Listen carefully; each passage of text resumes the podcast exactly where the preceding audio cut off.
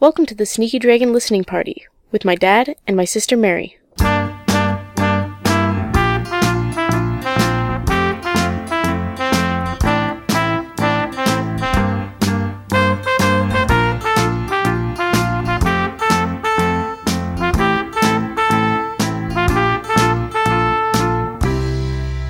Hey everyone! Welcome to Sneaky Dragon Listening Party.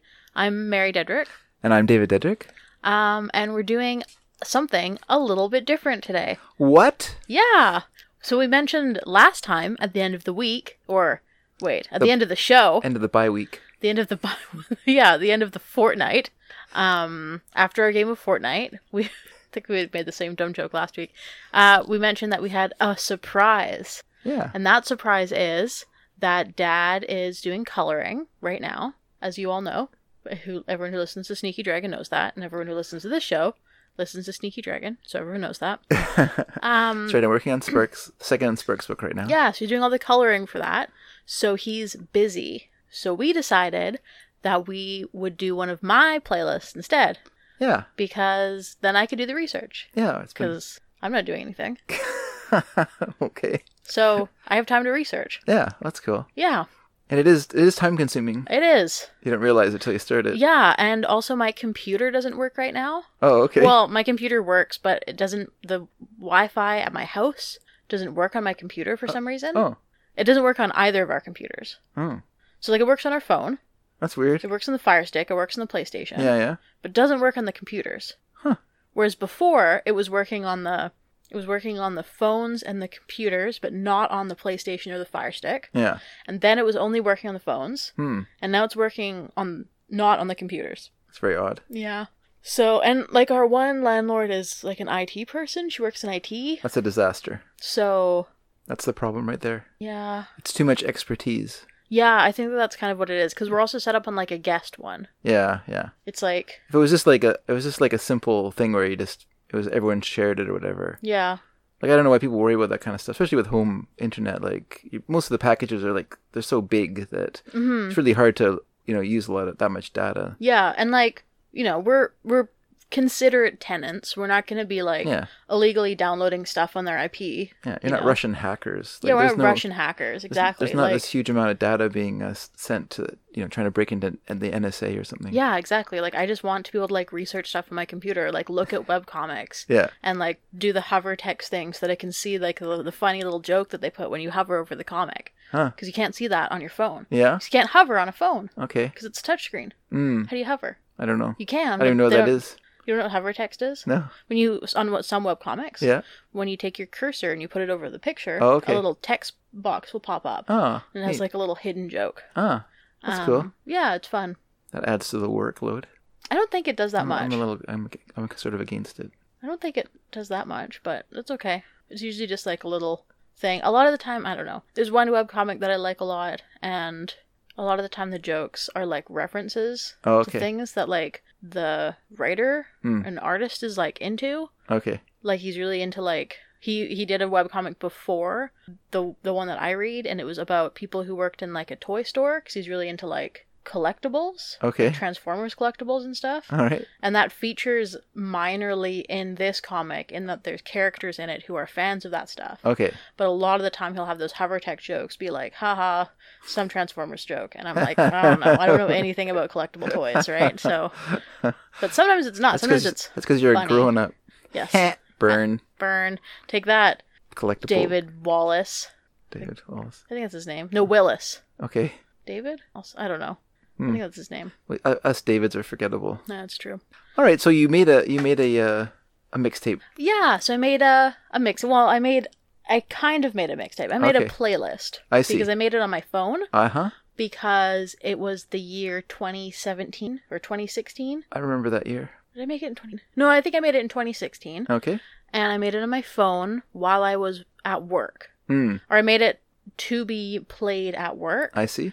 Um, So is this like a, a folding laundry sort of a mix? Sort of. It was actually I I intended it to be a playlist that I would use while I was um setting up buildings Okay. to be used in rentals. Okay. So I'd be running around the building, I'd be like making beds and like doing all this like checkup stuff Mm. and then also at the end of the the guest staying there I'd be going around and collecting all the laundry and like cleaning. Mhm. So um, when I first started there I would do those things really slow and then once I'd been there for a long time I could do them really fast. Yeah. So I I intended this playlist to be something that I could A sing along to Okay. while working Yeah. because most of the time I was alone in the building. Yeah. Something that I could A sing along to, Yeah. B something Did that you would sort of Mm-hmm. Just let me interrupt you. Did you did you heartily like blast out the song like at the top of your lungs, or did you like quietly sing along to it like a like a little mouse? the first one. You just would like let it let it loose. Yes, absolutely. Wow. Because I was in a building Yeah. that was separated from any other building. Yeah. Most of the time when I was doing this, I would be in the buildings that were at the, the far end Yeah. of the um, the resort that I was working at. Okay. So everyone else would be Were these like the cottages? Yeah, it was like the cottage and the farmhouse. Okay. That's where we stayed for Christmas. Yeah. So it's like it's a you know, it's like a couple minutes of a walk to Mhm. get from there to the rest of the Sure. the facility. You're pretty much by yourself there. You're pretty much by yourself there.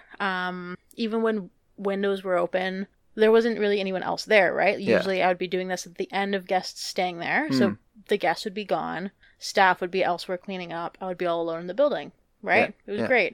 Um Perfect for for Jason Voorhees to come. yes, exactly. You're at a camp, Yep. a summer camp. Yes. I am a bully. You're, Well known. you're a bully. Yep.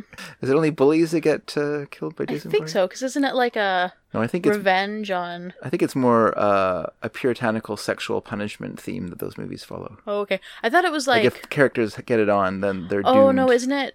Isn't it because spoilers for Friday the Thirteenth? Uh-oh. But isn't it his That's- mom is yeah. killing camp counselors because they're being bad camp counselors? They're not paying attention to kids because her son That's right. drowned They're too- because they're too busy getting it on. yeah, because the camp counselors were too busy getting it on to I, to uh, to pay attention to her son who drowned in the lake. I like you put that in, in quotes. Well, Quote unquote, getting it on. well, I just wanted to uh, to express that I was using your terminology, Okay. not mine. okay.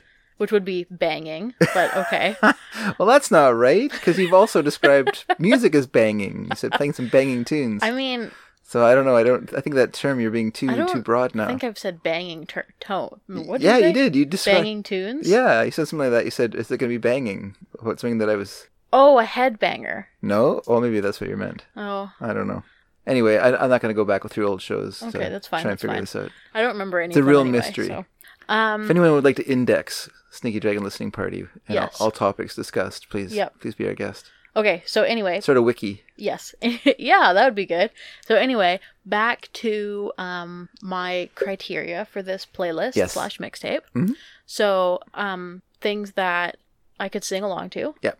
Things that were sort of like a pump pump up jams. Okay. right because Yeah. i was needing to like work and work fast and like get the stuff Sure. done And be and not be depressed and because not, you're and not be you're having depressed. to wash floors and things. exactly yeah right like you Clean want the bathroom. yeah you want things that are kind of like energetic and that Mm-hmm. can sort of like get you going and can make you forget that you are cleaning a toilet or like cleaning someone's hair out of a shower which i think is grosser than cleaning toilets it's cleaning other people's hair out of showers Don't I know it? I have two Ugh. girls. it's true it's true anyway um and then oh my other one was songs that were not i mean i don't know i didn't want songs that had like swearing or anything Oh, right okay. but like okay. i don't really listen to music that has much swearing in it anyway Yeah. so like that wasn't really a big deal But you wanted it um, PG ra- PG rated. yeah exactly just because you know if uh, if someone else did come into the building like i always I, al- I always didn't like it when i would come across staff who were blasting music and it was like very not pg Mm, Because mm. it's like, you know, come on. Like sometimes there's other guests around Yeah. still, like even because um guests would have to leave in waves because of the water taxis, right? Sure. So like if I was in a building and like there was times when I would be in a building cleaning up and someone would run and be like, Oh, I just have to use the bathroom before I go. Can you use the bathroom here?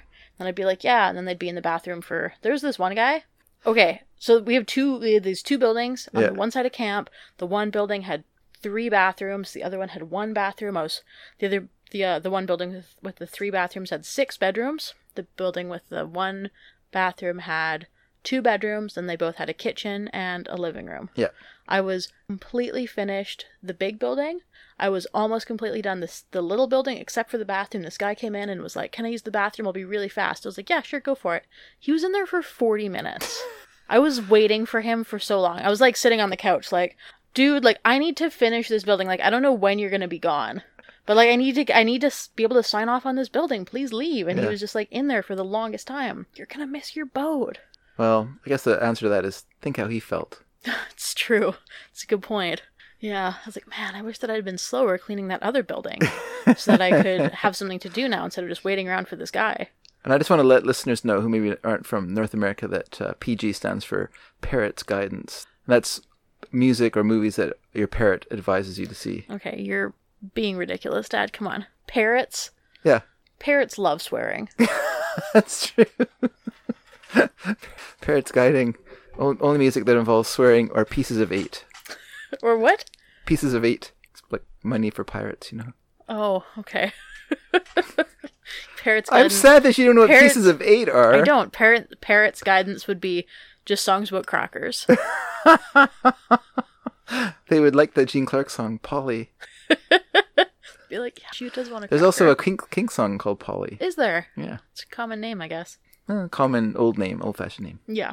Um, all right. So anyway, so this playlist slash mixtape Pretty. Oh, anyway, go on. was made with those things in mind. I did look at it and sort of for this and sort of round it out a little bit. I added a couple songs to bring it up to an appropriate number of songs. I think it was at 18, so I added like three more to bring it up to 21. Okay. Um, just because I felt like 18 wasn't quite enough. I think it was sitting at about 45 minutes Okay. at 18 songs, and that felt a little short. Well, it's a, You it's know. a record length, Okay. Um, Which isn't bad.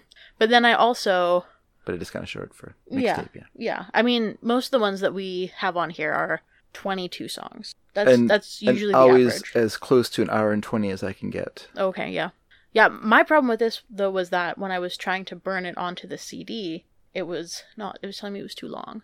It does that sometimes. Um, but that might have also been because I had to steal some tracks from the internet, or not steal them, but I had to use like YouTube to MP3 Oh, okay. because there was a couple songs that I have on my iTunes that you don't have on yours. Mm. So it's possible that those files were larger than Okay. other ones or something. Yeah, I don't know. yeah, yeah. But anyway, so this album is um, also it doesn't have Dad's usual uh, like this is the end of side one, this is the beginning of side two because I wasn't really thinking about it that way. Yeah. Just because that's not the way that I make mixtapes. Mhm. Um, and then also because we were not making these tapes in con- or these uh, lists in conjunction with each other, Mm. I have some song. I think I have one song on here that is a repeat of a song we've had already. Yeah. And then we have some songs on here that we may have later.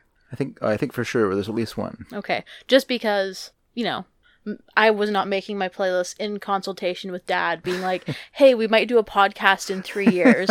so when I make this playlist, what songs should I not put on here that you've already put on your playlists? Uh-huh. Yeah. Because also that would limit me a lot Yes. because dad put a lot of songs on the playlist That's or true. on his mixtapes I did. because he made a lot of them. That's very true. So Yeah, no, it's fine. I mean, and the songs, you know, people can like them again or not like them again. yep, Whatever. yep. So uh, yeah, so we're gonna go through this. We're gonna talk about these songs. Yes. We're gonna And- do this. And I did all the research this time Very good. because of Dad being so busy. Thank you, dear. You're welcome. Also, I forgot about it, and so I started it yesterday. I know. Yeah, I got a note. How do you do the research? yeah. It's like I was because I my first one was a band that we've talked about at length. Yes. So I was like, "Pff, easy. Yeah. And then my second band, I was like, uh, what? what does Dad actually say? And that's when I realized I don't actually listen to anything Dad says. I just kind of say, mm-hmm, oh, okay, a lot. And then when we get to the next song, then I'm like, mm, here's the time for me to give my opinion. that's not true, but you know, it's hard to it's hard to know what he looks for Yeah. when he researches. But then also, Dad has all this like knowledge about bands and stuff that he doesn't even need to do a lot of research on it because he just knows about them, right? Hmm. So, yeah, Yeah, I showed off earlier before I started recording by naming all the members of Buffalo Springfield. it's true. It's Be a- true. Just to be a show off. Just to be a show off. yep. Although you did miss one. Are you talking about Jim Messina? Yes. But he was like he replaced Bruce Palmer for a while. That's right. We- Well, yeah, but he replaced him. Um. Well, we'll we'll We'll talk about it later. Yeah, I guess it was a pretty significant amount of time he was in the band. Hmm. Anyway, Anyway, we'll talk about it when we get there. I have some problems with Jim Messina. Oh, really? Yeah, because he was in Loggins and Messina with Kenny Loggins, Okay. and I have a lot of problems with Kenny Loggins. Okay. So there's like, a s- s- you know, he's besmirched by Loggins. Right. It's a problem. Okay. Loggins besmirchment. Right. All right. Well, we'll. It's an I guess- actual medical disorder. Is it? yeah, Oh, are there many people who suffer from it, or is it just Jim Messina? he has the worst. Okay. He hyphenated his name. With, oh, with, Loggins. Loggins? Yeah, Oof, yeah, that's pretty bad. yeah, terrible. Yeah. In fact, Okay. almost fatal. Almost fatal. Yeah. no, I'm sure. I'm sure it ruined his career. Not really. nope. Because you know everyone hates Kenny Loggins. They were they they they ruled the seventies. Yeah. Those yacht rockers. All right, sweetie. So what All are we right, gonna start so our first song is a band that we know well. Uh, it is Field Music Mhm. with the song "She Can Do What She Wants" from their 2007 album Tones of Town. with? Very good album. Let's hear this song. Almost almost a perfect album. All right, let's hear this song. Hopefully, this is not the song on it that you think is imperfect. But let's hear We'll the song. see.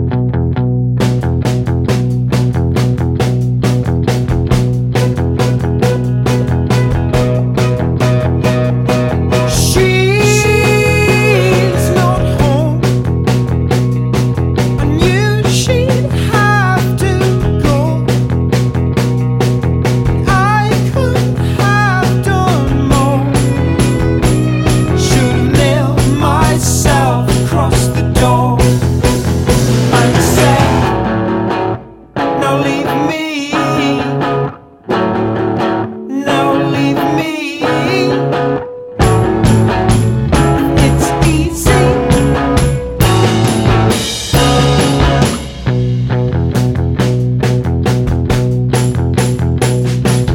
She's so done gone. She put her boots back on. I left the snake on. Should have put my fist through the lock. Now leave me. Now leave me. It's easy. It's easy.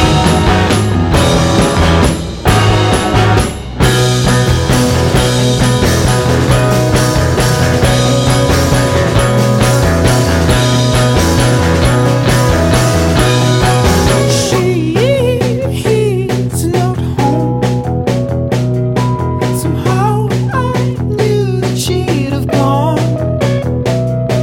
But how come I feel wrong when I know that she can do what she wants? She can do what she wants. She can do what she wants. She can do what she wants. She can do what she wants.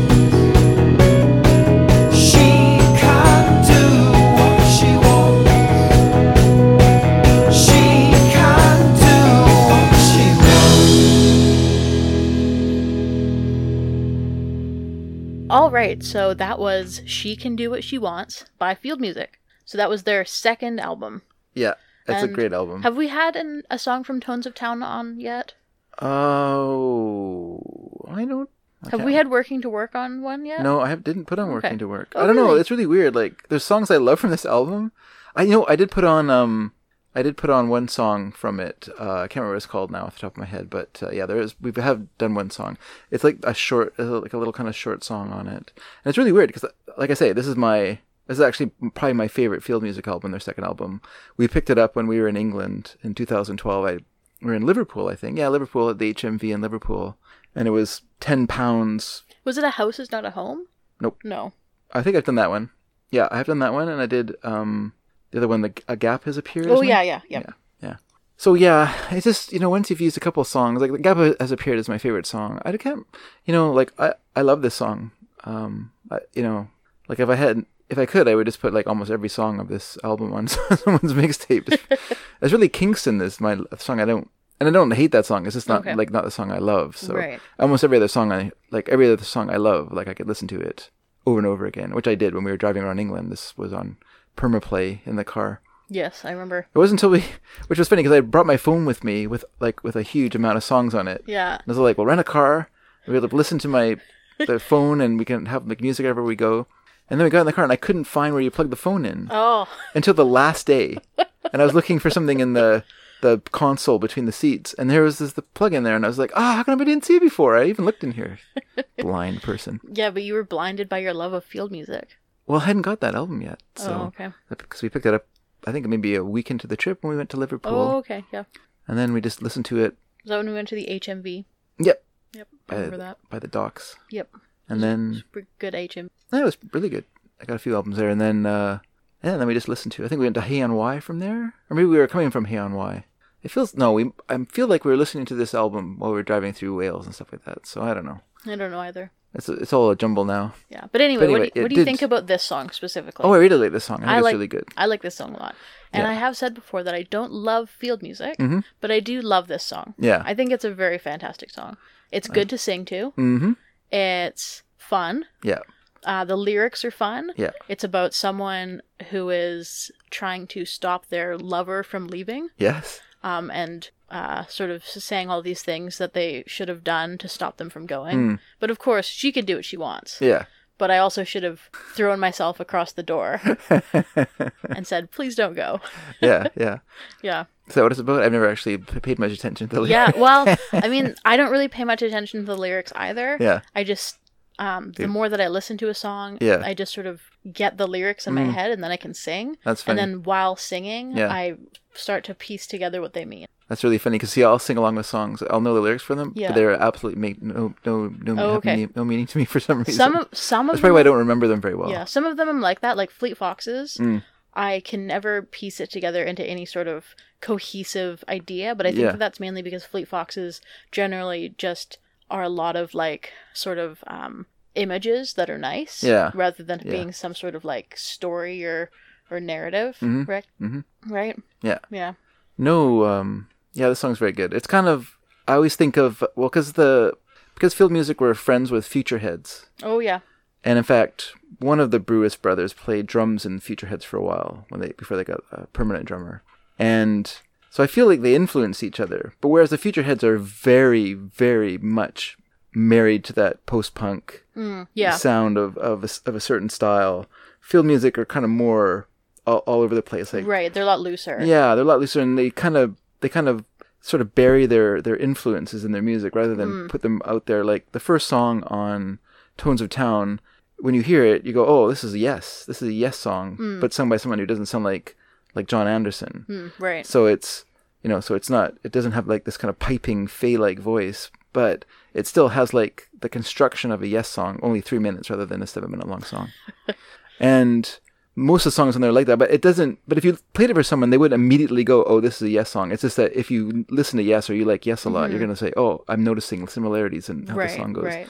And this song is like is like a po- post-punk song in its construction, but they do it in a way that strips away a lot of the the elements and just kind of keep it uh, just sort of make it slightly different. In fact, "Working to Work" is there is a song that sounds if you sped it up and had the Futureheads do it, it would sound exactly like a Futurehead song. Mm, right. But Field of Music do it, sorry, Field Music do it by by slowing it down. Right. Yeah. They do their own thing. And they right? do their own thing in it, so it's still it has a sound to it, but it's a slowed down sound. It sort Mm. of makes it makes it very interesting how they how- what they do, and they're so they're so um, melodic in their music that they can they can take you know the song will have several different elements to it instead of just one kind of you know one melody that runs through the whole song. They'll kind of switch it up a little bit through the throughout the song Mm-hmm. yeah. as well. So yeah, that's, they're always very interesting. As you know, I'm a fan. Yes, we know that.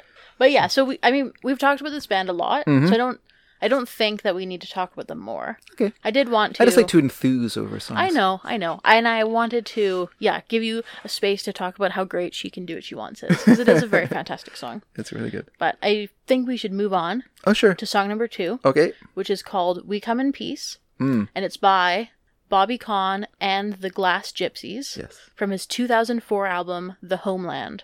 'Kay. So let's hear this song.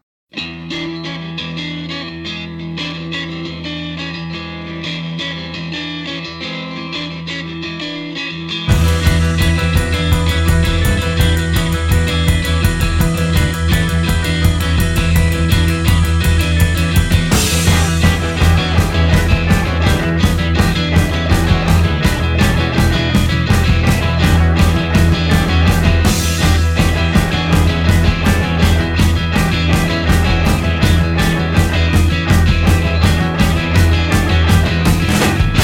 We are friends, we come in peace. We brought our guns to set you free.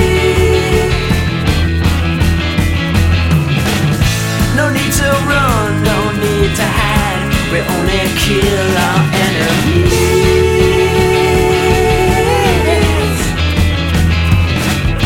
Our cause is good, our cause is just.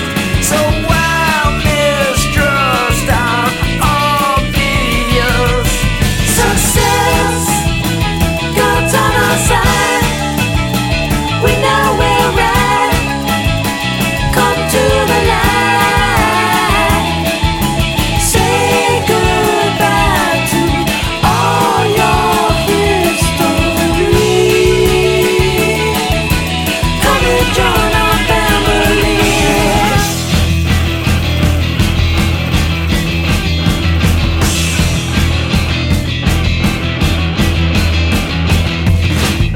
Now we have won, God's will is done. We can't deny our victory.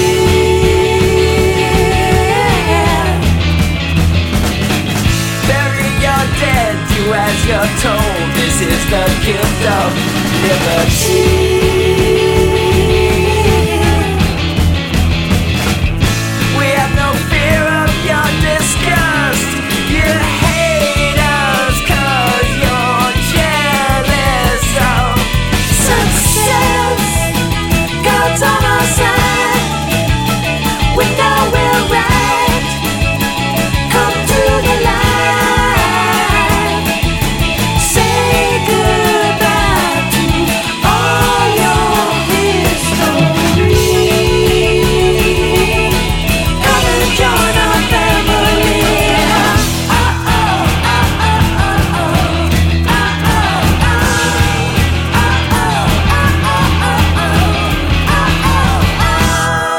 Oh, oh, oh.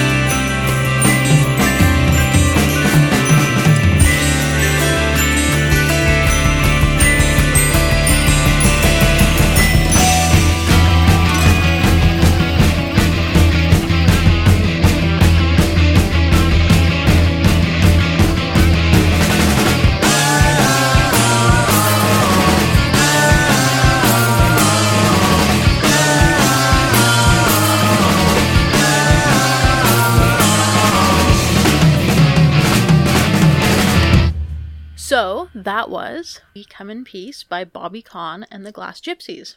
Yeah, well, uh, why don't you tell us a little bit about them, Mary? I will.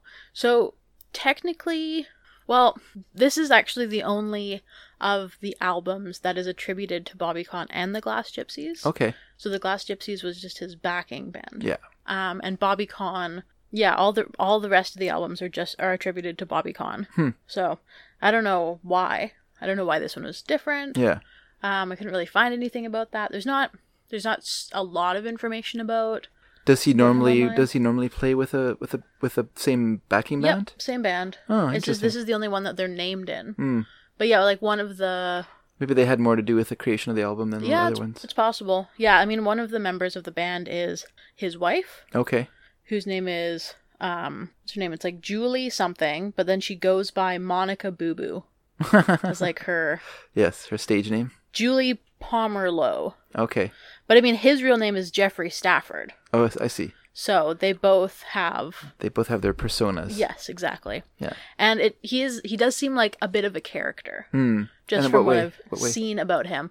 Well, he started off playing in a punk trio Okay. in high school Yeah. called the Broken Cockamamies or Okay. the BKs, Sure. um, and then he was in an avant-garde rock group. Um, Wait, say- so wait a second. They're called the Broken Cockamamies, yes, it was a punk trio. but it was BK because cockamamie should be spelled C O C K A M. yeah, but it's spelled K O C K A M A M I E S. Yes. Oh, okay. So they got Yep. I got mi- mixed up there. But anyway, That's I guess okay. it's punk rock spelling. What, Yeah. do, what do punks care about the spelling of cockamamie? Yeah, right? And I think he was in that when he was in high school. They're going to be like, you and your cockamamie ideas, old man. Yeah, exactly. You and your cockamamie ideas of how to spell things. Yeah. Um, and then, yeah. And then after that, he was in an avant garde rock group called Conducent Okay. um, that doesn't have a Wikipedia page and I don't think did much. But he was in that for five years. Conducent. yes. What does that mean? I don't know. 'Cause I can know what conducive means. Yep. It's C O N D U C E N T. Don't know if it's a real word. Hmm. I don't know what's up with that. But then he did a bunch of solo albums. So this is his fifth solo album. I see. The four prior to that were very like glam rock, punk, Yeah. pop rock, progressive rock. Okay. There's a lot of like costumes and like big like you know makeup and jewelry and Sure. hairstyles Sure. and um a lot of like political stuff and satire. Mm. But I think a little bit less so than this album, Yeah. which was So it sounds like he's more Homeland. almost more of a performance artist than he is. Yeah. a- Well, yeah, Yeah, he, he's a he musician. definitely is because he also does performance art. That's like another thing that he does. And him and his Hmm. Okay. wife live in Vienna now, I ah, think, and they he works with like a Japanese um director and does stuff with him and like okay. yeah, they were also uh, the first couple who were cast by Cynthia Plastercaster, I see. who is um, an artist, an American artist, and self-described described recovering groupie who uh, creates plaster casts of famous persons' erect penises. Yes. And then in 2000, she added casting female artists' breasts. Hmm. So, um, And those are easier. You don't have to uh, stimulate them into a Yeah. into a multiple. Yes. So yeah, Khan and uh, and his his wife Monica Boo Boo, they were the first couple. So yeah, it seems like they are very um yeah like that. And he he produced a bunch of like sort of fake press releases and made a lot of like purposefully um what's the word purposefully like outrageous or like things to try to like rile people up. Yeah. Okay. So saying things like "I'm the Antichrist" and um, creating this idea that he developed something called the continuous cash flow system. Cash, where the S is a dollar sign. Ah, okay. while incarcerated in a federal facility in Maryland, serving out a sentence for mail fraud. Huh. You know what, Mary? Yes. He sounds like a real con artist. Huh. Yep. Sure does. Because of his name. and then, yeah, it's, he says here in his solitude, he was struck by two things. Yeah. Firstly, that his illegal difficulties were due to his focus on earning rather than spending as much money as possible. Yeah. And more importantly, that he was likely to be the Antichrist. Ah. Bobby now knew that time was short, the coming Armageddon would, would, would destroy humanity at century's end, Yeah. so he had to reach people quickly. A natural performer and gifted musician in the popular tradition, he structured his continuous cash flow system. Bobby knows that creating a financial vacuum inside oneself is the best way to fill a spiritual void, and he demonstrates this regularly by distributing thousands of dollars in the form of $20 bills to every audience member. But with his gift comes a desire, a desire to spend and spend and spend yet more, creating a glorious debt that promises, if not salvation, a thrilling, high paced lifestyle. And when the collective debt of our generation grows large enough, the entire pig system of oppression will be snuffed out like a candle in a hurricane. But then he has since sort of admitted that that stuff was a ploy Yeah. for attention, Yeah, right? He sure. said, Creativity is lying. My own story doesn't seem very interesting to me. You don't want to be who you are on stage every day. What's the point in that?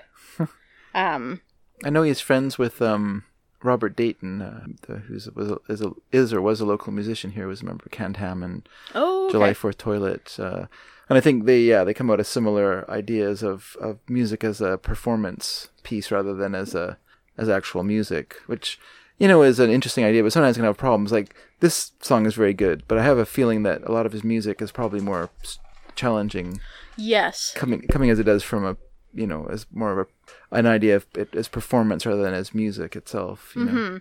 Yeah, so I, I am a big fan of this song, Mm-hmm. but based on reviews and things that I was reading about this album as a whole, so The Homeland came out in 2004, Yeah.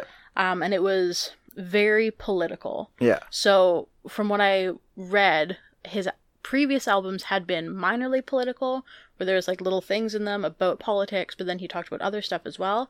But it seemed like this one was pretty much entirely politics. It was Yeah. pretty much entirely sort of a reaction to Bush and the Iraq War and Yeah. Bush's reaction to 9 11 and just sort of like being very, very negative about that. Um, yeah. So, yeah, this, this album was a bit different. But again, not knowing any of that, Yeah. I really liked this song.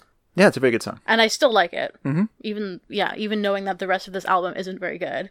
Or even knowing that, like, if I heard this song and then the rest of the album, I might like it a little bit less. Yeah. I still like this song quite a bit. It's a rockin' song. It is. It's very fun. And um hearing whoops hearing the lyrics in a vacuum Yeah. as I did, like not knowing sort of the context of the rest of his album, I assumed it was about colonialism Okay. because I am a nerd about the history of the Americas. okay. right? yeah. And I mean, you know, it is about the Iraq war, but really it could just be about colonialism in general, Sure. right? This is- Like, yeah. you know, people It's, it's his mistake to be that specific anyway. Yeah, oh yeah, yeah, totally. Yeah, cuz yeah, um we come in peace, we are your friends, right? Like but then they come in with guns and they are trying to tell people to forget their history, forget their religion, forget everything that makes them them, right? Yeah. Like that's just that's imperialism everywhere, like historically as well. Um not just in Iraq. Uh and because I've been studying history for a million years and um, I was a history student at the time that I heard the song. That's how I interpreted it. Yeah. I wanted to go through and talk about the lyrics more specifically, but I couldn't find them online anywhere. Huh.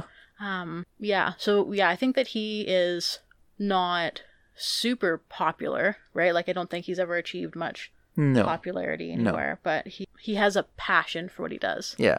Yeah. That's probably why he's living in Vienna. Yeah, probably. It's a place sometimes you see musicians who kind of uh, marginal musicians they'll wash up somewhere else, you know. And be like, why are you? I wonder why they're there. And you go, oh, it probably cheaper to live there, or Right. Yeah. they're more accepting of them. Yeah. it's more being more popular.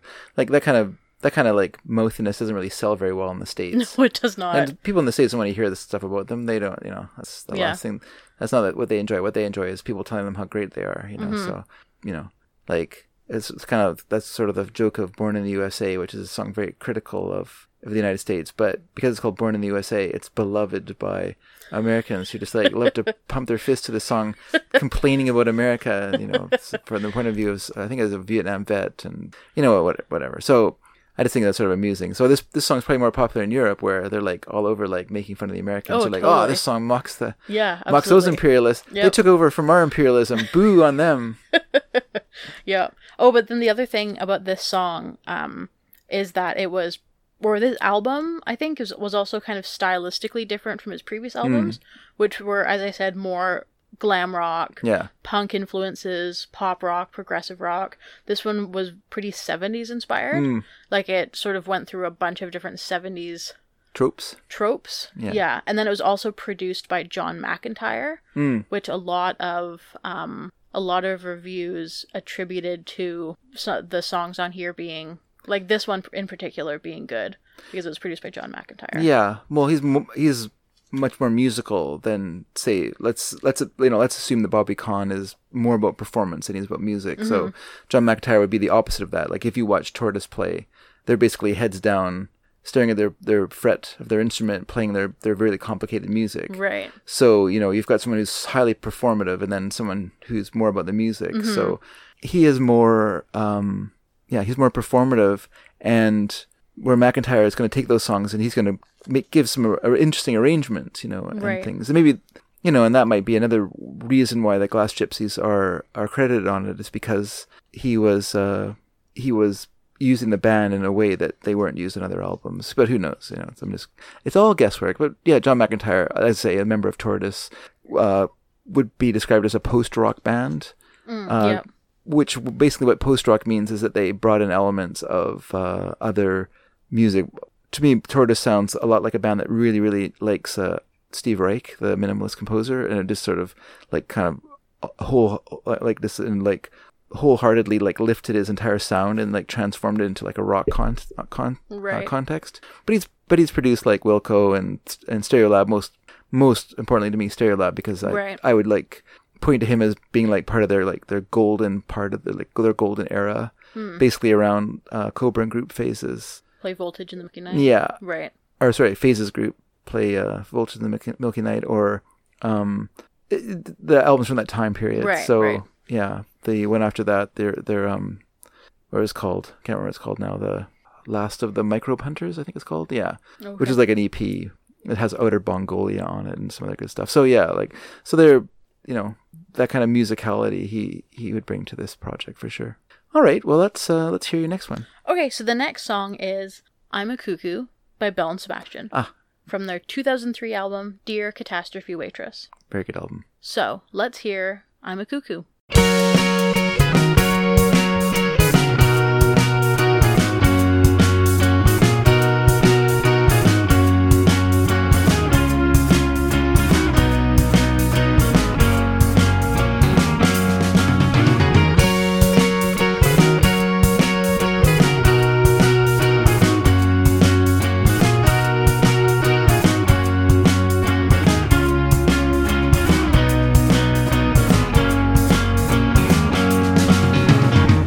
Glad to see you. I had a funny dream and you were wearing funny shoes. You were going to a dance. You were dressed like a punk, but you were too young to remember. I'm glad to see you. I'm outside the house and I'm thinking right today. I've got no energy. Glad that you were waiting with me. Tell me all about your day. Breaking off his misery. I see a wilderness for you and me, punctuated by philosophy. I'm wondering how things could have been. I'm happy for you. You made a heart for me. I counted on your company. You were staying with your friends tonight. I'm feeling sorry for myself. I keep taking everything to be outside. I'm happy for you, but now I know this hurt is poison too sharp to be bad. I'm sitting on my empty bed. I'm on my empty bed at night. The fever grows, it's pounding, pounding. I'd rather be in Tokyo. I'd rather listen to Thin Lizzy and watch the Sunday Gang in Harajuku. There's something wrong with me. I'm a cuckoo.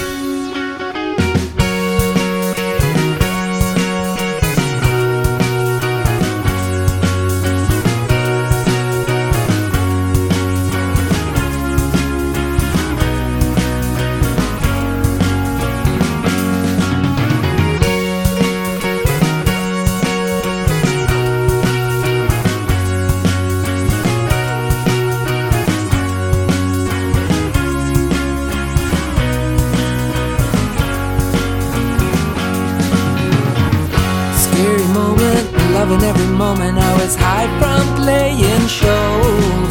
We lost a singer to her clothes.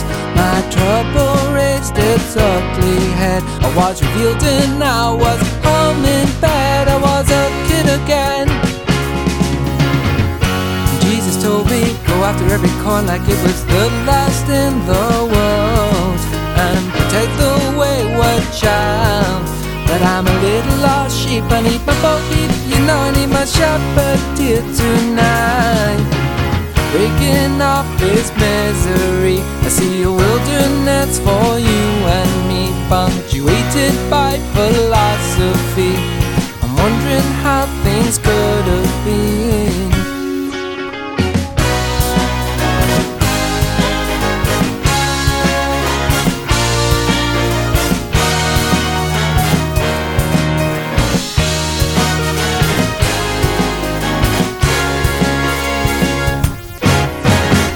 I'd like to see you, but really I should stay away and let you settle down. I've got no claims to your crown. I was the boss of you and I loved you, you know I loved you. It's all over now. And I was there for you when you were lonely. I was there when you were bad. I was there when you were side. Now it's the time I need. I'm thinking, do I have to plead to get you by my side? I'd rather be in Tokyo. I'd rather listen to Thin Lizzy-O and watch the Sunday Gang in Harajuku. There's something wrong with me. I'm a cuckoo.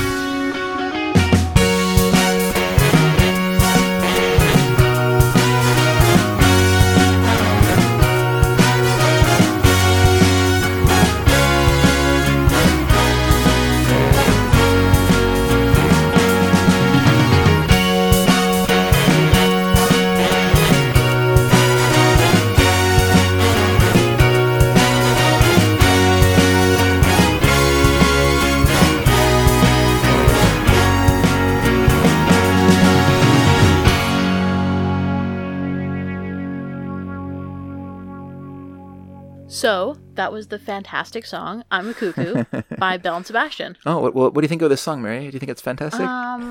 Um, yes, it's fantastic. Yeah, what do this is a- you think about the song? oh, I really like the song a lot. It's yes. very good. It's really good song. Um, yes, I love their uh, I love their little nod to Thin Lizzy in their Mm-hmm. their dual guitar playing, which is something that bugs me about Thin Lizzy, but I really enjoy it in this context for some reason. wow, what a hypocrite! I know it's funny, but Thin Lizzy's a band where like I I always heard like about like they have a dual guitar format.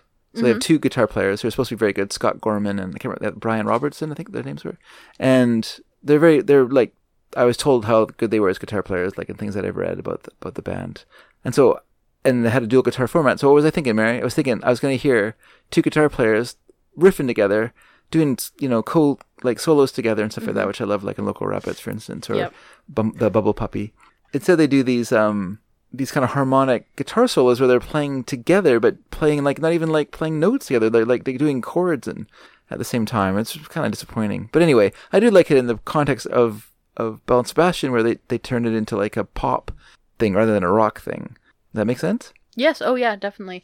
And actually, Hmm? let me just say Yes. that this album was produced by Trevor Horn, Yes. who is attributed to giving this album its poppier sound Yeah. Probably. as opposed to their sort of uh, their more like lo-fi folksy sound. Their shambling um, from folk their sound. yes exactly from their previous album so Mm-hmm. trevor horn has produced approximately a million things according to his wikipedia page Yes. including share and seal Okay. and a Let's bunch get of to the important soundtrack stuff. albums but most importantly, he produced Yes and was a member of Yes. oh He uh, was in the Buggles with with another Right. guy with Jeff. i don't know who the buggles are though the Buggles. They did this. They did a song called "Radio Killed the Radio Star," Oh, which I I know that believe song. was the first song that was played on MTV. oh really Yes, It does seem like the an first MTV video. song. Hmm. It was the first video on MTV, and uh, yeah, and then they were asked to join Yes, and he produced the, the the one of their one of their albums, which has has numbers in the title, so I can never remember what that one's called. I don't remember numbers, right but um, is it that uh 8675309 song That's, that's right. Tommy Yestone singing his song, Jenny. And um, yeah, and then he was in a, ba- a band called Art of Noise with a, w- a woman called Anne Dudley, who also does a lot of soundtracks. She's, Mm-hmm. a, she's a composer. I was reading an interview with him, and he was saying how he, with he being trevor, Trevor horn Mm-hmm. Horn, yeah, and he said his daughter was playing, um, playing Bell and Sebastian, and she played for him Stars of Track and Field. oh And he okay. thought it was a very good song, but it was horribly produced, he thought right which is the real slam on Tony Dugan, who, you know, it's not like he is kind of like he is kind of the Bell and Sebastian house producer, but he wasn't like a s- like a truly professional producer. He was he was a guy working in a studio that was part of a part of like a government pro like a government plan where they would pay they would pay unemployed people who wanted to to learn like to do music basically was Right. the idea that's how Bell and Sebastian started cool they were they were came together around this around this uh kind of like a I don't know what you call it a government community service a This is a government grant no I never got it, the government program okay um like encouraging people to to you know do something they love which I guess in this case was music and so they would you know they give them enough money to produce a single but what Bell what Stuart Murdoch did was he he got the band to rehearse really like he really put the band through their paces and got them to, to know all their songs and they basically recorded their first album in the length of time it took to do the, a single for other bands yeah and so, and then it just happened to be that day Tony Dugan was the producer who was working in the working in the or the engineer who was working in the the studio that day, and so he got the production credit. Hmm. And then the band liked him and felt comfortable with him, and they used him on their other p- projects. Okay. But he wasn't like he wasn't a Trevor Horn level Right. producer, so Yeah. it's He kind wasn't of like a professional who'd been in a bunch of bands and he produced a bunch of things. and yeah, he knew that's what he was doing. that's like- right. It had like Yeah. experience working at big studios and all this stuff, so it's kind of a kind of unfair. But it is true that Trevor Horn took took Bell and Sebastian, and and, and especially at a time when they had become a bit fractured. I guess I could say like you know their first album is basically just Stuart Murdoch writing the songs, and then as the band went on, he started. You know, uh, Stuart David, the original bass player in the band, would started contributing his songs, which were very different sounding than what what uh, Stuart Murdoch Murdoch was does. was doing, and then um, Stevie, um, can't remember his name now. Stevie doesn't matter. Anyway, the other guitar player in the band, um, you know, he started p- contributing songs, Hmm. and then Isabel. Um, gee, boy, my brain. Sometimes my brain goes in this. Like, I can remember names. Like, uh, and then I, as soon as you ask me like who's in something, I'll be I'll forget. But anyway, Isabel Campbell. Uh, Well, I think it's also started because- writing songs. I think it's because you didn't do any of the research. That's true, So but I should know usually- this off the top of no, my head. No, no, but usually when we do the podcast, you've been reading about music and about bands for like 12 hours. so you're like, oh, I've got all this music stuff in my head. So you're well, I just have like, it there anyway, but it's just No, it's, no, I know, but it's it's just, when the pressure's on that it's I can't. brought to uh, the forefront yeah. because you've been doing all this research. So even if you're not reading about Isabel Campbell specifically, you're reading about um I almost said Stuart Gordon. That's a different person. Yeah. About Stuart Murdoch Yeah. and um and these other people, and you're like, oh yeah, and Isabel Campbell too, Yeah, right? yeah. Like it's just kind of Yeah. yeah. So anyway, so so when they did "Fold Your Hands, Child," you walk, uh, you walk like a peasant. Um, you know, it's a. I still think it's a good album, but it's very fractured. Like, there's not a. It's not. It is, it's not a real like cohesive al- album. And so when Trevor Horn took over, um, Stuart David had left to f- to s- form Looper. Isabel Campbell had left to to s- go solo, and so you know, so there was a, suddenly a diff a drop in the songwriting um, you know songwriting uh, pool, and so the album kind of came together with just Stuart Murdoch and Stevie blah, blah, blah, writing his songs, and and they're kind of egging each other on as well. So for instance, uh, Stevie or um, I think I'm a cuckoo. No, I'm a cuckoo. Stuart, Stuart Murdoch, but then Stevie wrote a song.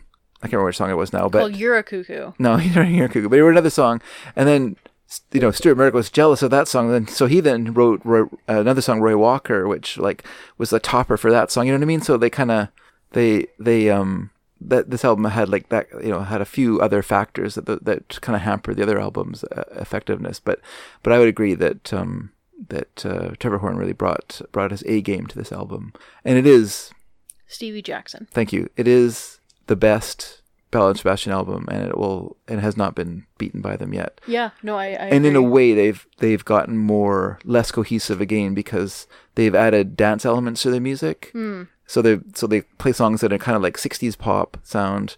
You know, they're shambling lo-fi folky sound, and then also these sort of dance tracks on an album. So it's it's a real dog's breakfast, but whatever. You know, whatever makes them happy, I guess. yeah, yep. But anyway. All right. So what do you think? ab- Should so do you want to do? Did did you want to say something about the song before I went on my rant? No, no, I uh, I didn't have. I mean, we've talked about Bell and Sebastian before, Yes, we have. Mm-hmm. right? So I didn't put a lot of information about them. Um, I just kind of wrote down about Trevor Horn because Yeah. I felt like he produced this album and he also produced the single, Yeah, right? Because um, I'm a Cuckoo was a single in 2004 as well. I have it. I have the single. Oh, do you? Oh yeah, Oh, wow. Well, that's unsurprising. I have all the singles from this album because this song, books, and Waitress. no, um, step into my office, baby, were all Oh, li- sorry, released yes, as Step Into My singles. Office, Yeah, Baby. so I have all the singles for this album. I didn't realize Books was released as a single. Yeah, yeah it was. Oh, well, This okay. is an EP actually called the Books E EP. Oh, okay. I thought there was just okay. Well, I guess I guess there was two singles and then also the. Mm. Um, okay, cool. Well, should we move on? If you like, Am I going too fast through these songs? I feel No. like we've just talked about. I mean, I have a lot of information about some people coming up. yeah, yeah. No, no, don't worry. Well, but anyway, sorry. I was I like I flipped over my page and I looked at Sloan and I was like, well, I don't have any information about them because like pff, whatever. We need to talk about Sloan more. God. That's fine. Okay. Um, All right, who's next, Mary? So this next song is called "Sleeping on the Blacktop," and Okay. it's by Coulter Wall Uh. from his 2015 EP "Imaginary Appalachia." Appalachia, Imaginary Appalachia. imaginary Appalachia. Okay, is he from Appalachia? No, we'll talk about that. Is he from the south, He's from Saskatchewan, south of Saskatchewan? um, kind of the middle. Oh, we're gonna he has he has a kind of interesting um he's kind of an interesting background Well, middle we'll S- talk about. central Saskatchewan is about as far as humans go in Saskatchewan. that's true I, well he's from um I mean, there's more, but th- in terms of like, he's from the fifth largest town in saskatchewan oh really? yes Middle. Okay, well let's listen to the song. This is called uh, "Sleeping on the Blacktop," yes and it's by Culture Wall. yes from his 2015 ep imaginary appalachia All right, let's listen to that. listen to it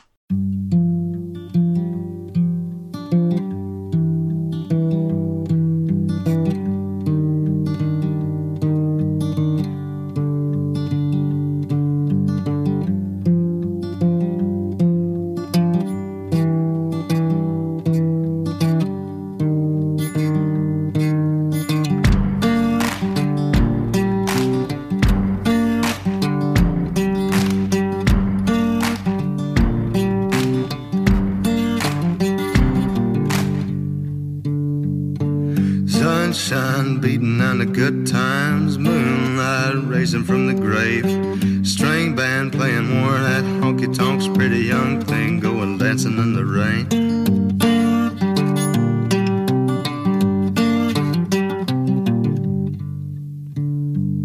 High heel lady spitting at the knicker jacks. Businessman with a needle and a spoon. Coyote chewing on a cigarette. Pack of young boys going howling at the moon.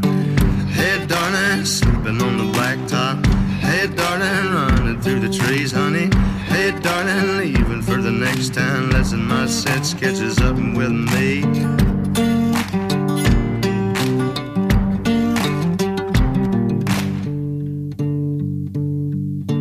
Three dead in a crash on a number four. Two witnesses blown up high. Not sure whose will be done. You can call me a sinner for wondering why. Hey, darling, sleeping on the blacktop. Hey, darling, running through the trees, honey. Hey, darling, leaving for the next town. Lesson my sense catches up with me.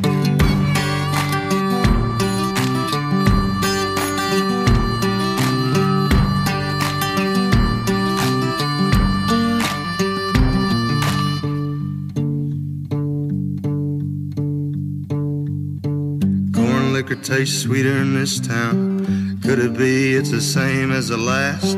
I swear I've seen your face elsewhere before, just as familiar as a bottle and a glass. Hey, darling, sleeping on the blacktop.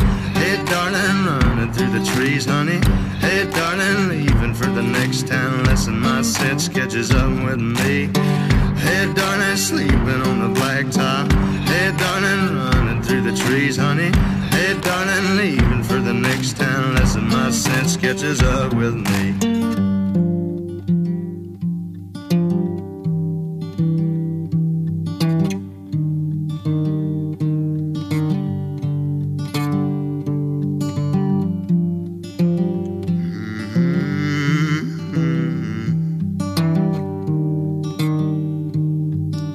Lesson my sense catches up with me.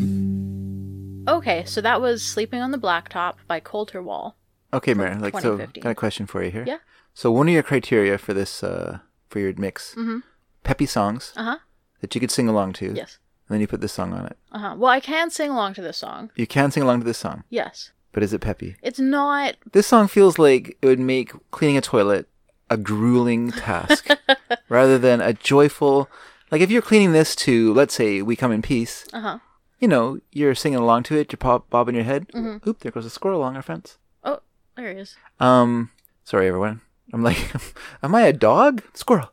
Um, anyway, if I'll just say I really enjoyed this song. I thought it was good. I really liked the guitar in it. Oh, and I good. liked his voice a lot, yeah but it just didn't seem to me like one that you'd like be skipping, ho- hop skipping down the uh, down the hallway carrying some bedding to the to the bed That's to, fair. to make it. And actually, this song was one that I added to Oh, okay. to fill it out All because right. it was not long enough. Yeah.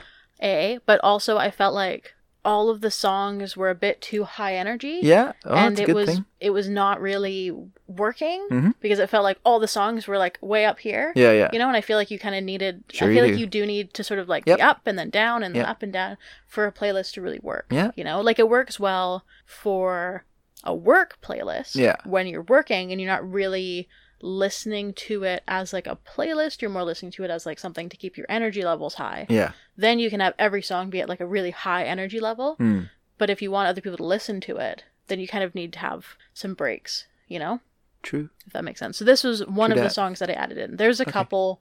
I think I added in four songs Okay. to this. Um, so we can talk about them. So uh, yeah, I guess when I first, so yeah, I guess there was 17 songs Okay.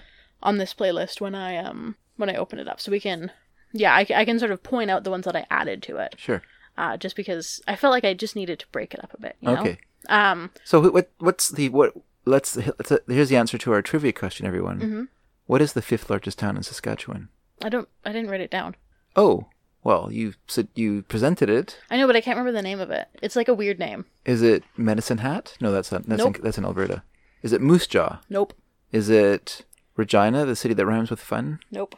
Is it is it I don't know, I can't think. You, of- you're not going to guess because everyone only knows two towns in Saskatchewan and no one knows the fifth largest. Mm, that's it's true. Swift Current. Oh, Swift Current. Okay, I do know it, but but there you go. Swift And- Current. I just want to say he Yeah. was born in Swift Current, Saskatchewan in 1995. Oh, He was 20 years old when he um, put out this EP. okay. So, Hmm. pretty cool. and also, his father is Brad Wall, who was the premier of Saskatchewan from 2007 to 2018. Wow. Yeah. Was he the NDP? No, progressive conservative. Oh, okay. Yeah. Huh. Well, that's why he sings country music. Yeah. Country music is the music of the, the Progressive Conservative Party of Sure Canada is. Well, I think it's also the music of Saskatchewan. And, and Alberta. Yeah, and Alberta. The Yeah. heart of the Progressive Conservative movement of Canada. Yeah. Everyone here in Canada, ca- Canada is such a weird country. We cannot have just a conservative party. yes. It has to be Progressive conservative. progressive conservative. Although I think it is the, just the conservative party now, isn't it? Um I think the PC party is, is no more. yeah, I think it is. I yeah, I mean, I think it's I mean, it is at least conservatives fed- now. federally. Yeah. It's just the conservatives. Yeah. How but- boring. Yeah. Um They don't, So- Oh. they- we've reached the point in our in our in our creeping fascism that we don't have to uh, put progressive in front of conservative. yeah. Yeah, cuz you know, it it very sp- specifically says in progressive conservatives when you go to that page it's like it's a just right of center, Yeah. you know? It's it's still a centrist party. Well, but so are, it's just the a con- right of center. so are the conservatives. I mean, that's here. the, that's the thing. Yeah. Like, so are the liberals, Yeah. right? Like, liberals are just left of center. Yeah, yeah. You know, NDP's uh, just past liberals. yeah, but that's right. Mm-hmm. They're still They're all pretty centrist. It's not like you can you don't we don't really have uh, extreme political views in um in office in Canada. no. It's all As long as everyone's happy, see, it's all just it's all just centrists As long as trying to ev- make everyone happy. as long as everyone's getting their money in the back end, it's all good. um, yeah. So uh, But see, here in Canada, Mm-hmm. our politicians have the decency to take their money when they leave office, rather than take it while they're in office. yes, So that's the difference. yes, They all the money goes to the corporations, Mm-hmm. and then when the politician leaves office, then he gets money back. yes. So it's a real Yep, yep. Uh, It's a real good game. Yeah, it works well.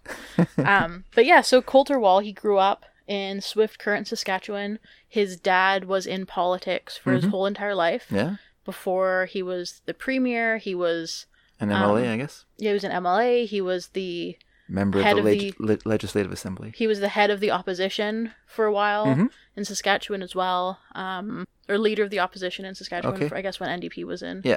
was in office. Um, By the way, NDP stands for New Democratic Party. Everyone. Yeah, so that is our. So Canada has one right wing party and three left wing parties.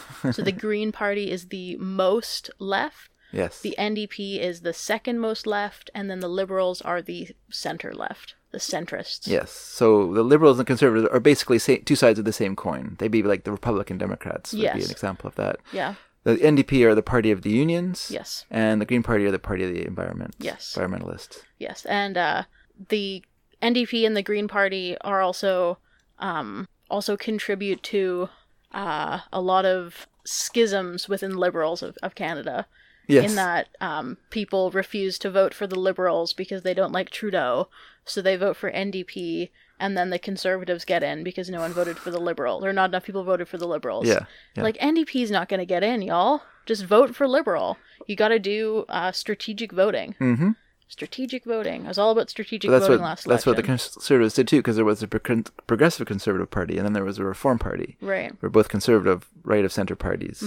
The reform being farther right than the than the progressive Mm-hmm. Right. Mm-hmm. conservatives. So then they banded together and they formed a party that was going to be called the Conser- Conservative Reform Alliance Party. Okay. Conservative Reform Alliance (CRA). Okay. No, with a P. Oh crap. Yeah. Then they Right. realized, oh oh. Yeah. So then just went with conservative. Yeah. Decided to just leave the reform part out of it. And the alliance. Yeah. and the alliance, yeah. Just Um, forget all forget all that stuff. Yeah. it didn't happen. But yeah, the problem with the liberal with the liberal parties is they all hate each other too much to ever band together. Yes. Yeah. Yeah, they're all too It's unfortunate. They're all too proud. Well, it's not just that. It's just okay. Your environmental party are all for the environment. The NDP party, which would like to have the environmentalists as part under their under their umbrella, but they're they're in the pockets of the unions Yeah. who are you know also you know based in industry, so they can't be completely environmentally f- over the top Mm-hmm. Yeah. because they need to like also be friendly to unions and be friendly to industry, and so yeah, Mm-hmm. it's, yeah. uh, Then the liberals. Yeah. They if they went for the Green Party, Yeah. that would not go over well with industry at all. yeah, yeah. um yeah no it's uh it's pretty fun it's pretty fun when it fun when it comes around to voting time and you're trying to convince all your liberal friends to vote strategically like this last last election we live in a pretty conservative area right we live in a rural area we live in a rural area. We live in the Bible Belt of British Columbia. yeah you know me and my boyfriend were trying to find a place to have brunch today and everywhere was closed because it was sunday Yeah. uh he I know it's recently- outrageous. People like to have a day off. yeah, he recently moved from Vancouver and was like, "This is ridiculous." He's like, "Monday, Tuesday is like the uh, the days off in the kitchen world." 'Cause Yeah. He used to work in kitchens for a long time. Yeah, And I was like, "People need to go to church, dude. like it's Sunday." Sunday. Yeah. He's like, "But it's a day off. That's the good day for breakfast." I was like, "I don't know what to tell you, man. People need to go to church. People need a day off." Yeah. So, yeah, we drove half an hour for brunch. Huh. It was okay. It wasn't great. We went to a 24-hour brunch place in a town called Mission. Oh, okay. Um, and it's the uh, diner where Riverdale is filmed. Oh in. yeah, Mm. yeah. we didn't go there because of that. No, but that was the only one that was open. Yeah, essentially, it's twenty four hours. It's always open. Mm. And they weren't filming there, which was good because the other one that we went to was closed, Mm. like for for permanent, I think. Oh really? Mm-hmm. Yeah, we tried to go to one called the Lighthouse Cafe. It was cute. Oh, It was like right on the Fraser River. oh, that's nice. It was in a really industrial area, which was weird, but it was Hmm. a cute little place. I think that it kind of serviced the people who worked around there, right? Yeah, kind yeah, of like yeah. that um hilltop cafe. Yeah, you yeah, know? One of yeah. those ones that people go to. It, it's open until like Two. three, yeah, two Yeah. or three p.m. because it only serve serves like the people who work in the area. Yeah, that's right. Um, but yeah, no, I think it was like closed for good. It Huh. seemed pretty, Too bad. seemed pretty shut down. Yeah, it seemed cute. So why did he call this album "Imaginary Appalachia"? Oh yeah. So well, let me just talk about Coulter Wall just a little bit more. Okay, So don't let me distract you by distracting you. Yeah, that's, that's fine. Um, so anyway, his father was the premier of Saskatchewan from 2007 to to 2018. Yes. So the premier is kind of like the governor, Yeah, I guess, of Sure. like the state. So he's Yeah. like runs the state politically. he is or the first minister of the uh, legislature. yeah, He's not like a governor because he's not voted in separately. He's right. he is a me- he's a member of the I'm, I'm legislative just trying assembly. to think of a an, of an equivalent, yeah, like not an equivalent in terms of el- how they're elected, but Yeah. an equivalent in terms of um, what they do. sure. There you go. I feel like, Like a go- governor. like a governor of a Yeah. state, right? So he did that for Saskatchewan for Coulter Wall's like most of his life. Um, but Coulter Wall started playing guitar when he was 13. He started doing like you know covers of rock bands, like every 13 year old boy starts playing guitar. Okay. Um, but then after he heard Bob Dylan's song "Don't Think Twice, It's All Right," Mm. heard that when he was 15 or 16, and he was inspired to Good start song. writing his own songs. Wow. So he um, wrote and recorded this EP at Imaginary Appalachia while he was attending university. Okay. So after this was released, he decided to take a break from school to focus on his music. Mm. Um, so A- Imaginary Appalachia is sort of a mix of blues and folk and Americana. Mm. Um, so he was really inspired by the sort of Appalachian sound, Okay. right, that you get in a lot of sort of Americana, folky, Yeah, yeah. bluesy stuff. Sure. So that's what he was going for with this. Um, and he did this album pretty much entirely on his own. So he or this EP pretty much entirely on his own. Like he didn't really have any backing artists or anything um, for his. So he's put out two albums since this one. He put out one in 2017 and another in 2018. And for both of those, he had um, I think three other people who were who would play with him Okay. sort of so they've played with him on the albums and they've toured with him as well Cool. um but yeah for this one it was all all by itself so we wrote it and recorded it and everything all And then this song in particular has gotten a lot of attention. So it was actually featured in a couple movies. So I think it was um, there was a wrestler who heard it and really liked it Okay. and started promoting it a lot. Oh, All right. Um, so it was on like it ended up being on like Dog the Bounty Hunter on an episode of that TV show. Oh, I guess that's good. Yeah, I guess I guess it's good for his popularity. Yeah. But then it was also in the movie Hell or High Water Oh, that's a good movie. and in the movie Three Billboards Outside Ebbing, Missouri. It's okay. I believe it's actually in the trailer for Three Billboards. Oh, okay. That this song was. um, yeah. Oh. Yeah. So Funny enough. um yeah, and then he I think he released a single from this song as well, or sorry, from this album as well, um, which is also a very fantastic song. It's called "The Devil Wears a Suit and Tie," Mm. um, and it's a story about a man getting sort of tempted to sell his soul to the devil. Okay. Um, but yeah, this this album in particular is very it's very Appalachian. It has a lot of sort of like Southern Virginia, um, or West Virginia sort of uh, images, Okay. you know, and ideas and like References and references. Yeah, like um, the next song is a song about. Um, a family whose son dies in the war, and I'm assuming the Civil War, and they are they're trying to figure out how to get his body back home so they can bury it on the family farm. okay.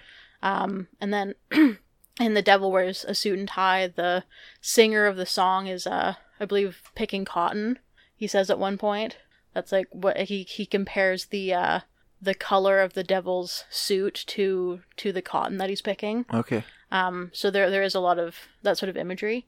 He does lose that a lot in his next album, which I don't think is as good. I see. I think so. His um his album is called Coulter Wall. It came out in 2017, and it's um it's a bit more country. It's a little less folksy Yeah. and less like More polished sounding. more polished. Yeah, because I think it was more professionally produced. He has like backing artists, and um I also read that most of the songs are sort of based on his own life as well Okay. which I think is an interesting concept, but I think is maybe not so interesting a concept for someone who's 21. you know, like how much, you know, how much Yeah. life experience do you really have at Sure. that point, right?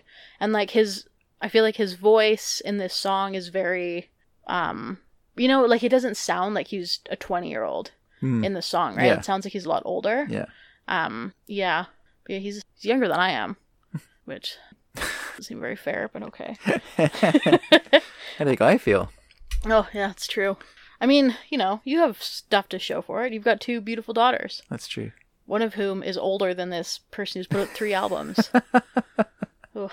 um, but what did you think of this song, Dad? Oh, I enjoyed it. I did. Yeah? I, I said that. I'll say it again if you want me to. Yeah, I do. I want to hear it. okay. yeah. No, I enjoyed it. I thought it was good. I liked his. I liked his voice. I liked his approach to the song. I liked the guitar playing. Cool. That's It was good. good. It was good. Yeah. I was prepared to not like it because I was I, I was waiting I was thinking it was going to be a country song. Mm, yes. And, I figured. uh, I figured you were preparing yourself to not like it, but yeah, it is a good It's song. gritting my teeth. You're like, Ugh. Gonna be all kind of uh, oh yeah, it's not bad. yeah. No, it's good. All right. I'm. Uh, I'm surprised. I would be surprised if Uncut never had it on their yeah. on one of their. Well, yeah, it's uh it's really up to whoever's doing marketing for him to get get it to their attention. Mhm, that's true. And uh yeah. Yeah, they would probably eh, I don't know. But I mean, it might also be harder too because he's Canadian. Yeah, they're not super I mean, there's some bands that they kind of broken away like uh Neopornographers for sure would be a band that they yeah. really uh, championed at one point, but but yeah, they often kind of dismiss groups as I remember reading one time as this is a long time ago. I think it was in, actually in Q magazine, but it said that Canada was a country where the rock acts had their hairstyles were five years out of date. That was their description of a of a rock band from Canada, and I was like, hey. But anyway, all right, Mayor. So uh, what's what's after uh, Culture Wall? So this next song is one that is um a first for us Oh, because we've heard it before. okay. so it's She Says What She Means Ah. by Sloan Very good song. from their 1998 album Navy Blues. Very good. Let's hear it. Let's hear it.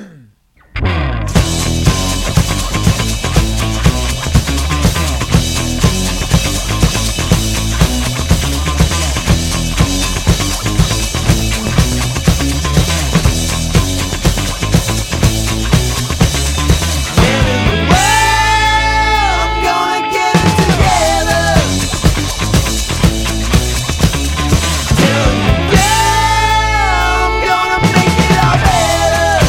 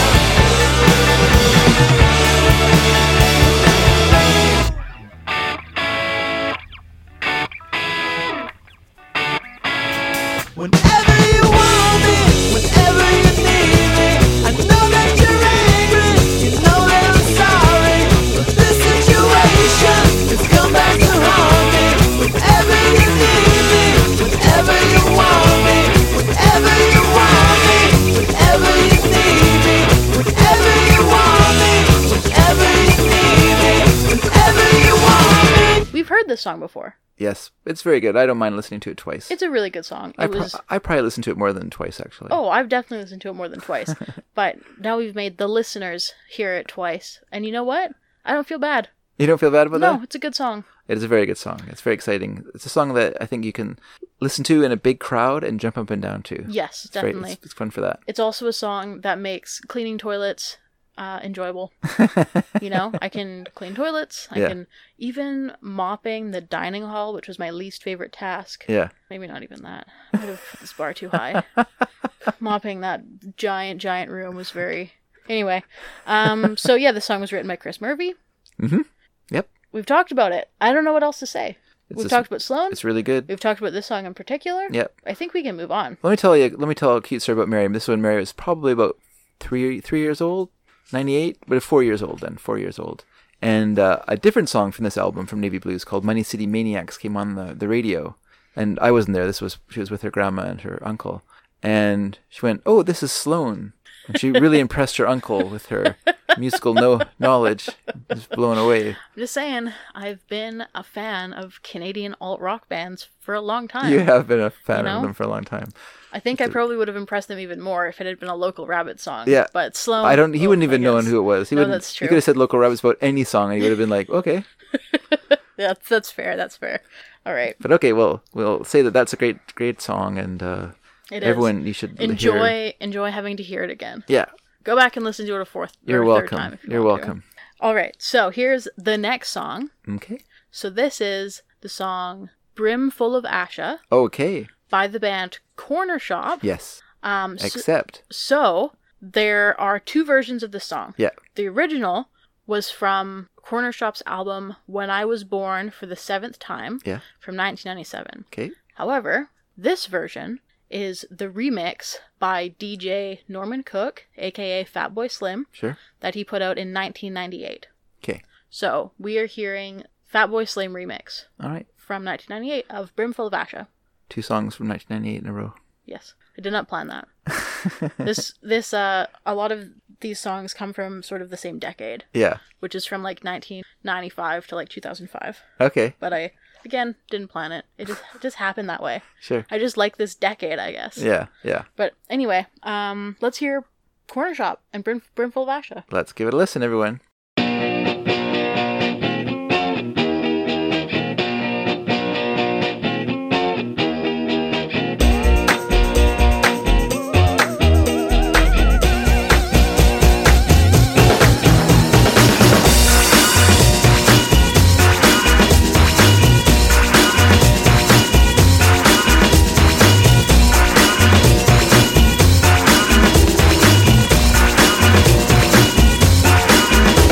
There's dancing behind movie scenes, behind the movie scene. Sadi Rani, she's the one that keeps the dream alive. From the morning past the evening to the end of the light. Grim food of Asher on the 45. Well, it's a grim food of Asher on the 45. Grim food of Asher on the 45. Well, it's a grim food of Asher on the 45. And dancing behind movie scenes, behind those movie screens. Asher Bosley. She's the one that keeps the dream alive From the morning past the evening to the end of the light Brim food of Asher on the 45 Well, it's a brim food of Asher on the 45 Brim food of Asher on the 45 Well, it's a brim food of Asher on the 45 Everybody needs a bosom for a pillow Everybody needs a bosom Everybody needs a bosom for a pillow Everybody needs a bosom Mine's on the 45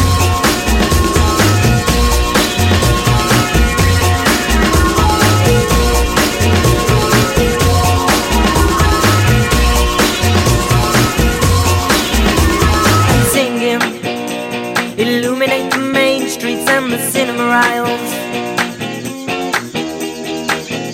we don't care about no government warning about that promotion of the civil life of the dams they're building brim food of asher on the 45 well it's a brim food of asher on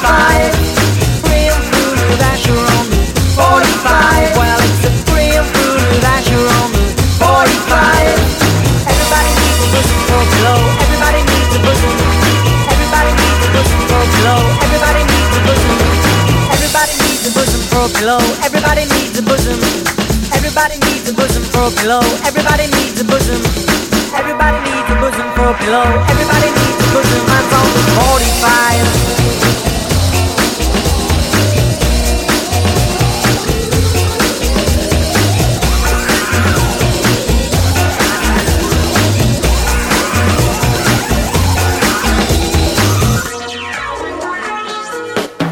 brim full of Asher on the 45. Well, it's a brim full of Asher on the 45. Brim full of Asher on the 45. Well, it's a brim full of Asher on the 45.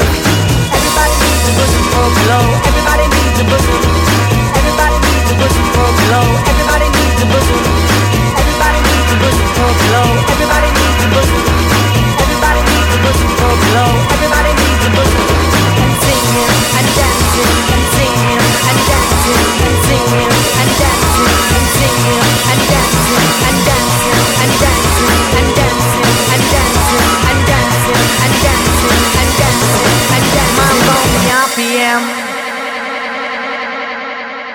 All right. So that was That was exciting. that was a good song, right? Yeah. It's like- Well, it's a good remix of a It's song. a good remix of a song. yeah. Um. So we should also talk about the original song. Sure.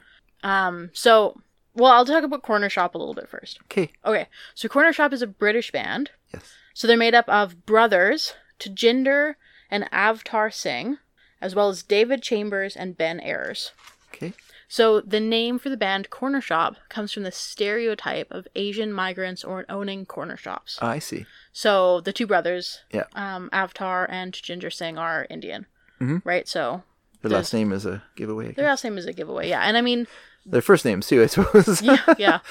Their entire name is a giveaway. Um, so, uh, in yeah, I mean, it it did specifically say the stereotype of like British Asian Yeah. Mm-hmm. immigrants owning corner shops, but I think that that's a stereotype that exists in Canada and America as well. I don't know so much. I, that's not my that's not my experience as a, as No? a more Chinese immigrants were, were Oh, more okay, thought but I of mean, as, it like, just says being- Asian. Yeah, I guess Asian, right? but So- that's South Asian Yeah, is being a, but I guess Asian. Yeah, Mm-hmm. yeah, sort of all Asian, right? I mean, even if you think about movies, right? Yeah. Like, Yeah. um, in uh, Do the Right Thing, sure. right, which is a movie fraught with stereotypes, right, and sort of like breaking those down. Yeah. There is is a, a Korean family that has a corner shop in that movie, Yes, right? Mm-hmm. that's a very common thing in the states, Yeah. Um. and there is a lot of conflict between Koreans and uh, blacks, Oh yeah. As you can see in the movie, do the right thing. as you can see in the movie "Do the Right Thing," which is you know commenting on an actual thing, not a made up thing. Yeah. Well, yes. Um. So, uh, yeah. Before corner shop, the Singh brothers and David Chambers were in the band General Havoc. Okay. Uh, that band released one single. Mm. It was called Fast Jaspel EP. Fast Jaspel EP. EP. They didn't do anything else. They just did that one single. Yeah. Um, and yeah, when they started out, it seems like they were very um, well. They're okay. Their first album, according to the internet, Yeah. their first album was Indian tinged noise pop on curry colored vinyl. Okay. so well, they were trying. That sounds gross. they were trying to make a, Curry s- a colored. statement. I think. Yeah. Yeah, which I imagine was like sort of like an orange. I was thinking. Yellow? I thought it was more like a yellowy green. I guess that would be green curry. Yeah. I more think of curry as like. Are you Sort thinking of like, like a butter a- chicken kind of c- color? Or? Well, that's more of like a red, but I think Hmm. most curries are sort of like an orangey color. Well, that's not so bad then. Yeah. Um, but they kind of mellowed out for their next album, Okay. and they achieved some mainstream success with this album, which was called um, When I Was Born for the Seventh Time. Yeah. So that one came out in 1997. Okay. Hmm. And yeah, they mellowed out a lot for this one, right? They sort of um, Uh, use actual song structure. used actual song structures and brought in sort of some more like traditional, like rock and pop elements, yeah. right? And Yeah. um, they still did have a lot of like they still did have sort of Indian influences as well. I think that they, they kind of toned down their sort of like racial politics stuff that they were Mm. Okay. that they were going for as well, Yeah, right? yeah. Sort of um yeah. But you know, they they did that one. They sort of said their they had their their say, Yeah. you know. Now they're like, "Okay, let's make some music." Kind of like Sufjan, Mhm. right? Where he started out and he was like, "I'm just going to be really loud." Yeah. And then yeah. I was like, okay, but like, let's try to sell some stuff. And yeah, Yeah, like, yeah. okay, Yeah. all right. So that's what they kind of did with this one. Mhm. Um, I guess I got signed to a record company, and the record company said, "Listen, guys, we want you to sell records. yes, yeah, exactly. We signed you to sell records, yeah, and this is what we want you to do." yeah. So yeah, um, but this album, Rolling Stone and Spin, I don't know Yeah. who Spin is, but they were they were Another American magazine. okay. They were Music both magazine. Mm-hmm. really favorable of this album. Okay. They said like lots of really good stuff about it, big reviews. They were like pu- publicizing it and stuff. Yeah. Um, and this song was really popular as well.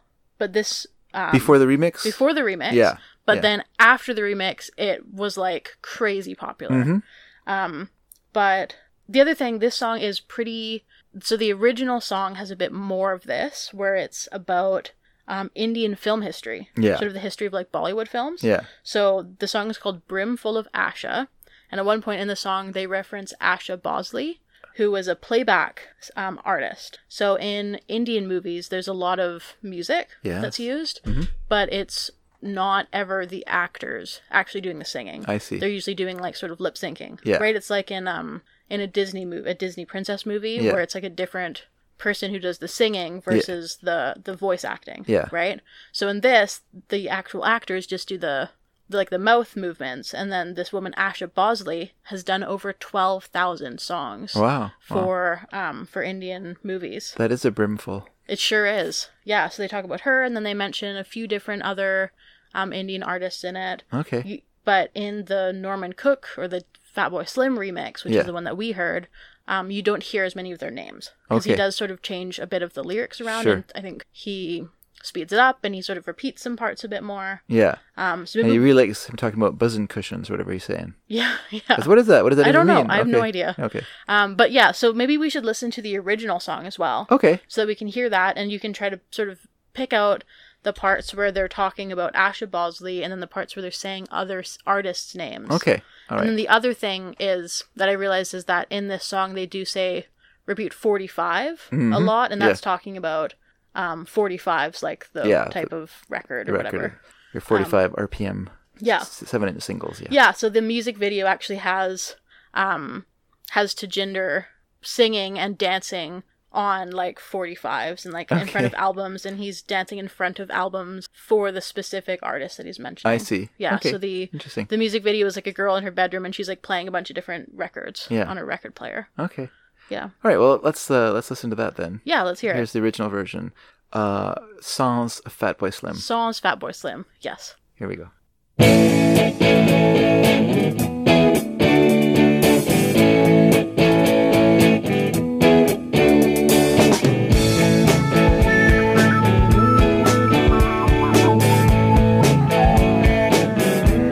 There's dancing behind movie scenes, behind the movie scenes.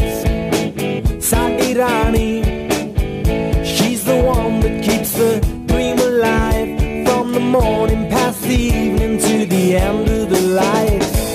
Brim full of Asher on the 45. Well, it's a brim full of Asher on the 45 brim full of Asher on the 45. Well, it's a brim full of Asher on the 45.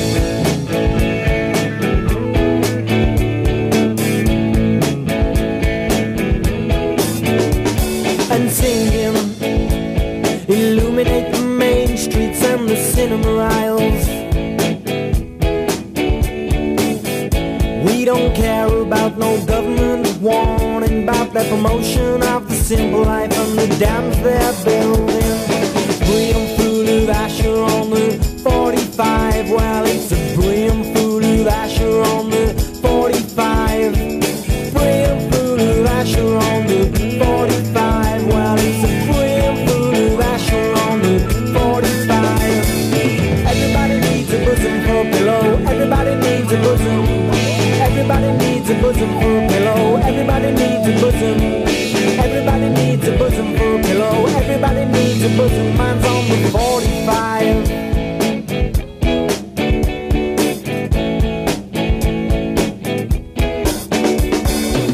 Mohammed Rafi, 45.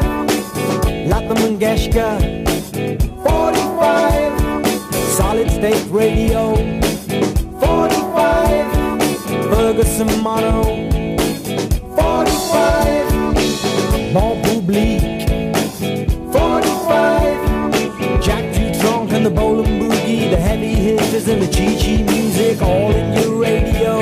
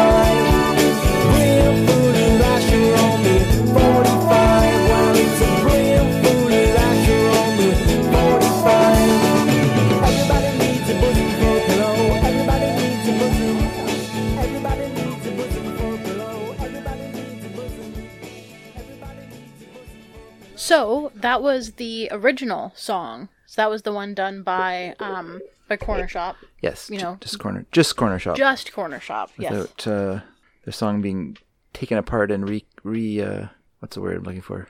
Taken apart Remixed? and re Mastered? whatever. Yeah, remixed. I guess Um, that's fine. So yeah, I mean this that original one was written by Tajinder, Tajinder Singh Okay. and produced by Corner Shop. Okay. So it's very much their own song, Mm-hmm. right? About their culture and their history and about media um, from, you know, fr well, from their parents' Yeah. home, I guess, or from Yeah. their grandparents' home. I don't know.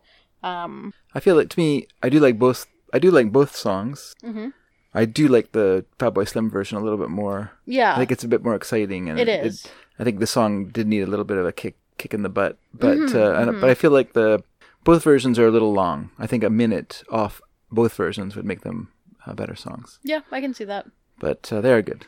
But yeah, so, uh, yeah. I mean, it's it's so good that you heard those that song from me. So that's, that's but it. yeah the um they uh you know I, i'm sure well i i did mention that you should uh listen to or try to try to hear the names of all of the the singers Yeah. in that one which i don't believe you can hear as well no, I, in the um in the, the norman cook Mhm. remix yeah, but in the corner shop one they mention mohammed rafi and lata mange Ma- sorry mangeshkar okay, um, and all Indian radio, um, and just like yeah, Yeah, it's sure. just, you know, uh, major players in like music used in like Bollywood films. sure, sure, Yeah, yeah, cultural touchstones for them. yeah, exactly. But I mean, I I can also you know I don't think you They can also mentioned Jacques Dutronc, the French uh, yes composer singer. Yeah, so they, um, yeah, they,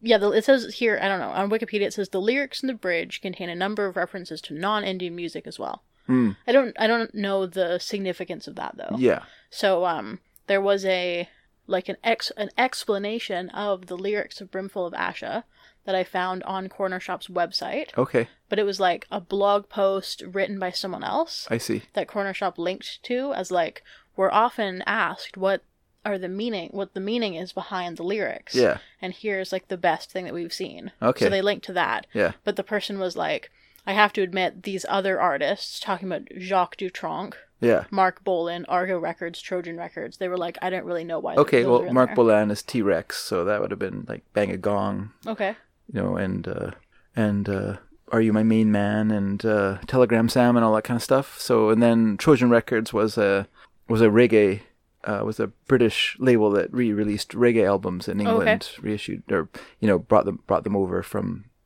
oh we would say licensed them and and and and released them in England. And then what was the Right. other one? Not Junk. argo Trump, but- records Argo Records. Oh, I see, I don't know what that one is. Sorry.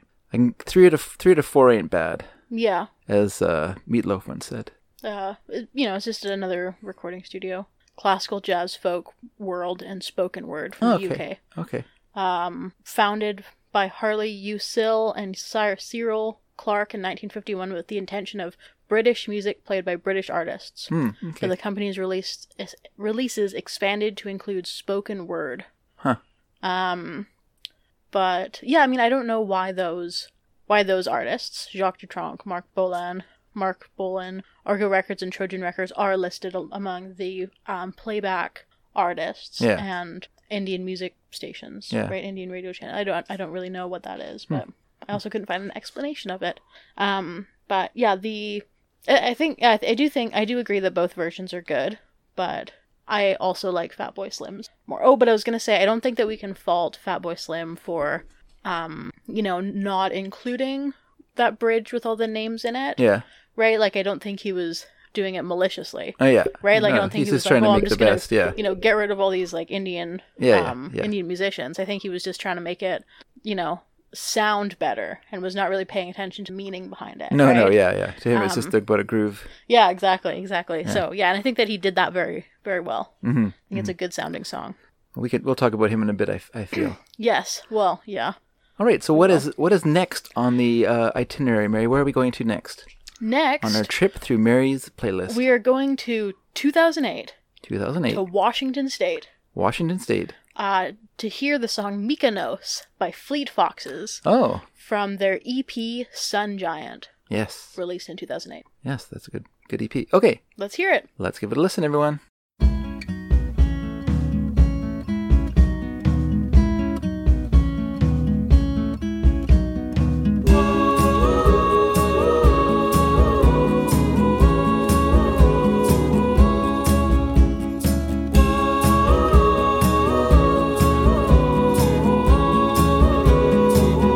The door slammed loud and rose up a cloud of dust on earth.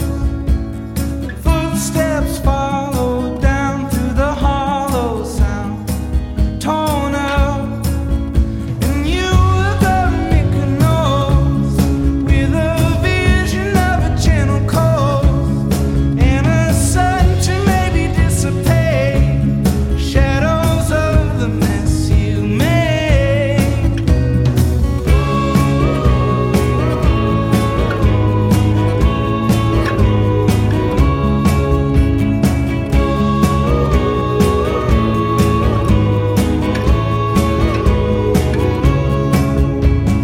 Pallid animals in the snow-tipped pines, I find hatching from the seed of your thin mind all night.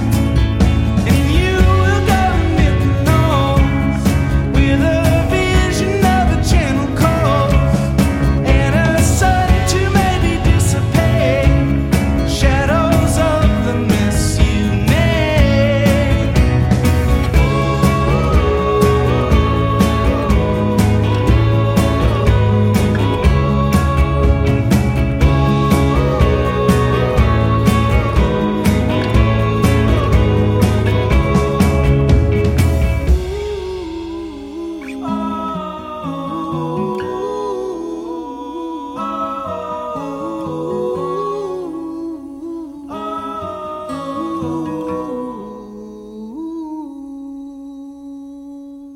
Brother, you don't need to turn me away. I was waiting down at the ancient gate. You go wherever you go today. You go today. I remember how they took you down. As the winter turned the meadow round, you go wherever you go today. You go today. When I'm walking, brother, don't you forget. It ain't often that you'll ever find a friend. You go wherever you go today. You go today. You go wherever you go today. You go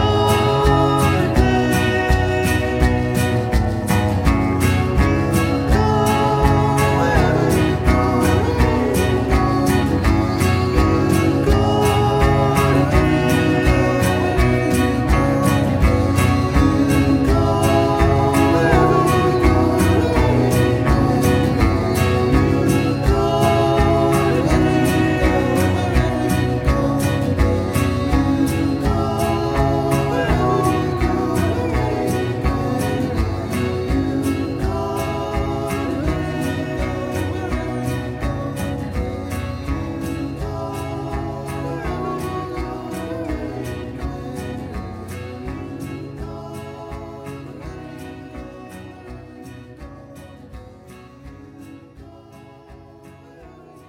All right, so that was the song Mykonos by Fleet Foxes from their EP Sun Giant, released in 2008.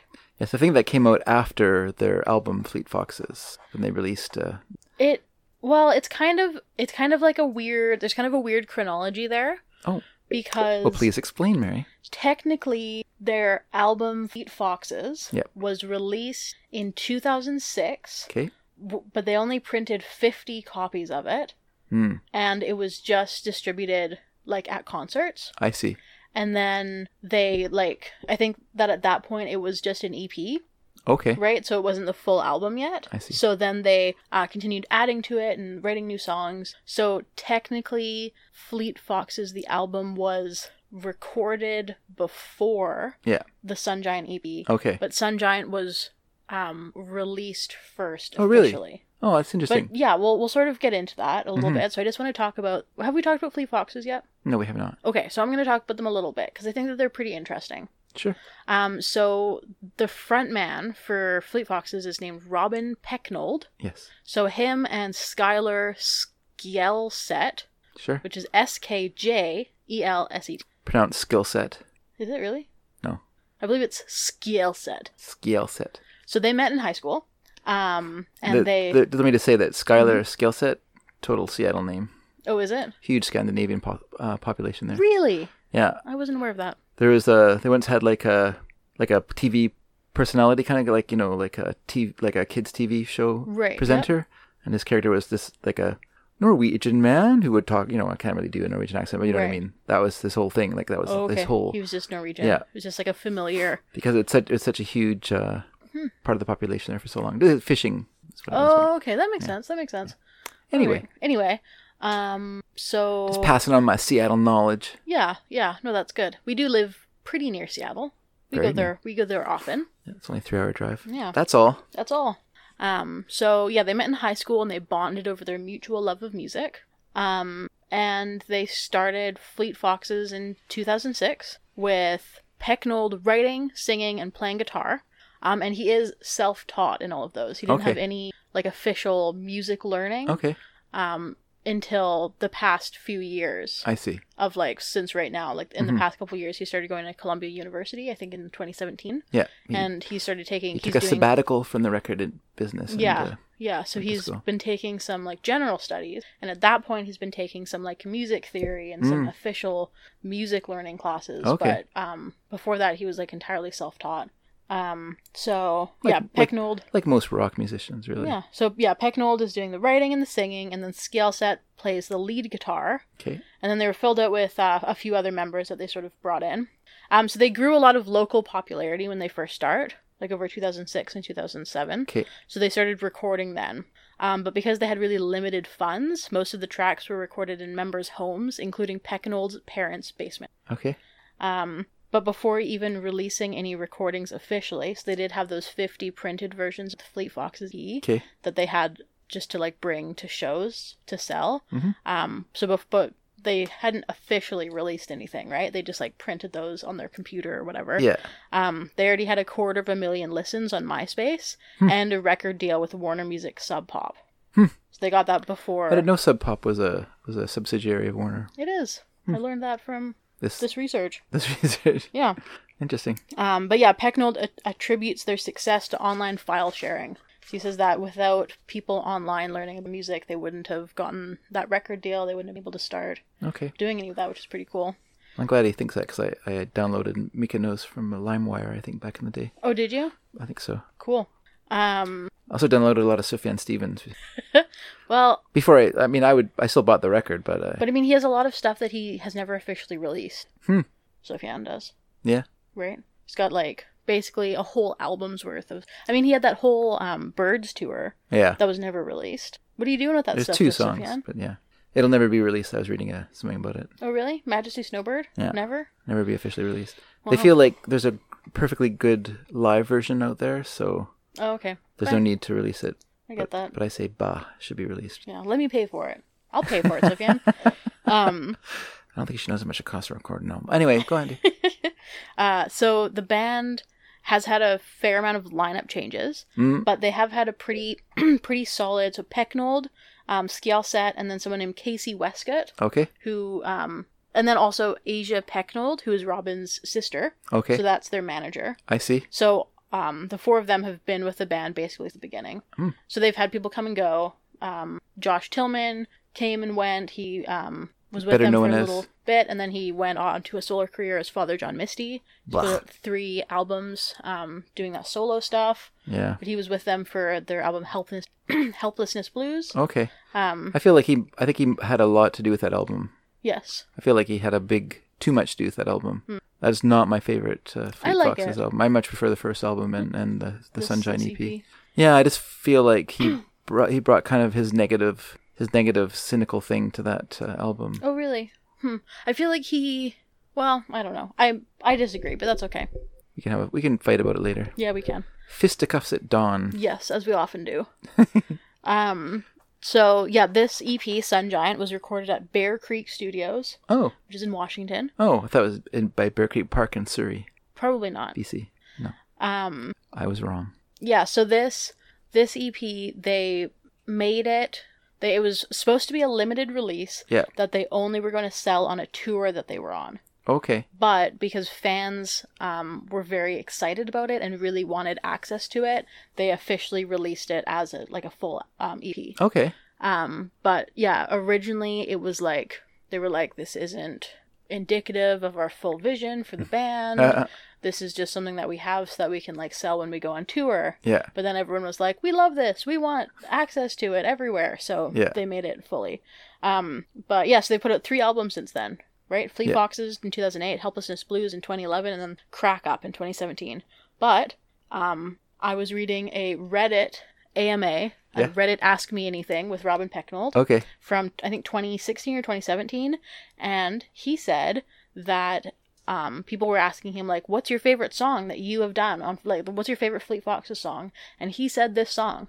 Mykonos. He said Mykonos is their favorite, Yeah, his I think favorite of it's their uh, songs. I think it's really good. That this song is so good that I was one time picking you up at Trinity Western University, and I heard it playing over the like the sound sound system in the in the university. oh, okay. And by the way, Trinity Western is like this super heavy duty, really Yeah, very, evangelical very Christian sc- religious. school. Like you have to sign a contract that says you're not allowed to dance on campus. yeah, or engage in any kind Well, of be- you can't any have kind of fun. premarital sex, but you can like, have fun. You can't have fun. Well, you can't have premarital sex, which I think is expected, sort of. You know. You still have to sign a contract saying saying that. Yeah, but you're not allowed to dance on campus. No, that's because they're uh, Mennonites. because it, it could potentially lead to sexual activity. Can't go to the movies. Can't bowl. You can't be gay.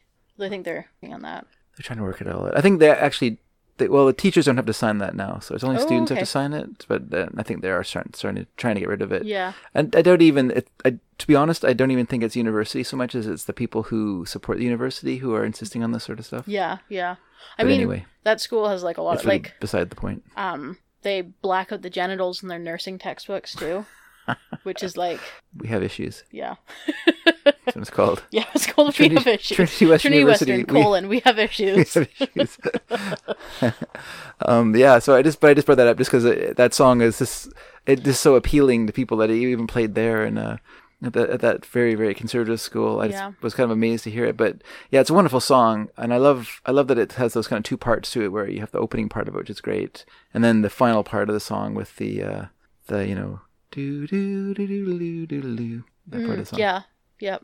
It's uh, rather great. It is. It's fa- it's a very I think it's a very good song. hmm Well, I really like and the so does Robin Pecknold. I really like the first those first two things a lot. I help Linda's help. I don't know. I just and I haven't heard the crack up. I guess I should. Uh, I also haven't. I really like Fleet Foxes, but I um I think I asked for it for Christmas and then I never got it for Christmas. oh, the crack up. Yep. Oh, Not blaming anyone. I'm just blaming the person who buys the for me, which is dad. it's fine. Not bl- not blaming anyone. yeah. I'm just well, you saying Probably got a lot of that stuff. Mm-hmm. dad buys the Christmas presents for the family, and he didn't get it for me. So Yeah, it's I his could- fault that I haven't heard it. Yeesh. Some guilt over here. Oi. She got some really nice presents that year. Everyone gave her gave her a mouse trap, box of crackers. yeah, some coal. I got coal. I don't give people coal. You were good. That's why you got the mouse trap. to catch those mice. Well, you can do whatever you want with it. I didn't have any instructions. No, I guess that's true. Although, it, you know, I probably would still have my finger if it had come with instructions. I'm just saying. Listen, once again, your carelessness is not my problem. All right. Okay, This is so something else we'll have to have fisticuffs like Dawn about. yes. Although, again, my fisticuffs have less power because of my missing finger. Luckily, it was the middle finger, everyone. Does does mean that the fisticuffs happen less often? okay, so Um, What's next, my The dear? next song is "Praise You" by Fat Boy Slim. Oh my gosh, I can't believe you broke my. Uh, okay, hold on. Yeah. I'm gonna finish reading this and then I'm gonna say something. Okay. So it's by Fatboy Slim from his 1998 album "You've Come a Long Way, Baby." Good album. But Mhm. when I first made this, I didn't realize that Corner Shop was a remix, Oh, okay. or that the Corner Shop song was a remix. I see. Um, so in my mind, I was not breaking the rule Okay. That's, because I was that's true. unaware Yeah. because it just says Corner, shop. It You're doesn't right. say it doesn't say remix. the by- remix. yeah, you know, It- I like I didn't even have the the cover for the single. Yeah. hmm You know, the remix cover. I just had Yeah. the cover from the album on my on my iTunes. yeah. So I didn't know. But anyway, let's listen to the song "Praise You" by Fatboy Slim from "You've Come a Long Way, Baby" from 1998. All right, everyone. Let's give it a listen.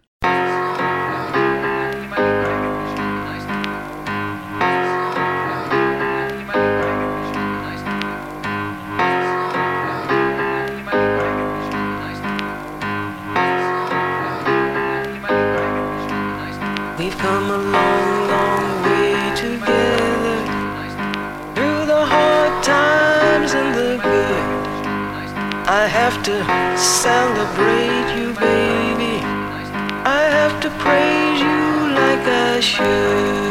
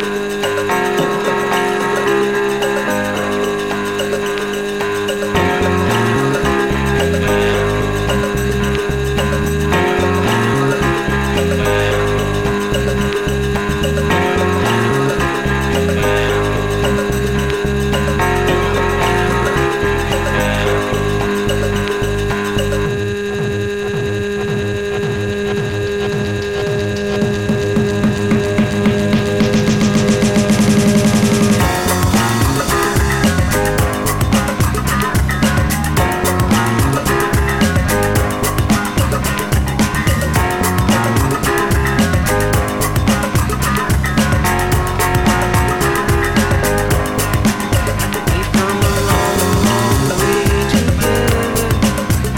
Through the hard times and the good, I have to celebrate you, baby.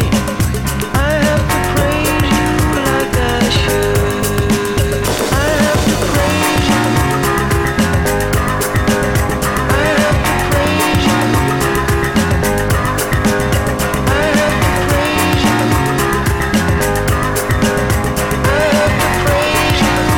I should. I have to praise you.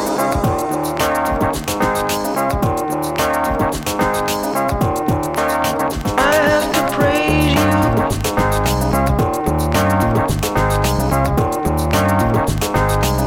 I have to praise you.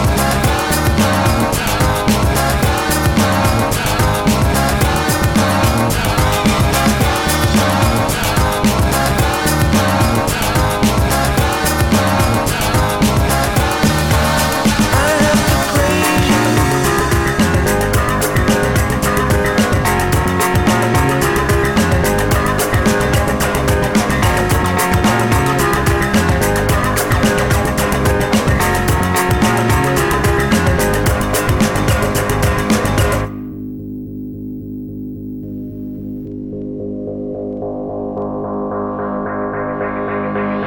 We've come a long, long way together.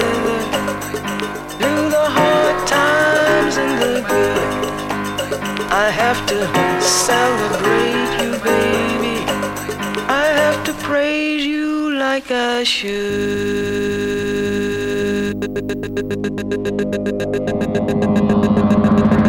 I have to praise you. I have to praise you. I have to praise you. I have to praise you. I have to praise you. I have to praise you. I have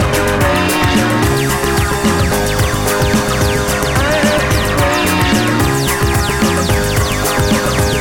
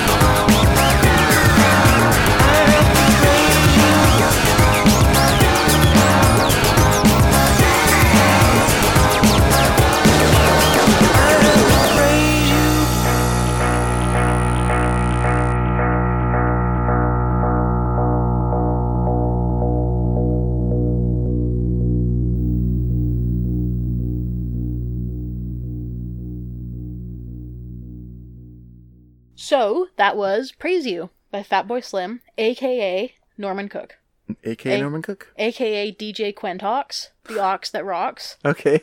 Um, there's That's good. actually he was AKA Norman Cook, bassist in the House Martins. yes, yeah, oh, I'm, I have that on here. Oh, okay, good. Um, he actually on Wikipedia, I think there's like a list of a bunch of names that he has, and he won some sort of fake award for being the artist that goes by the most pseudonyms, Okay. or has released the most All right. um, music under pseudonyms or something. the most nom de tunes, they like to The call most it. nom de tunes, yes. Um, yeah, it was reported in 2008 that he held the Guinness World Record for the most top 40 hits under different names. Did you call it a phony award? yeah, I thought it was, but it's I guess Guinness. The is Guinness Book of fine. World Records is, is I thought it was like a phony internet one. it's but- not phony or internety. It's uh, famous. Yeah, no, and, you're uh, right. You're right. I was I was remembering incorrectly. I mean, it is stupid, but it al- it's also very well known in the Guinness Yeah. Book of World Records. um, I'm going to read some of his pseudonyms. okay, Not all of them, please. but it's just some. Yeah. Biggie Slims, Okay. which I think was a prototype for Fatboy Sh- Slim, Sure. or perhaps is his cousin. Okay. Um, Cheeky Boy, All right. Chemistry, Chimp McGarvey, Cook Da Bass, Okay. uh, DJ Delight, Drunk Soul Bu- Brother, Okay. The Feel Good Factor, Grime Minister, Hot Since 63, Margaret Scratcher, Huh. Hmm. Pierre Burner Down, Son of a Cheeky Boy, Stomping Pond Frogs, and Yum Yum Head Food. Oh, that's good. Wow. So I guess, well, I guess doing a lot of re- remixes and things like that, he must it must just make it easier for him to go under various pseudonyms rather than everyone go, oh my gosh, how many remixes does this Yeah. guy do? Yes. Yeah, he's also done he's also pretty prolific. Mm-hmm. He's done a lot. He's been in a lot of groups. Yeah. Um so yeah, Cook was in a whole bunch of like different bands before going solo, Sure. including the House Martins. That's where I which was first. the That's where I bassist. first heard him. I didn't realize. Oh, okay. Uh, I he didn't also, realize I was hearing a future remixer, but apparently he was already into f- the whole like DJ culture when he joined the House Martins. He was just asked by them to play bass because they didn't know anyone else to ask, and uh, so he- Yeah. he, just kind of like said, "Well, sure, Yeah, no, I'm actually I'm uh he started playing in a new wave band when he was in high school. okay, And then he started DJing while in university. Mm. So he got his Bachelor of Arts degree okay, from, I think, Brighton University. sounds fake." Um, he studied English, politic- politics, and sociology. Uh-huh. And while getting his BA, he DJ'd. Mm. Um, and yeah, and then after DJing, he like joined the House Martin. And then after that, he co-founded the group Beats International. Oh yeah, He was in remember Freak Power. He was in Pizza Man. He was in the Mighty Dub Cats. that. Okay, Uh, then in 1996, he went solo and adopted the name Fatboy Slim. I see. So when he was DJing in university, he went by DJ Quentox, the ox that rocks, um, because his what, what is it? His middle name is Quentin or something, Okay, I think, or I don't know. I think that's something. all right, Um, sorry. Oh yeah, so yeah, 1996, he went solo and adopted the name Fatboy Slim, okay, which he says he's said al- he, according to him, he has made up a lot of reasons for what that name means in the past, but really it doesn't mean anything. Yeah. He says he likes it because it's goofy and ironic, and he likes that it's an oxymoron. yeah, Um, he and sort of a says- joke on like a blues name as well. yeah, yeah. He says that it's it's goofy and ironic, like himself. um, I don't think you should describe yourself as ironic. Mm. That's the irony. Yeah, I guess so. Um, so this song, this song in particular, "Praise You," was off of his second album. Yep. Um, his first one was called "Better Living Through Chemistry." Okay, it's pretty. Um, it's it's good, but it's not as good as uh, "You Come a Long Way, Baby." Yeah, and then "You've Come a Long Way, Baby" was uh, well received. It has real this song on breakthrough. Mm-hmm. it that did well. It has Rockefeller Skank on it that did well. Um, and yeah. this song in particular was. I My only think it- complaint about that album is the songs are too long, that's fair. particularly Rockefeller Skank. Rockefeller Skank is. it goes long. on too long. I think I prefer Rockefeller Skank to this song, Oh, really? but I think it's too long to put on a mix. I think you're right. I would rather. Yeah. I would like to do an edit of that song. Yeah, that'd be good. I think I'll do that. Actually, I'm gonna do it right now. Bye, everyone. Okay, well, we'll just wait here until Dad gets back. Now that I'm thinking about it, I should do it right now. Okay. Um. Why put off today what you can do tomorrow? Yeah. No, that's well. Wait, but does this, that make any uh, sense? This song was in top forty charts, like globally. Yeah, It was number one in the UK. It was number one US dance music. I had a great video as well. Uh, it had a great video as well. Yeah, with which Spike Jones. yeah, there's actually kind of a fun story behind that too. Okay, Oh, let's hear Where um, Spike Jones was originally supposed to do the video for Rockefeller Skank, it. Okay, but then he wasn't able to for some reason. Um, so then he went out and did his own video for it on his own. Uh. Um, and then he sent that to Fatboy Slim. And Fatboy Slim was like, This is awesome. Can you come in and do another video for me for Praise You? And he was like, Yeah, totally. Huh. So, So if people don't know, the the video for Praise You involves a small community dance troupe performing Praise You in front of a movie theater, uh, and so it's basically a, a put on that the people who are in the video don't know that it's a put on, so they're watching this very inept dance company led by Spike Jones, the director of the video, who's also really involved with the the Jackass uh, movies and the TV show and stuff. So he's drawing from that kind of uh, performance art, kind of you know and isn't it in front of Man's Theater? I'm not too sure what theater it is. Is it Okay. front of Man's Chinese I Theater? believe I read that. Okay. I don't know. It looks looks almost too modern to be Man's, but it could be. I don't. I don't. I'm not no expert on Man's Chinese theater, but yeah. So they're performing. Uh, you know this uh, in a very. You know they're all done up in a very. Uh, you know small. Um, small dance troupe, kind of amateur dance troupe kind of way, with everyone sort of like overdressed for their skill level, and it's quite good. It's quite a good, quite a good little gag. And of course, none of the people who are seeing this are in on the joke, so they're all being tricked. Which I, I'm not a huge, I'm not the biggest fan of that sort of humor, but it works. It works in this video because this is done in a very uh, with a good spirit rather than in a kind of mean way. Oh, no, sorry, I was wrong. It was just outside of a movie theater in Westwood, Los Angeles. Yeah, it's it's, it's a very modern looking theater. That's what I was that's what I was thinking. Okay. Yeah. So it's just yeah, and it's just people who are just kind of watching them and, and can't believe that people would even like be trying to, to dance when they obviously can't. And it's fun. Now, what song is the what's okay? So "Praise You" is a remix of a of a of a song Okay. from 1970s, right? It's not. oh, okay. But there are so there's um lots of samples I see. in this song. Okay. So the main sample is from Take Your Praise Uh. by Camille Yarbrough. okay, And she is actually credited as a co-writer of this song. I see. Um, but then there's other um, there's other samples, including one called Balance and Rehearsal, which is a test album track from the audio electronics company JBL. Hmm. Um, there's uh, I think some guitar bits from It's a Small World from Mickey Mouse Disco, Okay. um, and the theme from Fat Albert and the Cosby Kids. Wow. So let's listen to I'm surprised we're I'm surprised we're still allowed to to listen to this album or to this song. yeah, right. Anyway, I mean, I go on. think he just took little bits. Yeah, yeah. Like he just took a guitar bit Yeah, yeah. from "It's a Small World," Huh. right? Um, so I think that maybe that has sort of allowed it to be okay. But I think we should listen to um, Camille Yarborough. particularly this, the start of "Take Your Praise" by Camille Yarbrough. Um, okay. well, we don't just play half the song; we play a whole song here, Mary. All right. Well, let's hear the whole song then. All right, let's give it a listen, everyone. We've come a long, long way together through the hard times and the good. I have to celebrate you, baby. I have to praise you like I should. You're so rare, so fine. I'm so glad you're mine. You're so rare, so fine. I'm so glad you're mine. You make me glad I'm a woman. Cause you're a feeling, thinking man. And anytime I know you're needing. I'm gonna please you every way I can. You're so rare, you're so fine. I'm so glad you're mine. You're so rare and so fine. You clear the questions from my mind. I was uh, afraid to say I love you afraid to take and too eager to give. You help me deal with what I'm feeling, with why and how I want to live. You're so rare, man, you're so fine. You know, I'm so glad you're mine. You're so very rare and so fine.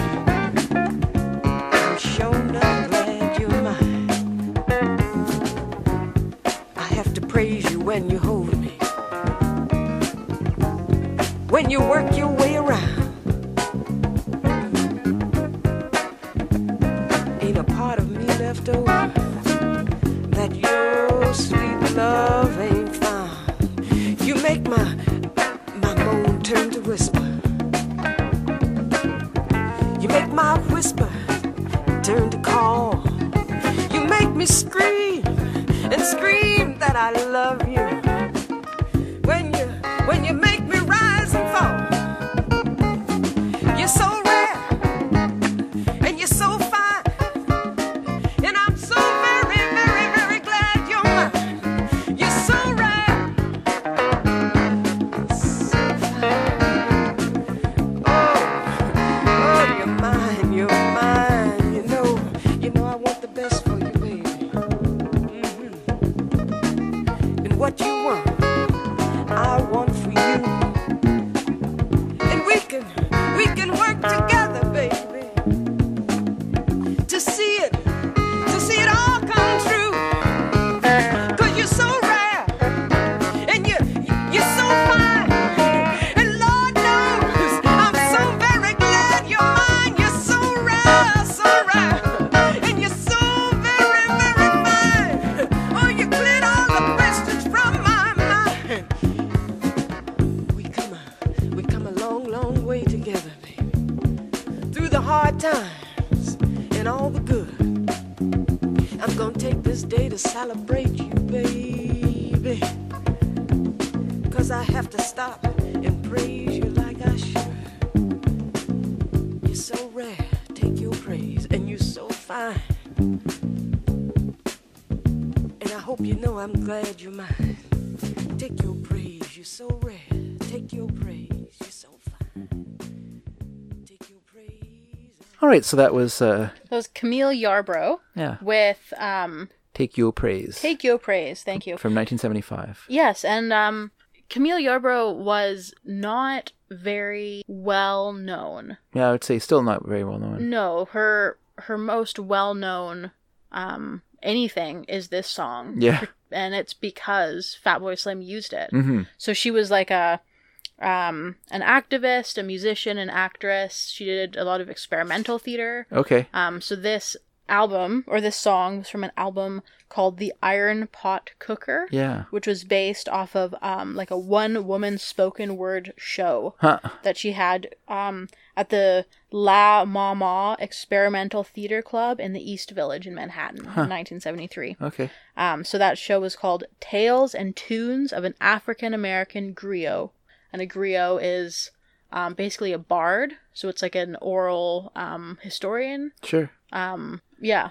Whenever I hear one woman play, all I can think of is Gypsies, one woman play for Mystery Science Theater 3000. Oh, yeah. So good. Landlord's coming again. Something like that. So, so silly. That is a pretty silly show.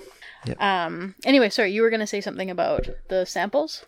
Well, it's interesting that when you well, when you hear samples, especially when you hear musical samples, they're so taken out of context from w- where they are that it's hard to recognize them Oh, in the totally. song itself, unless they're using like a fairly significant amount of the sample. Mm-hmm. In most cases, it's just a very sh- bit of short bit of the riff Yeah. that's sampled and then just put on that then it's just repeated over and over again and so it takes on a completely different completely different uh you know meaning Oh, musical meaning yeah, so totally. it's so hard you can't you know unless it's uh, from a song that you're like intimately familiar with you're not Mm-hmm. you're not going to have a easy time I mean, I think with that Camille Yarbrough one, I think you can tell. Mhm. That one, Because but- it is just the very beginning of sure the song. that, that and one's it's very yeah it's the used a lot of it lyrics. yeah used a lot Yeah. of it but i mean in that case who knew who camille yarborough was Oh, so totally. you're- yeah. you know he's I mean, really, the only reason Yeah. people know that it was a sample of her song is because um, Norman Cook credited her as a co-writer Yeah, on the yeah, song, sure. right? yeah and uh Which is probably pretty generous of him, Mm. right? Like, I don't know if that's something that people are expected to do yes when they sample. Is yeah it? they are Credit them as co-writers? Yes. Hmm. Yeah, so you'll see like a lot of I I sort of disagree with it myself. I don't Okay. think uh I mean I think it's fair if people do that, but I I think uh I just think it should just be a, f- a free for all. Right. I mean, I think that A they creative free for all. I don't I mean think that, that people can they- steal the song and just should. I, but I if you're think that- repurposing it. Right. I think people should be credited in some way. I'm not saying they should be credited as co-writers, Hmm. Yeah. but I think that you should credit samples. Uh, I guess. It depends. I mean, in that case, I, I would agree with you because he's using quite a bit of the song. Mm-hmm. He's using the tune and stuff like that. But in terms of like s- taking a little bit from the Mickey Mouse uh, disco theme or Yeah, whatever, taking a little bit of the guitar. yeah, like that that kind of stuff. Like, who cares? Besides, the person who played the guitar.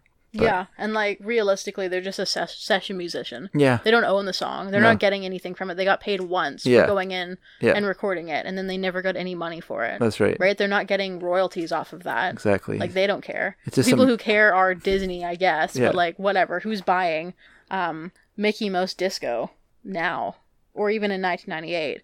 It was an album released in 1979. By that point, it Mm-hmm. of course, was of 19 course, it, years of old. course, it was.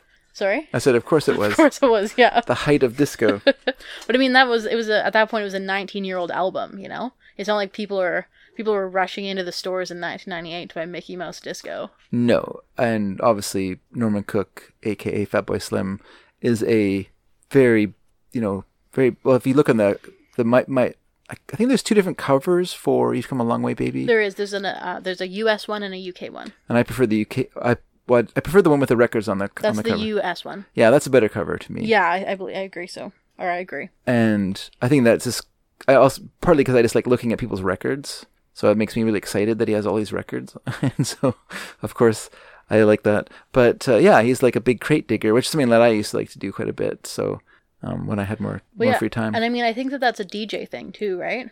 I mean, for sure, and that this- was also like the '90s were the best time to to be a record freak. right. because everyone was getting rid of their records For and replacing CDs. them with CDs. Yeah. Yeah. So there was like tons of records everywhere that you could get for so cheap. It was hilarious. Yeah. It's not like that now. Like now the records have come back again. You know, it's much harder to to find and to find cheap records. You know, so it happens. It's Mm, mm-hmm. I mean- occasional, but If you go around to Valley Village and stuff, it's already the been records are not. and they're all picked through good. too. They're picked through by the people in the back. Oh yeah. Yeah, Yeah, that's The- true. The, people it goes through so many different yeah. uh, levels of, of Right, because I of mean, picking over. realistically, they probably take them to like places they can sell them to before they take them to Valley Village. You know? Well, not even that. Like the actual work people working there just pick. Oh, through well, them that too, And, yeah. and take them. Yeah. Yeah. Um, but but yeah, I mean, if you go to Valley Village or whatever and look through, you're basically just looking at like soundtracks and old country Mm-hmm. Yeah. and a lot of like There's a- Cher and Madonna. Yeah. Well, that yeah. There's polka albums. There'll be um yeah. There'll be because we where we live, of course, there'll be like German language evangelical choirs or something like that. Yep, You know, like yep. uh, like a Mennonite lot of stuff. yeah, a lot of Dutch stuff in uh, A lot of Chilliwack. Dutch stuff. Yeah. because yeah. Chilliwack Chilliwack is so Dutch that my tiny, tiny little um like grocery store in Rosedale Yeah. um has a whole half aisle of Dutch food. Yeah. Yeah. Like you can up at the up at the front counter there's like Snickers and Kit Kats and stroopwafel. I'm like, okay. but you can get salted licorice there too, though. Yum. sure. Yeah, you Yum, can yum. get all Dutch food there. That's good. Good stuff. Yeah, one time I went there and um this family walked out and it was like a dad and three daughters and they looked like they were walking out of 1908. Yeah. They were yeah. the daughters were wearing very obviously homemade dresses with like white bonnets and braids Wow. and like dresses that were like, you know, like a s- like a a light green that went like down to their elbows and down to their ankles Yes. and um had little like white polka dots on it, you know. It's both charming and scary. Yeah, yeah, totally. Yep. Yeah, and the dad was dressed like also like he was wearing like, you know, I don't know, he looked like such a farmer. Mm-hmm. I was like, man, those people are farmers, huh? Yeah. yeah. Also definitely Mennonite. but but oh, their farms are so wonderful, Oh, yeah, so nice. so uh neat as a pin. yeah, so neat. You can always you can always tell you can always tell a Dutch farm. hmm Dutch or German farm, yeah. There's Yeah. so I remember reading um the Al- Alexander's Alexander Solzhenitsyn's first book of his Red Circle, whatever it was the epic was going to be called, it- but it's about the World War One, and uh, there's a scene where the what the Germans did was they lured the Russians into or the Soviets, I guess they were in the Russians then, the Russians into Germany, and then they surrounded them from the back and cut off their supplies and then they did did- they did their worst but as the russians are being drawn in they're looking at all these farms and they're all these spotless whitewashed farms with these carefully manicured manure piles and stuff Yeah. and they thought well this is fake this is just for show like no one could possibly really have their farms like this Yeah. and it's really kind of a charming sequence in it. I mean, because it has nothing to do with the book itself, but it's just sort of you know, it sort of highlights the difference between the two nations. You know, Yeah. I mean, I think that that's fading a bit. Mm. I used to work I used to work at a farm um, that was owned by a Dutch guy. Okay. He was a first gen like he immigrated from Holland. Holland. Yeah. Yeah. I was like, not Denmark. What am I? What's the word? Okay. um, yeah, he immigrated from Holland, and it was like a working farm, right? Like Yeah. there was greenhouses, and they grew goji berries i- outside, and then they grew peppers year round in the greenhouses. okay. And it was not very neat. But Okay. Mm, it was also a very large scale operation, right? It didn't really have the ability to be neat. They had a bunch of like Guatemalan workers living on the property, and Yeah. they would have people in and out all the time, and trucks coming in, and um, You can still be neat. You yeah, just- you well, I just mean, it have was to- it was as neat as it as Yeah. it could be. For I'm like sure. An industrial. I'm sure they were kind of. They were probably just not. They didn't have the will to to do that anymore. Like they just. You know what I mean? Like they were kind of winding down, right? Oh yeah, when you well were there, yeah, they so- were yeah they had owned Yeah. it I think for like 25 years, and they were Yeah. they s- I was laid off because they sold it. Yeah. Like where I work, the warehouse I work at, the original manager, the warehouse manager was Dutch. Okay. Mm-hmm. So every Thursday afternoon, everyone had to stop what they're doing and sweep every corner of the warehouse. oh really? They had to sweep the stairs. yeah. They had to sweep out every corner. They had to Yeah. sweep all the aisles. And so it was always as neat as a pin because Mm-hmm. every week it was. And so that mentality is still there, even though this Right. guy is long gone. Yeah. There's still this sense of that we have to like make sure everything's put away. Everything has to get swept every day That's nice. you know so it's yeah it's a very neat place to work in but yeah it's a, this takes willpower obviously Oh, and totally. it is and it depends on your staff and everything else of Oh, course for sure. I mean, your work your you know your work your whatever you call it your workplace Ethic? ethos or whatever yeah, yeah, totally. but yeah. Yeah. no it's interesting but anyway it's kind of off the point because we were we Yeah. ended up on that topic I don't know, but anyway, Norman Cook, uh, he had a solo career for a so long everyone time. that was a real uh, real wander But he had a solo career for a long time. He was in Brighton Port Authority. Yeah. Or started that with um with someone else, and he sort of went back to doing Fatboy Slim Mm-hmm. solo. Um, but yeah, I mean, he's seen as a major contributor to Brighton's hip hop scene, okay which is pretty big, is it from my understanding, Okay. or uh, as big as it could be. i think that's where the go team are from oh, really? yeah Okay. But yeah, he like, uh, and he's he's also mm, don't quote Um, me on that everyone I won't. don't walk around saying dave said Dave said, Dave said the Go team's from Brighton. And also be like, no, they're not. They're from Manchester. And he'd be like, oh, that damn Dedrick. damn, Dedrick made me look like a fool. it's like everyone knows where the Go team's from except him.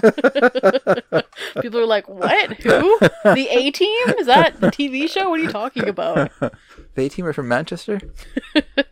And he also um, helped popularize Big Beat the, as a genre. I pity the fool who doesn't go to the hacienda dancing.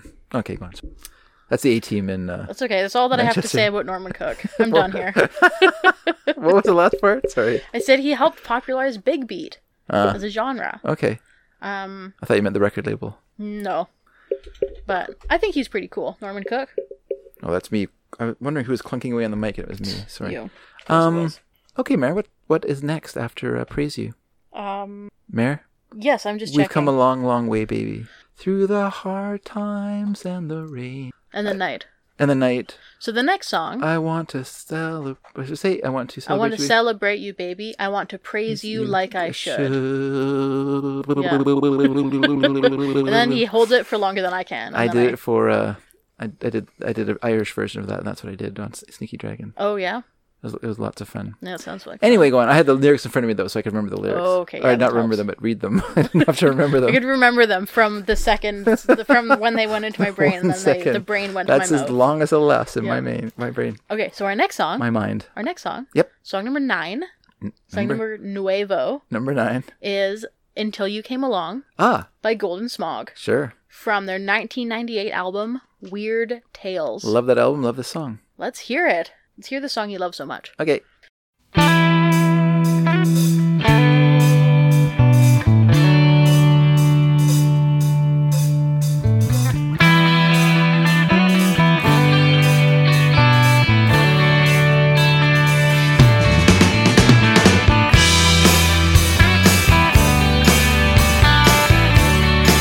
I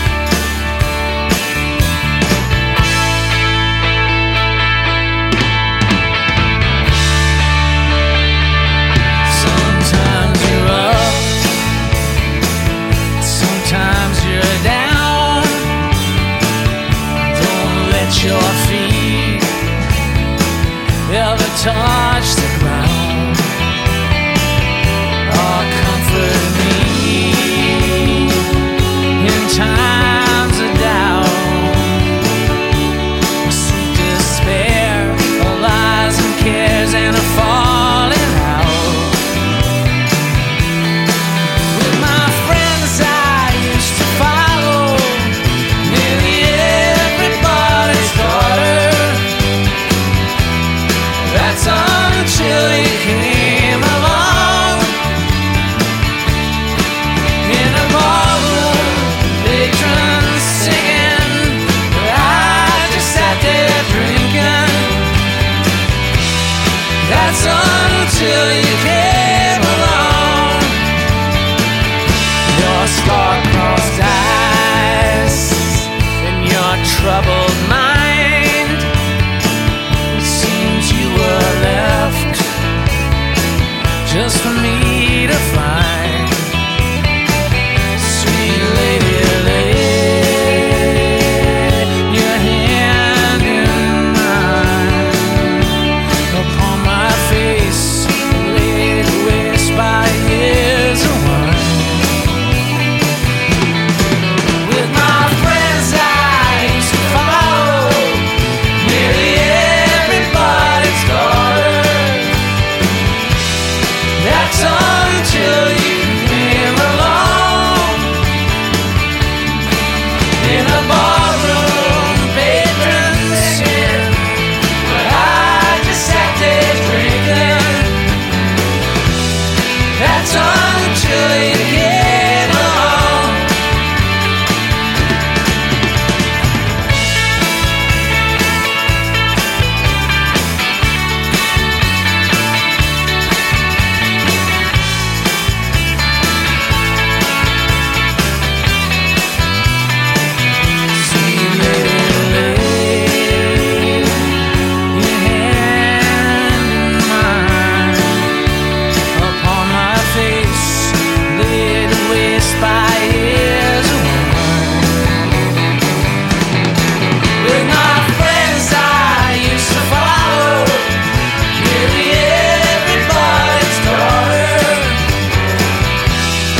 Until you came along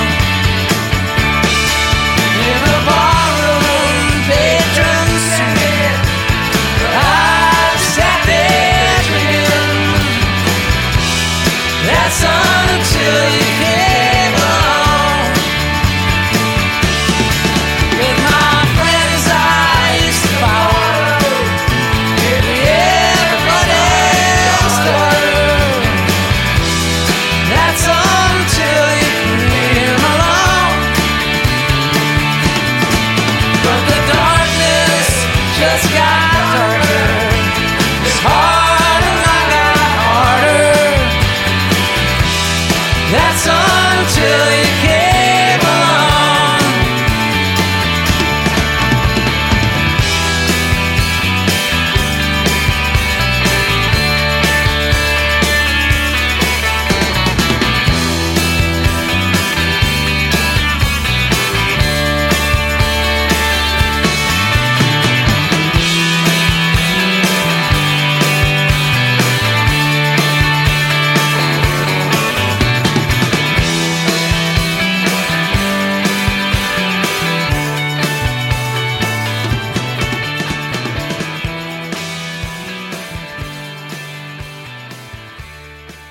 Okay, so that was Until You Came Along by Golden Smog, From what year? 1998. 1998. Oh, another 1998. I know it- there's a lot of I don't know what it is because I wasn't looking at years when Yeah. I made this. Yeah. But I have a lot from the late 90s and the early 2000s. Well, probably because this was like the height of my, well, not the height of, but this is when I was making a lot of mixtapes that you were in the car to listen to, and so this song was uh, definitely on a mixtape that I made, and so you would Yes. have heard it from that. And but I don't think I heard this song until high school yeah, because well, I think you heard it from Uncut later on. no, no, I got the al- I have the album. Oh, I found the really? album at a, thr at a thrift store. Oh, okay, I'm wrong. Well, I definitely didn't hear this song. I until bought it high because of the school. cover. It's a good cover. Yeah, It did you do you know where it's from? uh, from a pulp magazine of some kind, I yeah, guess. Oh, from 1933. Okay. Oh. The album or the art is done by Margaret someone. Okay. Yeah. Interesting. It's cool, right? Mm-hmm. It's a nice cover. If you, well, you should just look it up. Weird Tales. Weird Tales from Yeah. by Golden Song. but I think it's from an actual c- cover of Weird Tales, Yeah. like the yeah. the magazine. Yeah. Okay, so um Oops. so this was like kind of an Americana Yes. or alt country uh, Alt- supergroup. So alt country rock supergroup of loosely connected musicians. yes. So they came together in Minneapolis in 1989. Hmm. So they came together sort of as a reaction to the punk and hardcore scene that was dominating Minneapolis at the time. Minneapolis and the Twin Cities area. at Sure. the Well, time. Husker Du is from there, so they were a big uh, punk band, and then Replacement started off as a punk band Mm-hmm. as well. Yeah. Before both bands kind of switched switched gears and, Yeah. and started being more Yeah. pop rock or pop punk or whatever. But yeah, so it seems like sort of everything in the area at the time was this like punk hardcore stuff yeah, and yeah. so they kind of did a what was that other band who did that like quiet, slow thing? Oh, low. Low? Yeah. Yeah. Yeah, that that kind of thing. Mhm. So yeah, they they came together to do alt country rock. Um so yeah, they were started as sort of like a loose, fluid group with like an ever-changing membership Okay. and they played um covers mainly at Okay. local clubs. Okay. So um in 1992, the band was Dan Murphy and Dave Perner, P I R N E R Okay. of Soul Asylum, Oh yeah. Gary Loris and Mark Perelman of the Jayhawks Yep. uh, Craig Johnson of Run Westy Run, and Chris Mars of The Replacements. Ah. So in 1992, they released a covers EP titled "On Golden Smog," um, and "Golden Smog" is actually it's a reference from a Flintstones episode Oh really? when, um, Oh okay. yeah, which it itself was a a reference to the Velvet Fog. With Mel Torme. Yeah. So, um, yeah. So I guess Golden Smog was what someone called uh, Fred Flintstone in the episode "Hot Lips Houlihan." Hot Lips Houlihan. Yes, it was an episode of the Flint- Flintstones. That's weird because that was a character from MASH. It is weird. Huh. Yeah, I wonder if that was accidental or intentional or I couldn't tell ya. weird. I didn't. Uh, I mean, I guess I could have looked up the episode. Yeah. No, it's fine. Don't worry about it. Okay. Um. Um. So, uh, but yeah, all the ba- so for this first EP on Golden Smog, Yeah. 1992, Yeah. all band members were credited under pseudonyms because of contractual obligations I see. to record labels, Yes. right? Yes. So they were credited. Um, I actually want to look this up. They were credited as their uh, their middle name and the street they grew up on. Oh, cool. That was their it, was their like, name. it was like a Facebook thing. What? What do you mean? Like, One of the Facebook things where it's like your stripper Oh, name yeah, is yeah, you know your totally. this is this in this case your your weird your um Your membership Golden and Gol- Smog yeah, Gold- pseudonym. your golden smog pseudonym. So is your middle name Andrew Dracott? Good. That's my that's my uh, Yeah. So they have golden smog name. What's yours golden smog name? Oh, yours Um, isn't so great. Margaret Hazel 34th Avenue. So, So it is. So yeah, Margaret Hazel, thirty for. theirs are pretty good. Yeah. So there's Anthony James, Okay. Johnny Vincent, Okay. and then it gets better. David Spear hyphen Way, Okay. Jarrett Decatur Lane, Yeah. Raymond Virginia Circle, Uh huh. Eddie Garfield Avenue, Yeah. Michael Macklin Drive. Ah, Um, and then the straight the straight shooter chorus did the background vocals. I see. for um for on Golden Song as well. And yeah, so that one was entirely Which is a covers. which is a bit of a riff on of on Golden Pond, the uh, Henry Fonda Jane Fonda movie. um oh yeah okay also I guess stars so also stars Katherine Hepburn. yeah um so I knew Mary wouldn't pick that up because she's not nearly as uh, old and uh, rickety as me. true true so yeah so this was five five songs an Yes. EP and they were all covers Okay. so there was a cover of a Michelangelo song a Hair song a Bad Company song a Rolling Stones song and a Thin Lizzy song Okay. um and they were yeah oh and then the other person on this album who is unlisted was Bill Sullivan who was a roadie for Soul Asylum I see. but he did not want to be credited Okay. on the album, so he was not. Eh. Huh.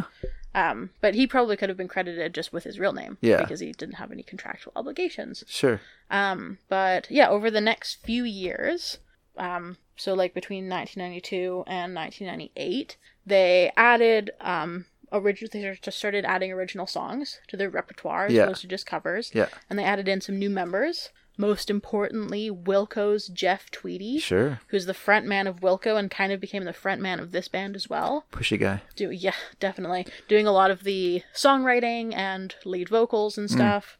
Um, they also added the Honey Dogs Noah Levy, who replaced Mars on drums, Okay. and then Wilco or yeah, Jeff Tweedy replaced. Oh, it's actually Pinter. Dave Pinter. Okay. Oh, I just spelled it weird, I guess. Anyway, it was Je- Dave Pinter. That's the word I was trying to. I Okay. just wrote it incorrectly. Um, but yeah, Wilco replaced Jeff Tweedy and sort of took over for Dan Mur- Murphy and um, Mark Perelman and Gary Loris and kind of pushed them to the side. Oh. Stepped into the front there. But I think this song is a Gary Lewis song. it is a Gary Loris song. And Yeah. it's the best song on the album, by yeah. the way. Yes, it is. Um, and then 'Cause I, am not a huge Jeff Tweedy fan, to be honest with you. Oh, Although okay. I do love You a do- ghost is a ghost is a ghost was born or ghost is born. What it's called? yeah, because we have talked about Wilco on here before. But yeah, yeah. That album's great. But Um, yeah. nothing else by them I've ever heard. If I ever went, oh, this is so good. Yeah. Is that one album? I don't Oh. Okay. know why it's weird. Um, and then for this album as well, Yeah. um, Honey Dogs Noah Levy, yeah, Honey Dogs Noah Levy Yeah. was replaced by Jody Stevens of Big Star. Oh yeah, the bass player. Yeah, so the lineup for um, Weird Tales was Dan Murphy of Soul Asylum, Okay. Gary Loris and Mark Perlman of the Jayhawks, Sure. Craig Johnson of Run Westy Run, Wilco's Jeff Tweedy, and Big Star's Jody Stevens. Cool. So that's a pretty good Yeah, combination of that's a people. pretty good right? combination of people. You got Big Star, you got Run Westy Run, Wilco, Soul Asylum, the Jayhawks. Yeah. It's pretty nice. Soul Asylum were kind of a grunge band. Oh, okay. So yeah, I guess this was kind of like a vacation from their normal, like kind of loud, Yeah. Yeah. loud stuff going on. Yeah. Um so yeah, so in this album Weird Tales was their third album. Mhm. Um and yeah, this one was all original songs, no covers. Yeah. And they were finally able to be credited with their real names. Huh. So um so yeah, for their their previous album, the original songs that they had on there were credited to the writers, but I all see. the so it was like written by Yeah. Jeff That's Tweedy, fine. written by Gary Loris, Sure. but sung by Mm-hmm. Jackson Avenue or Yeah, Mi- yeah. Michael Jackson Avenue or whatever it Yeah. Yeah. was. Yeah. Um, but yeah, so for this album, everyone had their real names on it, and this song was written by Jeff Loris. Hmm. And I think it's a very good song. Oh yeah, it's I great. love this song. Oh yeah, it's really good. It's fantastic. It's a good one to sing along with as well. It is. It definitely is. It's it's fun. Yep. Yeah, Gary Lewis. I think. Um, well, he was married. I think he married Victoria Williams, the singer songwriter, who then developed Parkinson's or something, and so he left the music business to go and to be her caretaker. Oh, that's really wow. I might be once again the whole go, go team from Brighton. This is another example of me remembering something I read Right. 15 years ago or more. Right. You know, so uh, just take take whatever I say with that uh, the grain of salt. with a grain of salt. Right. So the Flintstones episode was actually called Hot Lips Hannigan. Okay. which I don't know if that was like a reference to MASH. I don't know. I don't know. I don't Or- know when if it was a Flintstones episode. Yeah, I don't know the chronology really. I don't know the chronology of the Flintstones. Like I don't either. know if one was a reference to another or if they were just like separately. separately Hot Lips H something, Hot Lips H three syllables, or maybe they Yeah. were both referencing something else. Yeah. it's hard to know. I don't know myself. A lot of those old timey references. I am not a Flintstones uh, fan aficionado. Oh, fan. That's. or an aficionado. I'm Yeah. neither. I mean, I feel like it would be weird to be an aficionado if you were not a fan. Yes, that would be Like- an otter. I'm I don't like the Flintstones, but I know everything about it. Right. oh, Hot Lips Hannigan. Yes, that's episode 403. I know it well. 403. It's a lot of shows. I have no idea. Uh, season 4, episode 3, not episode 403. Okay, okay. I don't know if they had four seasons. I don't know anything about the Flintstones. I'm also not a very big fan of it. But uh It's just a sitcom only with sitcom only with car- cartoon yeah. characters. Yeah. Shrug. Yeah. All right. Most of the jokes are like, look at that animal doing a thing that usually a machine does. Hmm. You know? Look, it's a bird, but it's a record player. Look, it's a dinosaur, but it's or it's a bird, but it's also a bell. You know? Cool. That's all the jokes. And then the bird says, "Eh, it's a living." Eh, it's a living. It does say that's true. All right, Mayor. All What's right. next? What's next on the uh, itinerary? Next is Where are we traveling to next? Next we are traveling to New York.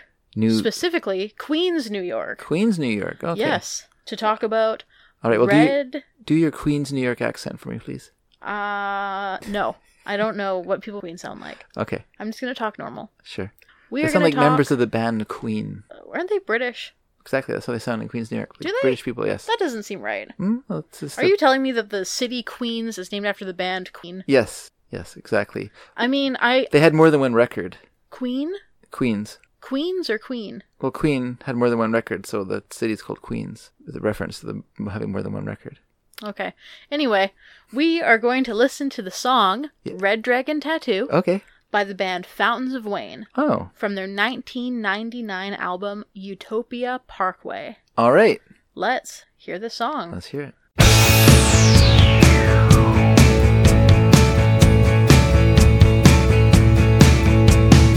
Monday, gonna take a ride on the N train down to Coney Island with the money I saved. Gonna get me engraved. Drink down a lot of basil hay and get kicked out when I can't see straight. And what an island to be on under the neon. Red dragon tattoo is just about on me. I got it for you. So now do you want me with nothing to prove? Will you be my honey?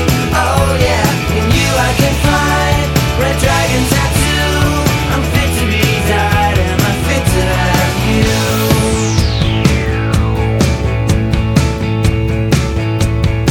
I hear the man say you wanna see the others a mermaid and a heart that says mother, but I don't know from their time, and I never give hard time. I bought a 38 special CD collection, some Bactine to prevent infection, in case I get queasy. A photo of easy rider, red dragon tattoo. It's just about on me. I got it for you. So now do you want me with nothing to prove? Will you be my honey? Oh yeah, you I can find red dragon tattoo. I'm fit to be died and I'm fit to have you. Will you stop pretending I've never been born? Now I look a little more like that guy from Corn. If you came a little bit closer, you'd see it isn't painted on. Oh no no.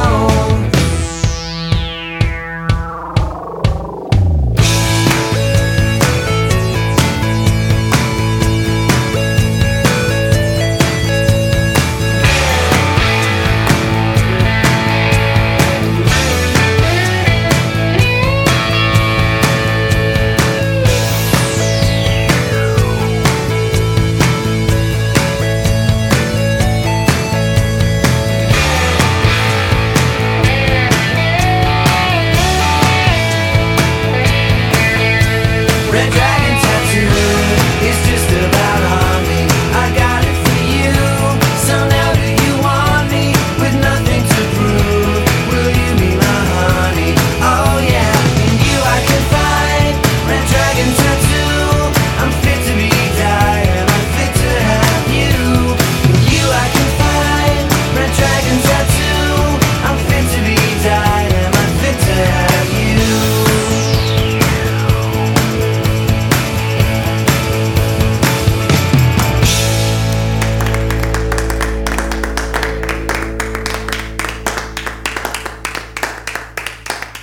That was Red Dragon Tattoo by Fountains of Wayne. Very, very amusing song. It's almost like a novelty song, Mary. It is Almost like you chose a novelty song. In fact, I think that song might appear later on for us on a an- novelty mix. on a novelty mix. Yeah. Well, well, Fountains of Wayne is seen as a novelty band by some. I don't think that's fair, but okay. Um, I'm just saying Yeah. that some people see it as a novelty band, to me, a which novel- is something that um, Okay. that Chris Collingwood, Yeah. Would disagree with. co-founder of Fountains of Wayne, did not like. Yeah, I think he's.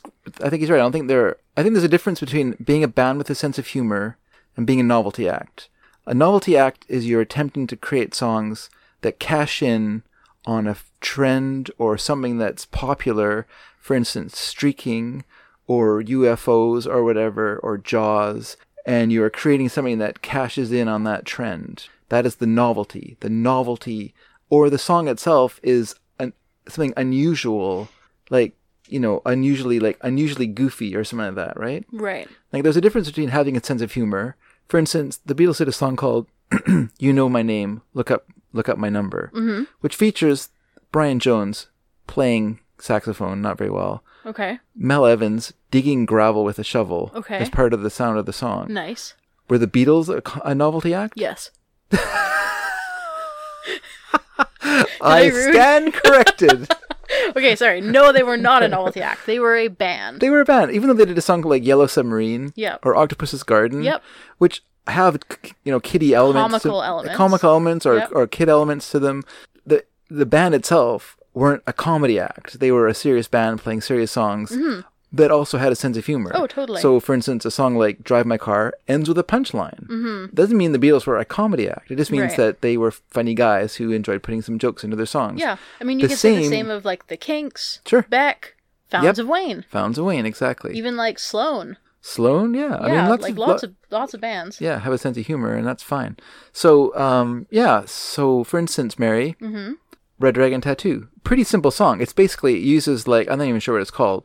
Uh, when I learned when I va- bass when I learned very basic guitar as a, as a grade eight kid uh, who had no stick to itiveness or follow through, um, I learned to play that that kind of riff on a guitar, which is basically you know two fingers spread spread o- on, you know one on one fret, one on the next over fret, Okay. and then you use your pinky and then you hit the next over fret again. So you're going one, three, six, uh, basically, and you're just going do, do, do, do. So you're going like this strum, strum, strum, and you move your pinky onto the other string.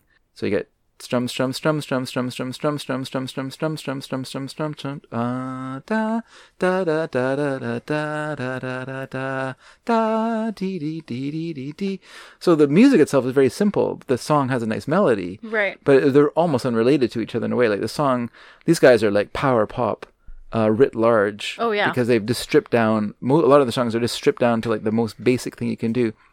I don't know in your research if you found out that Adam Schlesinger wrote uh, a song for a movie called That Thing You Do, Yes. and it involved him writing a song for the movie called That Thing You Do. Mm-hmm. And in the movie, the group, the Wonders, spelt uh, O N E dash D E R S Okay. um, the Wonders because they're going to be one hit wonders. Yeah, I so was it's just kind gonna of ask. the movie kind of movie Yeah. kind of foretells that. But Right. anyhow, uh, it, he had to write the song for the movie, and he had to write a song that was that was a of its time. So it's a '60s bass band having Mm-hmm. Okay. a, a hit song. It had to be a pleasant song. And it had to be a song that was okay for the audience to hear maybe six times in the movie because they keep playing that song over and over again. It's their one hit. Right. And so they play it. They learn it. They play it. They play it at like a you know at a at a local co- you know county fair. They get discovered. They go to they go to Los Angeles. They play it there. You know, so you keep hearing the song over and over again. So he had this kind of task of coming up with a song that was simple, catchy, but also pleasing to listen to over and over again in, in, a, in a, over a one and a half hour movie. But anyhow. Right. What about what else about Fountains of Wayne, Mary? Now that I've bl- stolen the thunder on that one, Well, uh, okay, so Fountains of Wayne was originally Adam Schlesinger and Yep. Chris Collingwood. okay, So they met in college, Hmm. and then they were like, "See you later. I'm gonna go start my own band." okay. And then they that they met, and then they came back They were together. walking down the street, and one bumped into the other one and said, "Hey, you got my chocolate and my peanut butter, or you got your chocolate and my peanut butter." Mhm, yes, Said, "You exactly. got your your peanut butter and my chocolate." Yes, no, that was exactly what happened. Yeah. So yeah, Adam Schlesinger started a band called Ivy. Okay. Chris Collingwood started a band called the Mercy Buckets. I haven't But- heard of Those are both terrible names, by the I way. haven't heard of either of those bands. But then in the mid Ivy's 90s, okay, but for the Mercy Buckets. I guess it's from Mercy Beaucoup. Oh okay. People yeah. say it as Mercy Buckets Right. because it's hilarious. Yeah, it's funny to mispronounce things. Oof. Anyway, um, There you go, everyone. That's just these demanding millennials and their their high level of comedy demands. yeah, no, don't just mispronounce things and pretend like it's funny because it's not. Anyway, uh, so then Adam. Well, dear baking powder. I beg your pardon. Anyway, go on. Oh, okay. Oh my god. All right. So Schlesinger and Collingwood came back together in the mid '90s Yes. uh, to create Fountains of Wayne. So, still oh my laughing god, you're at still laughing about this. Okay. Go on. So the name Fountains of Wayne Mm-hmm. Yep. was suggested by Schlesinger's uh, mother. She has a sense of humor. That's nice. Yeah, after a lawn ornament store in Wayne, New Jersey. Okay. That has since shut down. Aw. So at first, Collingwood hated the name, Oh, really? but he came around on it, which is good because it's a good name. It is a good name. I think it's good. yeah. Um, but they had some other names that they were they were thinking about before Fountains Okay. of Wayne, All right. including Woolly Mammoth, I like that name. um, Argue My Mother, Hmm. and three men who, when standing side by side, have a wingspan of over 12 feet, which I think is good, but perhaps a little wordy. Yeah, a little wordy. Um, it's good. but I think that that's another sign of their sense of humor. yeah, Right? Like, Yeah. that is obviously not a serious. that's song. obviously why they're a novelty act. Yes, exactly. They have a funny name that's a hundred a hundred words long.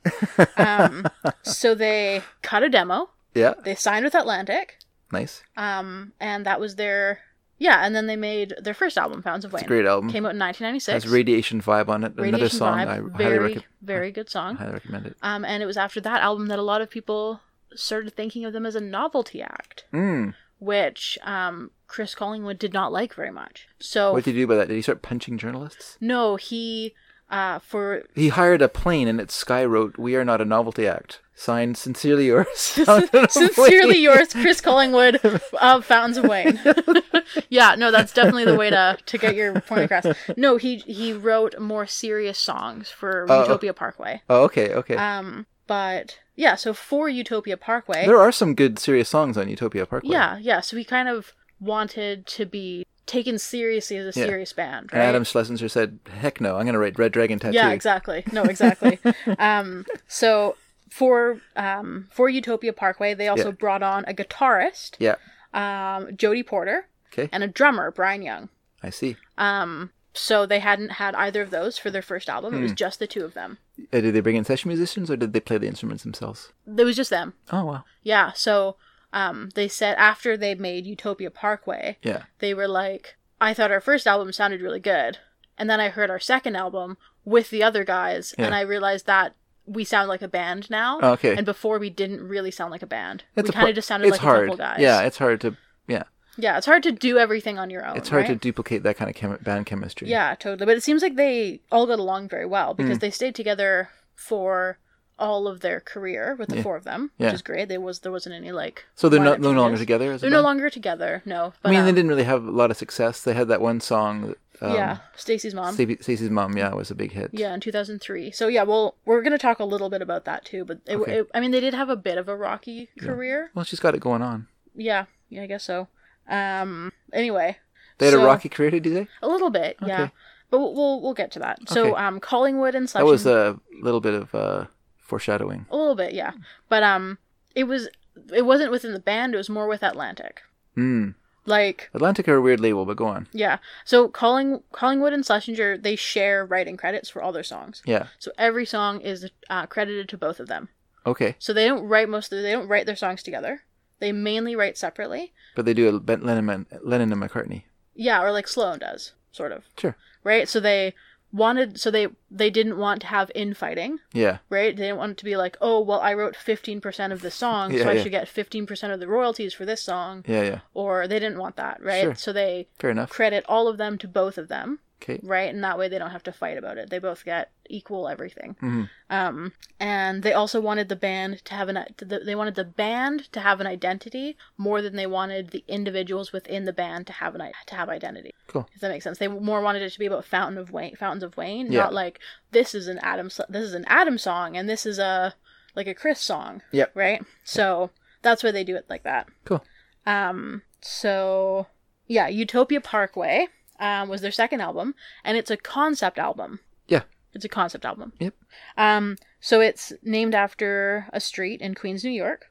That's why we went to Queens, New York at the beginning of this. Mm-hmm. yeah. Um, so it's a concept album dealing with life in modern suburbia. I see. So they wanted to have an album that had a thematic story inspired by the surroundings, like the Muswell Hillbillies by the Kinks. Okay. So they said that um, they grew up listening to the Kinks, Mm. and with them, you are transported to Britain, right? Like when you listen to the Kinks, it's like you are in England. Yeah. Um, like they said, you know, growing up, I had never been there, but listening to the Kinks, I felt like I had been there. Hmm. And they said, you have to get mature enough to get to a point that you can write about the mundanity or the mundaneness of your own life, Hmm. which is kind of what the Kinks were doing. Yeah. You don't have to be in Kensington to write about um about modern life. Like it, you don't have to be somewhere else for m- modern life to be able to be written about Mm. right? So, um, so yeah, Utopia. ooh. So yeah, Utopia Parkway. So yeah, Utopia Parkway has songs like um, Red Dragon Tattoo was about someone who is getting a tattoo to impress a girl. Yeah. The song Denise, which is about a guy who's in love with a, a woman who works at a travel agency and has a car paid for by her father. Hmm. a song called The Valley of Malls. A song called Go Hippie. Um, a song called Prom Theme. Right? Like they're very sort of mundane songs Yeah. or about mundane subjects, right? Um, but yeah, the other thing was, yeah, Collingwood's um, songwriting contributions were a bit more serious. Like he wrote "Troubled Times," "A Fine Day for a Parade," and "Amity Gardens." He said that he was a little panicky after the first record being perceived as a novelty band, so I was trying to move away from making jokes on this record. That's why my contributions are more dismal, he said.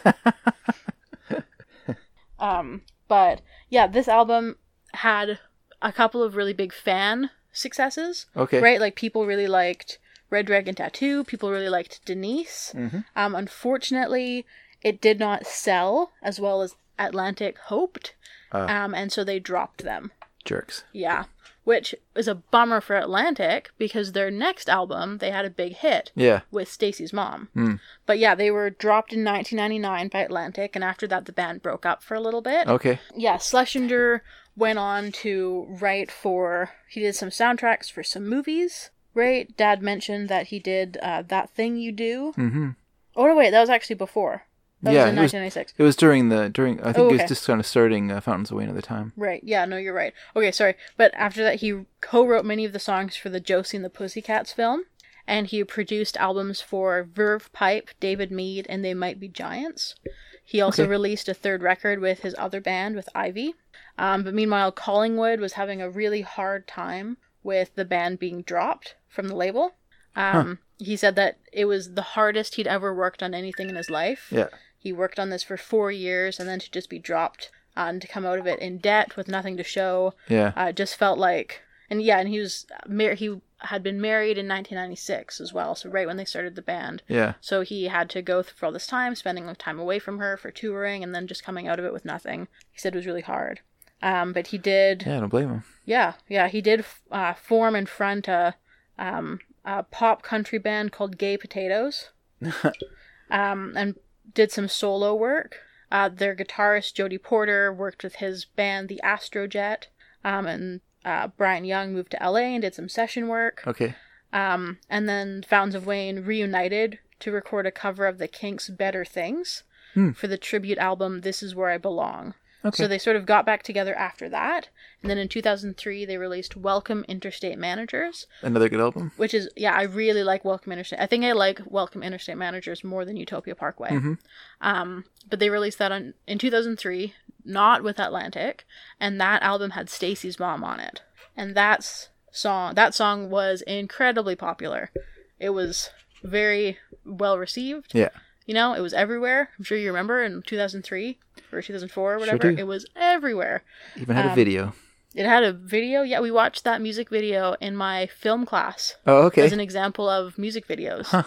In um in 2008, That's funny. 2007, I was And in did, grade eight. and you knew the did you know the band through me before you saw it in that situation, or did, is that where you first saw it? I first heard the song Stacy's Mom at my grade 7 graduation. Okay. and I told you that I really liked the song. Yeah. And you were like, I have this CD. You should listen to it. So I listened to it all summer. All right. And so I did know the song. okay. But okay. by the time I saw that music video, I was like, ugh, they have better songs. yeah, they, they So I was uh, pretentious at 13, is what I'm trying to say. not pretentious, just uh, Opinionated? tasteful. Tasteful. Mm, Well. um. Okay, opinionated. Yeah. But anyway, I really like this song. I think it's super funny. Mm-hmm. Yeah, me I too. love the idea. I love the narrator. I love the yeah, I love the narrator. I love the idea of someone getting a tattoo to um to impress a girl. All of it is hilarious. Every line in this song is so funny. When he says like uh, you're gonna come a bit closer just to make sure it's not painted on. Yeah, yeah. I love that. I love it because like, just you can just tell how incredulous Yeah. the girl is. But the thing is, it is painted on because Red Dragon Tattoo is a is a like something that you have at the fairs, and Okay. Oh. they do they do transfer tattoos. Okay, So that's the other part of it. It's not actually a real tattoo. but did doesn't he say that he's bringing something for the pain? Yeah, yeah. So I don't know because I've I've been to like there there was like a a like a transfer tattoo place that used to come Mm-hmm. to the P and E called Red Dragon Tattoo, Okay. and so I've always assumed in the song that he's referring to a same the similar thing. Right. So I know that he's bringing ta- Because to I mean, he does say that he's doesn't he say he's going to a f- like a fair to do it? yeah He's going to like Coney going, Island. going to Coney Island. Yeah. yeah, So he's going to the boardwalk there Yeah. to to a shop. So it might be a real tattoo place, or it might be Yeah. I mean, this- either way is this funny. Faco red. I think that the him getting an actual tattoo is funnier though. um, but I think that's a fantastic song. Mhm, yeah, it's really good. Good to sing to. Good Mm-hmm. to clean a toilet to. the criteria. So Yes. if anyone's looking for toilet cleaning songs, Yes. this is the perfect This mix. is the album. Yes. Um. So let's move on All right. to our final song of this side, Ooh, which is "Rock and Roll Woman" rock and roll woman. Yep, by Buffalo Springfield.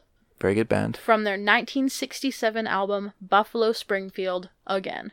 Is it from 1967? That album. Wow. They were only active for two years. No, I know, but I, I always think of them as late 60s, not not. I mean, that's still late 60s. but 1966 to later. 1968, they were Yeah, active. Yeah. Hmm. They're active and inactive at the same time. Yes, they sure were.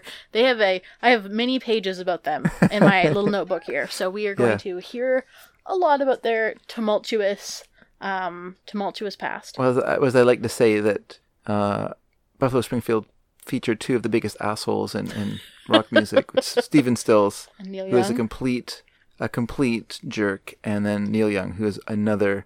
And I know people like Neil Young, and I think he's a very good musician, and I love his music, and he writes these s- great heart- heartfelt songs. Only love can break your heart, and and uh, you know what? Well, After the Gold Rush is one of my favorite albums of all time, and uh, but he was an asshole. Like he is just a opportunistic. Uh, Jerk. jerk. Oh yeah, he'll Yeah. he'll love you today and l- leave you tomorrow without any problem at all. like, yeah, he's just a real. And then Steven Still is like this real jock, just a jerk. Like a like like um when I'll give you an example. It's not from Buffalo Springfield time, but it's a later example. So after David Crosby got cleaned up when he got off crack cocaine, went to jail for a while, got off crack cocaine. Now Neil Young had said to David Crosby, if you get off crack cocaine, we'll record an album together as Crosby, Stills, Nash and Young. So when Crosby got off the crack, this had to happen. So the four of them go to the studio. Who decides he's going to go on a cocaine binge the whole time they're in the studio? When he's got a mem- when there's a member of the band who's just cleaned up and Is is it- still Is it Neil Young? no Steven it Steven Stills. Stills? Oh. Yeah, it's just real weird jerks. Like Yeah. it's just so weird how you know. He's like he's like, hey, check out this power play, Yeah, yeah. Const- but constantly. And it's the same with it's the same with Neil Young. Like you know, in Buffalo Springfield, he's with them for a while, then he leaves. He tries to get a solo thing happen, it doesn't work out, so he comes back again for a while. You know, and then Yeah. then he puts out a s- then he leaves them again for good. He puts out a solo album, Neil Young, his eponymous first album. Uh, it doesn't doesn't do very well. So then he joins up with Crosby, Stills and Nash, and becomes Crosby, Stills, Nash and Young. Yeah. And then luckily for him, he put out Harvest, which was like this biggest, one of the biggest albums of the 70s. Hmm. And then he became the biggest guy in, in, in Crosby, Stills, and Nash and Young. Mm-hmm. So he went from being like junior member brought in out of pity because his Right. career was going nowhere Yeah. to suddenly he's lording it over everyone else. and believe me when I say he lorded it over everyone else. Yeah. He held the rest of those guys hostage for the rest of the 70s. if you ever wonder why there's only a few albums, it's Neil Young. Everyone else Right. would have been happy to record albums as Crosby, Stills, Nash and Young, but he wouldn't do it. So He was like, we're renaming ourselves to Young yeah, Crosby, Stills, Nash. it just doesn't really work. It makes it sound like they're not old, which is Right. really not the case. But anyway, uh, But anyway, maybe we should listen to Rock and Roll Woman. let's listen to Rock and Roll Woman, then Mary can tell us all about Buffalo, Buffalo Springfield. I will. And I'll close my big fat mouth. That was his dad showing off everything that he knows about Buffalo Springfield. Oh my gosh, I love the band though. Here we go. All right, here's Rock and Roll- Roll Woman from Hmm. 1967.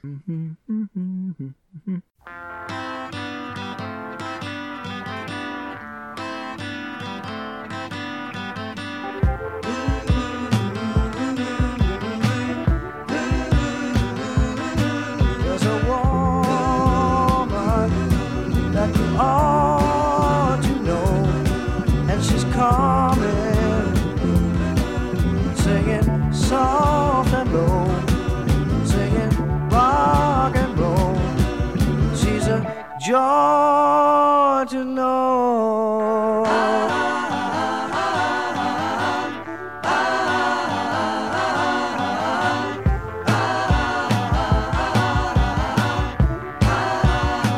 the shadow of a soothing hand. I am free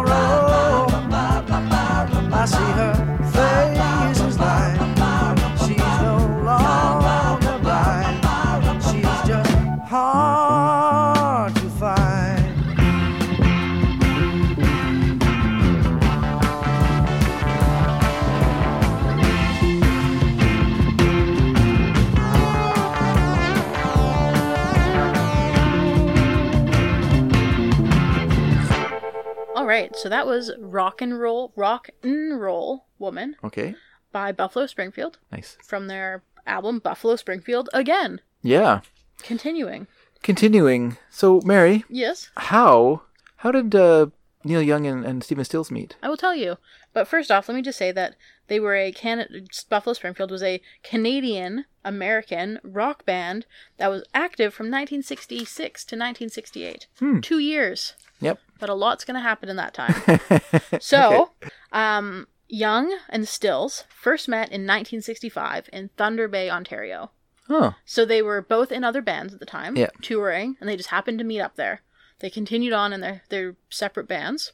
Um, but after Stills' band broke up, he moved to the West Coast and worked as a session musician, auditioning for other bands, including the Monkees, Yes, he who did. he did aud- not get into. Who he now denies that he he had auditioned for that, but it is a fact that he did audition for the monkeys. Yes. And was not.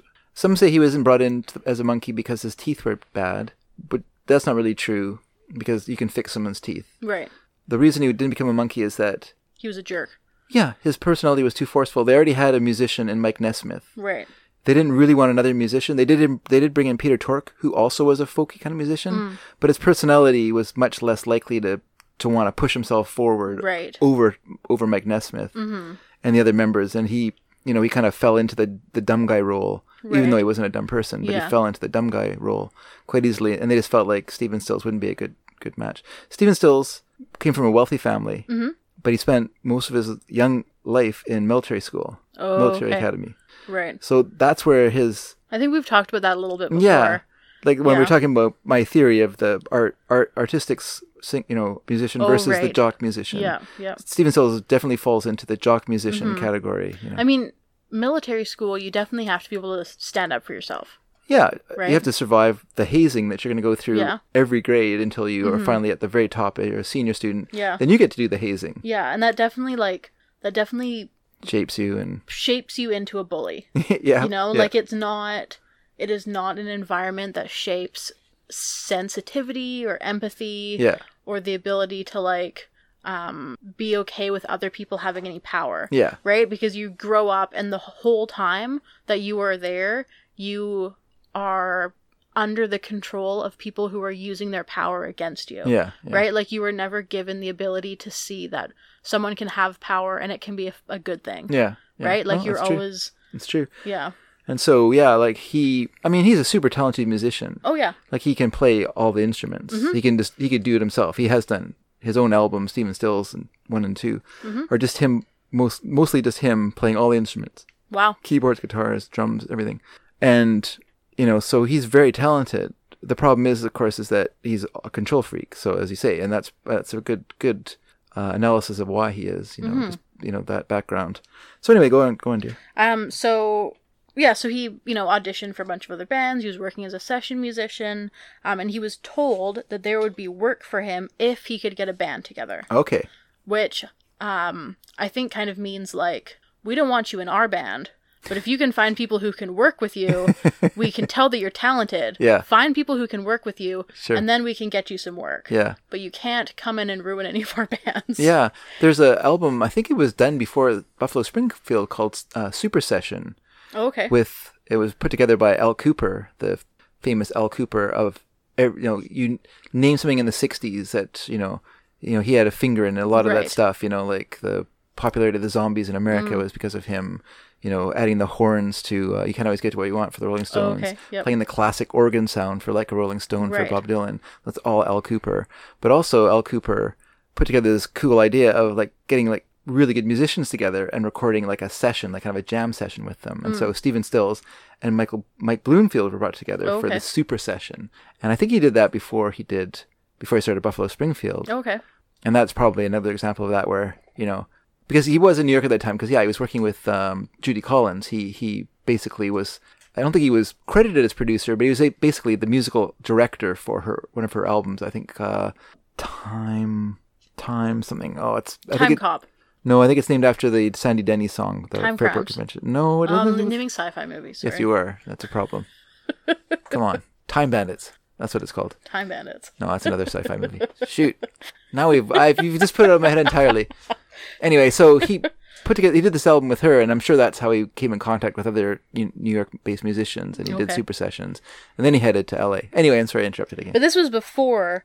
Um, this is before Steven Stills was was in L.A. Mm, okay. So, oh, um, so after after he was told he, uh, that if he got a band together, Yeah. he could um, have some work. He moved to California with Richie Furay, Richie Fury. Yeah. who he was in. The, they were in the O Go Go's together Okay. um, in Toronto, I think, or Probably a touring group. yeah, I don't know. They were from somewhere. Yeah. Anyway, meanwhile, Neil Young, So the Ogogos was A U dash G O G O yes, because that was like a thing then. Mm-hmm. Like uh, like uh, what would you say? Blitzkrieg a go go.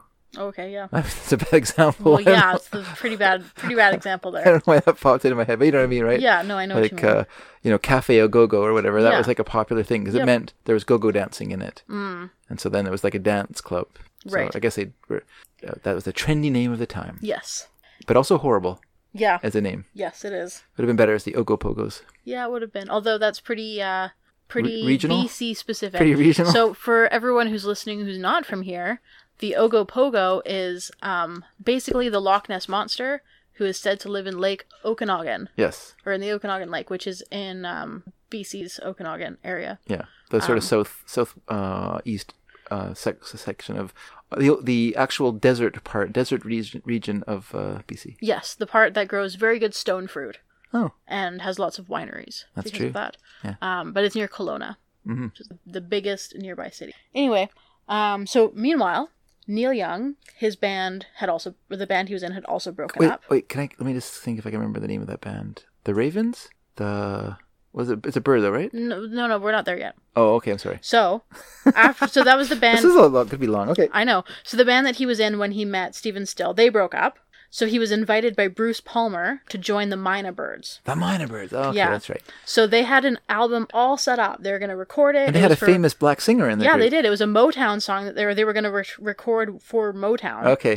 Hmm. But the band fell apart and the deal, the record deal fell apart when their singer, Ricky James Matthews, was arrested by the US Navy for being AWOL.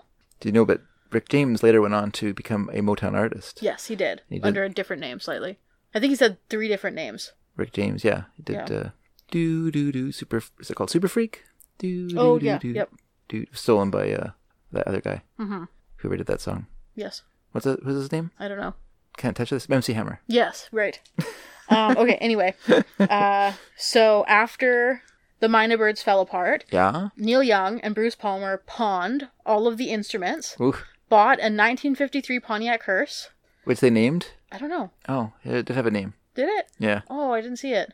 But then they drove to LA because Neil Young had heard that Steven Stills was there. Mm. They drove there from Toronto Yeah. s- because they heard he was there. About three thousand miles. Yeah. And also, they pawned all of the instruments from the Mina Birds. Yeah. They were only two members of the band. I don't know if they pawned everyone's instruments, but Yeah. anyway. It sounds like they did. Yeah. so um, after they got to LA, they searched for him for a week, looking in clubs and coffee houses. Yeah. Well, sorry, they searched for him for not quite a week before giving up and deciding to leave for San Francisco. On their way out of LA, they were Yeah. stuck in a really bad traffic jam um, Yeah. when they were spotted by Stills and Furry, who were driving in the other direction, Yeah. saw them, pulled like a Yui, and got in behind them, and then they were able to all pull over and reunite. Yeah. Isn't that crazy? That's great. It is great. Um, yeah, and then uh, they were the band was filled out by drummer Dewey Martin, who was suggested by Jim Dixon, the Birds manager. Okay. Yeah, so that was the whole that was the whole lineup Um, Mm-hmm. For a while. for a while. For a while, yeah. So they were named Buffalo Springfield. Do you know what they were named after? A tractor. A steamroller. Oh, a a steamroller. steamroller company, Buffalo Springfield Rollers. Okay. Um, so they started out on tour as an opener for the Dillards and for the Birds. Okay. Um, but Oh, that's interesting. So that's how. Uh, oh no, I guess Gene Clark wouldn't have been in the group at that point. Maybe he was. But that's how he would have would have known. Uh, Dillard and Clark. Yeah, Dillard and Clark. Um, so then their troubles started pretty quickly. um, Bruce Palmer was arrested and deported for possession. Yes. During that time, uh, there's a few different people who filled in for him. Okay. And during that time, Neil Young decided to leave and pursue other, like, do some single Okay. stuff, try to work on his own, as Yeah. Dad mentioned. Mhm. Um, he came back. Neil Young came back. They did some stuff. So did And Bruce Palmer then- come back? Bruce Palmer came back. Okay. And then he was arrested again and deported again. And that time they were like, you know what? We're done with this guy. So he was replaced by Jim Messina Okay. at that point. Which is too bad because Bruce Palmer was a really, really good bass player. Oh, yeah? Mhm. Yeah. Much more sympathetic to like the sound of the band than Jim Messina was. Oh, He was okay, but not Yeah. not a, he's no Bruce Palmer. Um, Bruce Palmer became a teacher. oh, really? Yeah. Um, and then uh, n- not all of them, but Young, um, Furry, Furry, and. The problem with I was going to say the problem Mm-hmm. for Bruce Palmer was he was from Toronto, which Neil Young wasn't. Neil Young was from Winnipeg, Manitoba. Yeah. So Neil Young was wor- was used to living in a kind of strict place. Right. They didn't. Whereas Bruce Palmer was from you know from Toronto, which was kind of a look the other way city in terms Right. of drug use and stuff. like that. For, it's you know narc- like for that kind of drug For like use for soft drugs. marijuana, yeah. not for like you're not Obviously not gonna for hard do drugs. heroin Yeah, or they kind meth, of- right? But police would be kind of like whatever, who cares? Yeah. Mm-hmm. So he was used to you know you could just walk around s- smoking a joint or whatever, Yeah, just like here in Vancouver before Oh, yeah. it was legalized. You could still you know people would s- smoke outside all the time, right? Yeah. was my famous expression. Smells like Vancouver if I smell marijuana. So. uh you know, when he went to LA, he just kind of carried on with that idea that oh, I'm in this big city, it's a sophisticated place. Yeah. he didn't realize he was in like a practical like fascist society at that point because everyone like straight culture was like so fed up with hippies at this Yeah. point that they were just looking for any way to tr- stomp on them. right. And so yeah, just walk. He just walked right into the the threshing machine. Twice. Well, he's not the smartest guy, I guess. No, I don't know how he apparently became not. a teacher. Yeah, right. Um, but yeah, and then uh, not too long after this, uh, who was it? Um, I believe it was Martin Young Dewey Martin. Yeah, okay. and um, Furry were arrested after an Eric Clapton gig Okay. for being too loud. um, Oh dear. so just a lot of uh, a lot going on yeah. with Yeah. this band and yeah so they um yeah and then uh david crosby was in for a while replacing neil young Yes. He um he played with them at Monterey. yeah yeah so there was there was a lot i mean they were only a band for two years and in that time there was multiple arrests so so many people who like filled in and came in and lots of absences lots of replacements Yeah, lots of yeah. people leaving and coming back and leaving for good and then Yeah. coming back again and But they did make some great great songs. they did make some great songs, including Rock and Roll Woman, Yes. uh, which was written by Stephen Stills. About oh, can I guess it's about Judy Collins? Oh, I don't know. I didn't. I think it didn't was. find anything. I think all his music at that point was written about Judy Oh, Collins. really? There's also a song called "Sweet" S U I T E colon Judy Blue Eyes, which Oh, is okay. also about Judy Collins. That's that one's pretty obvious.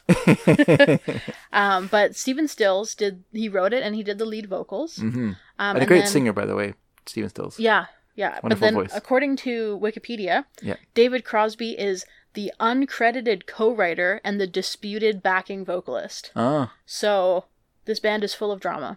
you know what? I think that's true, though. I think you can hear David Crosby's voice in, in the backing vocals in this song. Yeah, for sure. but it has been disputed by Stills, I guess, by well, the band, but. he's a big. Yeah, exactly. Like, But I mean, if you listen to the the vocals, there is the definite. To me, you can. De- I I would think, yeah, I would, I'm going to go with David Crosby. I don't know about the written by David Crosby. That's that's to- entirely different. co co writer. yeah, yeah. But Hmm. um, I mean, it's possible that he contributed some elements to it, but but you know, like lots of people like, contributed bits and pieces to Beatles songs as well, and they don't get any credit for it. yeah, no, it's it's hard to say, and I mean, especially for a, a band that is so tumultuous. Yeah, you know, yeah, yeah. like it's hard to. Yeah, they just they seem like they've always got drama going on. Mm-hmm. And then yeah, I mean, um, If you listen to a bird song like "Lady Friend," which was written by David Crosby, like you can really hear like a similar kind of a, a choral sound that um like the the way that s- the s- the the s- kind of stacked harmonies that Okay. that is in that song. uh, ver- It's very reminiscent of "Rock and Roll Woman" to me as well. right. Thinking about it now, I didn't realize I didn't know that about David Crosby being being a, a secret singer on Yeah. that song. or disputed, but Nah. I mean, yeah. Um, but yeah, so uh, Buffalo Springfield put out three albums. Yeah. This is their second one. Yeah. They put out Last Time Around in 1968. I think that was kind of like a a post mortem, like a a Yeah, post uh, yeah, like they were pretty much broken up by there, that yeah. point. And, um, Stills had moved, posthumous album, yeah, Stills had moved on to um his solo album. to uh Crosby, Stills and Nash as well. Not at that point, Not at that point. Oh, No. okay. because Stills would still been in Buffalo Springfield at that point. See, that's the insane part of Crosby, Stills, and Nash is that two guys who could not get along in another band that was all really good, i.e., Buffalo Springfield. Yeah. Then you're gonna bring in uh, Neil Young to you know it's just weird. But Stephen Stills really likes playing with him. It's just they don't get along with each other. It's Right. a problem. But he really likes their guitar mix, Yeah.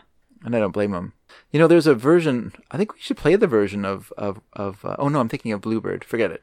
Sorry, I'm thinking of Bluebird. There's a version of Bluebird. It's like a three minute song on the album, but there's like a seven minute long version Oh, okay. uh, maybe it's a bit longer than that. But anyway, there's a really long version of it. It's okay, it's, but it's interesting. There was going to come out on an album called Stampede. Before it became Last Time Around, um, Buffalo Springfield were planning an album called Stampede. And then when the band fell apart, that album fell apart. And then it, wa- they, there was a posthumous collection put together by, by, you know, like producers, not by the band itself, to kind of gather together most of the material that was, uh, had been recorded. Bless you, dear Oh, Okay. not all of it. Uh, it was um, it was uh, there's some inter- some some good stuff was left off of it. The other interesting thing about Buffalo Springfield is when when the ban was first discussed, Yep. the idea was that Neil Young did not have a commercial voice. Oh, Okay. Like his voice is, you know, he, si- he sings in a very kind of very high, kind of weedy tenor voice. So they they the idea was that he would write the songs and Richie Fury would sing his songs. Hmm. Oh, okay. But pretty soon, Neil Young was like, "Nah, I don't want to do that." He Hmm. just started singing his own songs, which kind of left Richie Fury out in the cold. So he had to start writing his own songs as well, and so he wrote his songs. So when the band broke up, Neil Young went on to his solo career. Stills went on to form Crosby, Stills and Nash, and Richie Fury went on to form Poco, which he was in for I think three albums, and then he left Poco, Yeah. and wh- f- why I don't know because it was We- his own band. But Yeah, because following, well, they, um, they were actually the arrest thing was actually Young, Foray, and Messina. yeah, And that was in April 1968, and then Okay. May 5th, 1968, they had a meeting with their producer to arrange their breakup. Huh. So Stills and Fury stayed with Atlantic. Y- Uh, Young went to Warner Brothers. Hmm. Um, and then at that point, Fury I and think he Messina. went to Reprise actually, okay. Uh, um, which is a subsidiary of Warner Brothers. Oh, but- okay, okay. Um, so yeah, and then Furry and Messina compiled various tracks recorded between mid 1967 and early 1968 Okay, into Last Time Around. I see. And then uh, Martin formed a new version of Buffalo Springfield in September 1968 called New Buffalo New Buffalo Springfield. Uh, Um, What which- a what a drummer. yeah. Um, but there's also there. I mean, in personnel, there's like people listed on here who were in the band in 1966, 1967. Hmm. Who I don't know. Jim Fielder, Ken Forsey, Ken Coblin. Oh, Ken Forsey was in love. okay, uh, Ken Coblin, Doug Hastings. Familiar name. I don't know where. Sorry, I don't know where I know that from, but I know this. Ken name. Coblin. No, Hastings. Oh, I don't know. Well, the street. no, it's not that. Oh, but the Squires was the Winnipeg band. That Neil Ah, Young that's was in right. That's before- right. The Squires. Before he tried to join the Minor Birds. yeah. All right, Mayor. Well, that was uh, that was fun. Thank you for that. Yeah, you're I welcome. enjoyed I enjoyed your your choices. I really. Thanks. I mean, you're drawing a lot of stuff from my own my own music collection, of Yeah. course. So I'm like, well, I'm gonna pat myself in the back here for having such great taste. But, yeah, I mean. Um, But I, I like your selection of songs, and I Thank enjoyed I enjoyed the mix as well. Oh, good. I'm glad. Um, I think this is a good ending song as well for this Okay. side. that's good. I mean, I know it's unintentional, but often you can naturally put together. If you put together a good Oh, yeah. mix, you're gonna have you're gonna have the rise and fall of a good album anyway. You know, yeah, like totally. And I mean, oh, I I should mention the songs that are uh, ones that I added. okay, Rock and Roll Woman is one of the songs that I added. oh okay, okay, So I added Sleeping on the Blacktop yeah, and Rock and Roll Woman later on. Um, that's a good choice. and I think I added Until You Came Along as well. Oh, Actually, that was on a it was on another playlist of mine. Hmm. Okay, I I moved see. it over to this one. um, I think Rock and Roll Woman was too. Was on a different. And so it was, you know what? I actually just moved all these over from other I see. playlists I just see. because I was like, mm.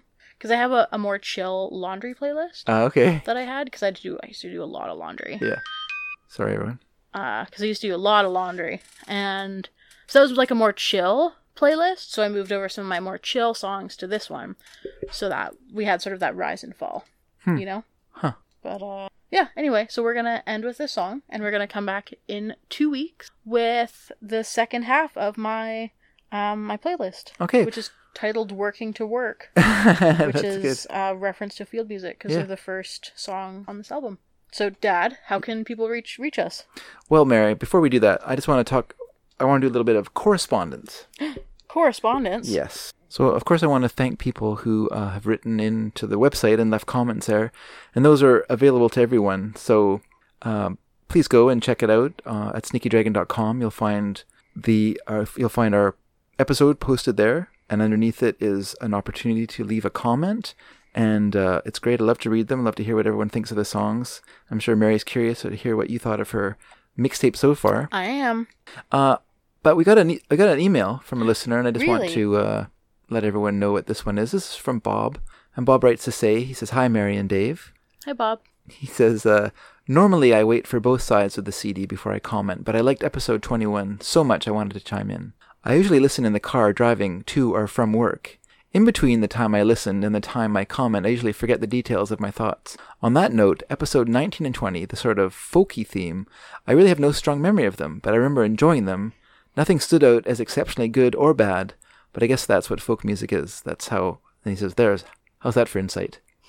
Well, I think that's interesting, Bob. But I also think that one maybe one problem with that CD is that it had no kind of really abrasive song that would cause some divisive. Do you know what I mean? Like there was no song on there that kind of I was like would kind of split the vote. Do you know what I mean, Mayor? Right. So Right. everything was very pleasant, and so there's nothing but that they weren't trying. They weren't um, breaking boundaries. Yeah, yeah. And so I think when you listen to, you know, most of my mixtapes, I always include a couple songs or at least a song that I know will not be loved.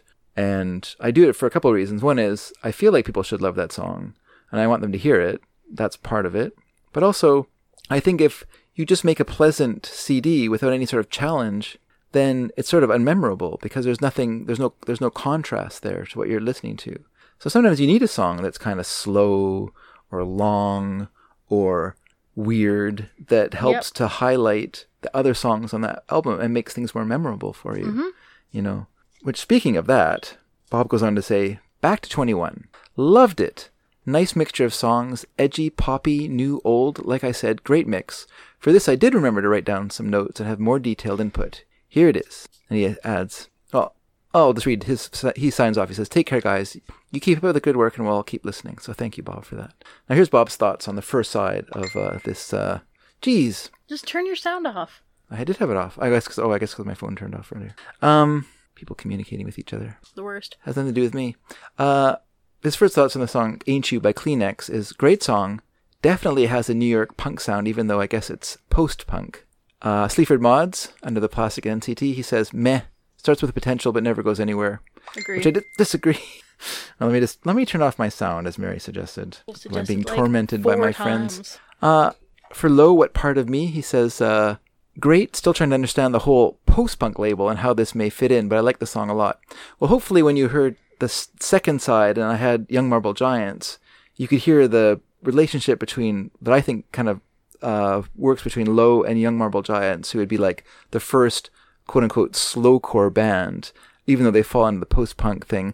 Bob, post punk is difficult because it really was just a catch all phrase to to kind of encompass these sort of bands that sort of arose in the, from the ashes of the punk scene as the punk scene kind of died down a little bit at the end of 76 going into 77 you know suddenly there was this flood of bands that suddenly appeared of no fixed genre ne- necessarily you know they just they were people who had interests in different sorts of music and had no place to play it. But suddenly there was this open scene that allowed them to kind of come out of nowhere. So you had groups that had like funk sounds like Gang of Four or the pop group. You had bands that were, you know, playing um, this sort of uh, edgy kind of music that was related to punk, like Kleenex or or um, uh, it's a band we uh, it's not on this side, but would be um, Essential Logic, stuff like that, that kind of harkens back to the punk sound, but goes in their own kind of direction with it as well. So it really was uh, uh, just a catch-all. And of course, like, like we talked, electronica bands like Cabaret Voltaire, Throbbing Gristle, you know, there was bands that fit in all kinds of different categories that would probably bor- be more neatly separated in the 80s. But at this point, there was just there was just this kind of weird catch-all of well, these are mostly bands that heard the Sex Pistols and decided to start their own band, even though they weren't like doing a Sex Pistols thing. They were inspired by the example of the Sex Pistols, who were just like, "Fuck it, do it." And so they're like, "Yeah, that's a great philosophy. So let's just do it. We'll do our own thing, but we'll follow in the, the footsteps of these bands." And that's basically why it was c- called post punk. Anyway, Super Friends, ten pounds. I call this more pop punk, but then again, I don't have a podcast, so I'll defer to your expertise. Whatever you call it, another great song. Really, just an excuse to put the song on. Bob is what- why it's on there. uh, XTC, are you receiving me? Another good sampling of 70s punk, transforming into 80s new wave. I would definitely agree with with uh, XTC on that point. I think, I think even as a post punk band, they really were because they'd been together for so long. They formed in like the early 70s. I said during the show, you know, their their playing was uh, miles ahead of where anyone else was who was uh, involved in the same scene. Uh, like if you listen to uh, Colin Moulding's bass playing in those songs, it's just so amazing. Ezra Furman, Lousy Connection. Like what part of me don't understand how this fits in with the subgenre, but I like the song. To me, it just kind of sa- has a sound of, of a post punk song. But Yeah. Anyway, The Raincoats in Love. He says, grating guitar work, unconventional and kind of irritating vocals, but oddly enough, it works. Enough melody and rhythm and structure to create enjoyable chaos, which is something I really like. Bob is enjoyable chaos. That's something that a song, if a song has chaos, I'm in. That's why Dad liked having kids so much. it's true. Uh, Sparks metaphor. He says quirky and catchy. I like it a lot. I like that. song. Pavement another Grave Architecture says another winner. Field music. Luck is a fine thing. Never heard of field music before your show, but I am a fan. Kind of defies labels and categories, just good music. Nice mix of vocals and melodies. Quirkiness and being different works great when there's a level of, dis- of displayed talent and a little structure to hold it together. But then he says, then there's The Fall, Hit Priest. What a disappointing close to an otherwise great mix. Like Under the Plastic, starts with possibilities, but goes nowhere. No, actually, it gets worse. Mary was spot on with her comments. You seem enamored with its backstory and try too hard to explain why it is great. The saying goes, if you have to explain the joke, it's not that funny. He says, yeah, it's not about a joke, but as you know, chicks dig, dig, dig, dig, sorry, D-I-G, dig, dig metaphors. Well, I I'll admit that the fall is a is a band that's bound to split a vote, and I'm okay with that. I think that uh, that's kind of their charm for me is is the fact that almost anyone I ever played them for turned their noses up at it. So that's that's okay. That's that's part of the fun of liking a band is being being that one nut, you know, with with your uh, with your uh, You do you do like to be that one nut. thanks, dear. No worries. Um, now another comment we got, which was on the website, but I just want to address it, is from Louise. And Louise says in her, her comment, she says, If we're thinking of the same saxophone documentary, at the risk of making anyone feel defensive, I believe it's called The Devil's Horn. I think there's a strong case, a violin case as it were, to be made for the fiddle being the primary devil's instrument in pop culture. People accuse Paganini of selling his soul to the devil to play so well. That's true. Kind of like same with Robert Johnson, people accused him of selling his soul at the crossroads to play so well, which is always easier to explain than the fact that he went and like practiced a lot. But anyway, Yeah, I think we talked about that last time Sure. about people um yeah, assuming Discounting- that people of color cannot be good at things unless they got help from the devil or from aliens. yeah. Fiddles are used in a lot of folk dance music, so of course anything fun has got to be evil. According to my mother, the accordion was also considered sinful by my Finnish grandmother's family because dance music was played on it. My grandfather's family owned a music instrument shop for a while, so that would have made him a bad boy in 1920s rural Finland. Now, this is why I read this. This is, she says, I'm curious about how one goes about having a top five modern rock songs featuring the sax. It's a good question, actually. I don't know if I can explain it. Maybe Dave can explain what are his current sources of finding new music to listen to. Okay, well, I I am a subscriber to two music magazines. Both of them come from England. Uncut and Mojo. That's right. And I've listened. I've read those. I used to read my favorite magazines when I was a teenager was NME, New Music Express, and I would sometimes buy Sounds. I never bought Melody Maker for some reason. I was I was a snob about it, and also Smash Hits was too expensive to buy regularly. But NME was a weekly tabloid, you know, newspaper style music magazine that came out every, every week, and you know would have the latest singles reviewed in England and stuff. It had its indie list. And at that time, I listened to CRTR, the UBC radio station, because I lived in North Delta on a hill. And all I had between me and CITR, the radio station UBC, was, you know, 40 miles of flat land, flat farmland, going th- all the way across Delta into Richmond, into Vancouver. And so I you know, picked up their signal wonderfully well.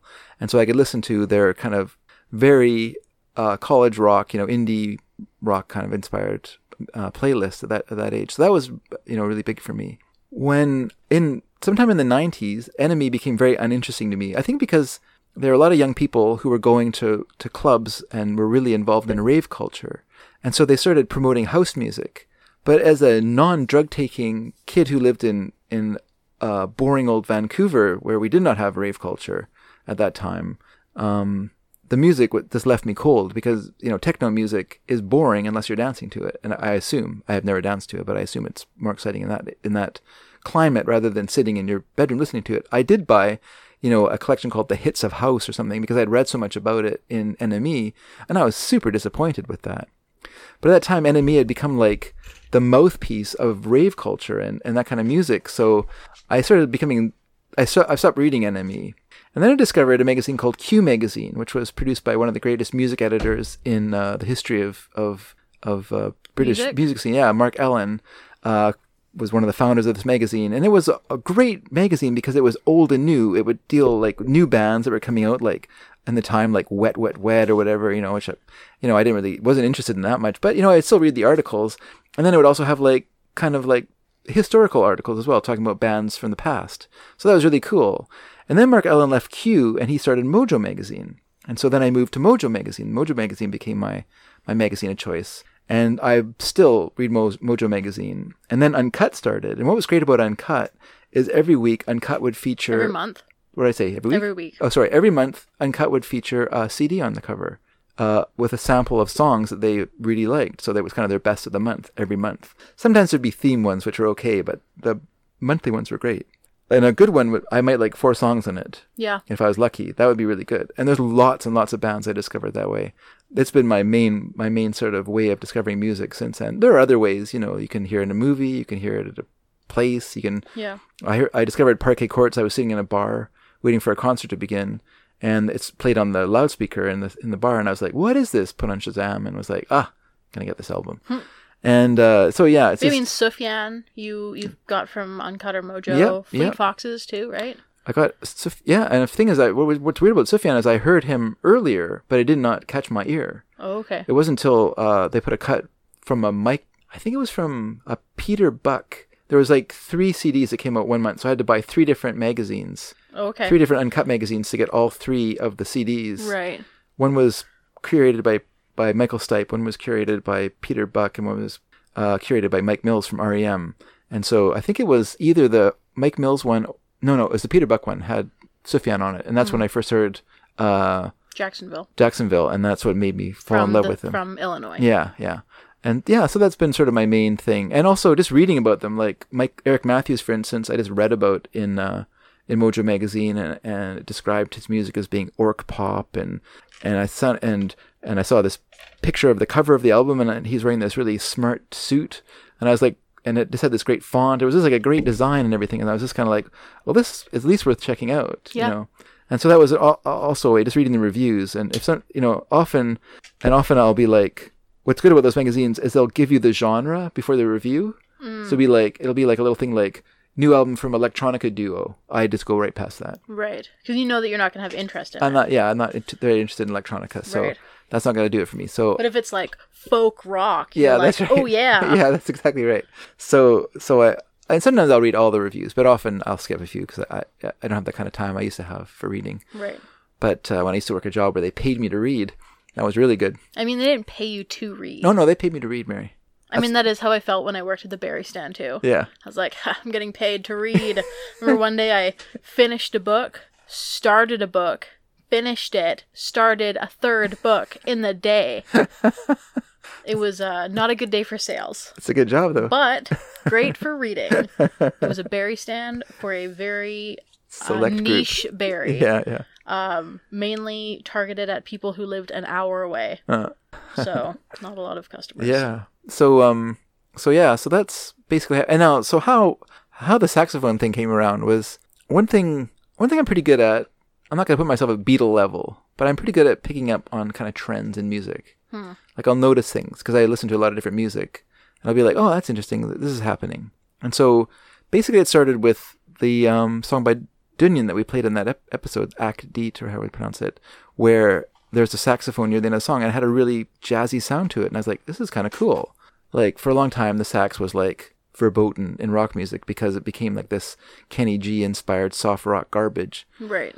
and no one wants that. And so, uh, hearing it kind of a ref- in a refreshed way in this Dunyan song, I was like, oh, that's really cool. I'm glad it's cool to hear that. And then I started hearing other songs. I heard it in This Is the Kid. I heard it in Deer Tick. And I was like, oh, this is really cool. Like it's really coming back again. So I decided to throw together that uh, that may. In fact, two of those songs I heard on, on a, I think on an uncut collection, Footsteps and and the song by um I can't remember what it's called now. The song by uh, Shannon, whatever Shannon Ray, uh, whatever, whatever it was. So because I have still haven't bought that. uh, One of these days I'll get that CD. But um, Mm-hmm. the um, yeah, I heard those songs. I was just like, okay, this is like this is. I got to comment on this trend. So I put together that top five just to kind of put it out there for everyone. And that's Just so everyone knows that you're a trend seer. yeah. Not a I- trendsetter, just a trend seer. No, no, I wouldn't. I could never set a trend because people would see me. But they, you know, but yeah, just to you just notice things like that. It's just kind of weird. Mm-hmm. Like sometimes you just want to let people know, like, hey, this like, seems to be happening. It's kind of cool. Yeah. So anyway, so I'm gonna do the end of the show now, Mare. Okay. Everyone, as you can see, if you write into us, your your your uh, email may get read on the air because uh, I like to hear from you. So um, I also like to hear from you. we like to hear from you. Sorry. So you can email us at sneakyd at sneakydragon.com. That will come directly to us, and we'll read your email with with no little amount of glee. Also, as I said before, you can comment on the website sneakydragon.com. You'll find our episodes there, and you can comment on each episode. We also are available uh, on the Sneaky Dra- Sneaky Sneaky Dragon Facebook page as well as through Twitter at sneaky underscore dragon. And also, I have my own Twitter account called uh, at Dave Dedrick. You are well, more than welcome to write to me directly there, and I will more than likely respond. So there you go, everyone. So uh, you're welcome to come back in two weeks and join us here at the listening party. And party goers, we're going to say so long for now, but we'll see you soon with Mary's uh, second half of the second, mixtape. second half. Mm-hmm. Also, I just want to say that next time we record, I'm going to be a year older. oh, yes, that's I'm going to right. be 25. Wow. I know, right? Man, bringing in these little yardsticks to show you how old you're getting is, I don't know how good an idea that is. Because you're, are you saying that it dates us? Dates me. Yes, it does. It's true. but I just want to say I'm a quarter of the way to 100, Wow, that's good. Good. where we'll be in one. week. Good luck. Thanks. I hope you make it. Well, I don't know about that, but I do. okay. Thank you, Dad. All right, everyone. We will. Uh, again, I'm getting a little bit uh, verklempt, so uh, we're going to be back next time with uh, more music. All right. See you in two weeks. Bye. Bye.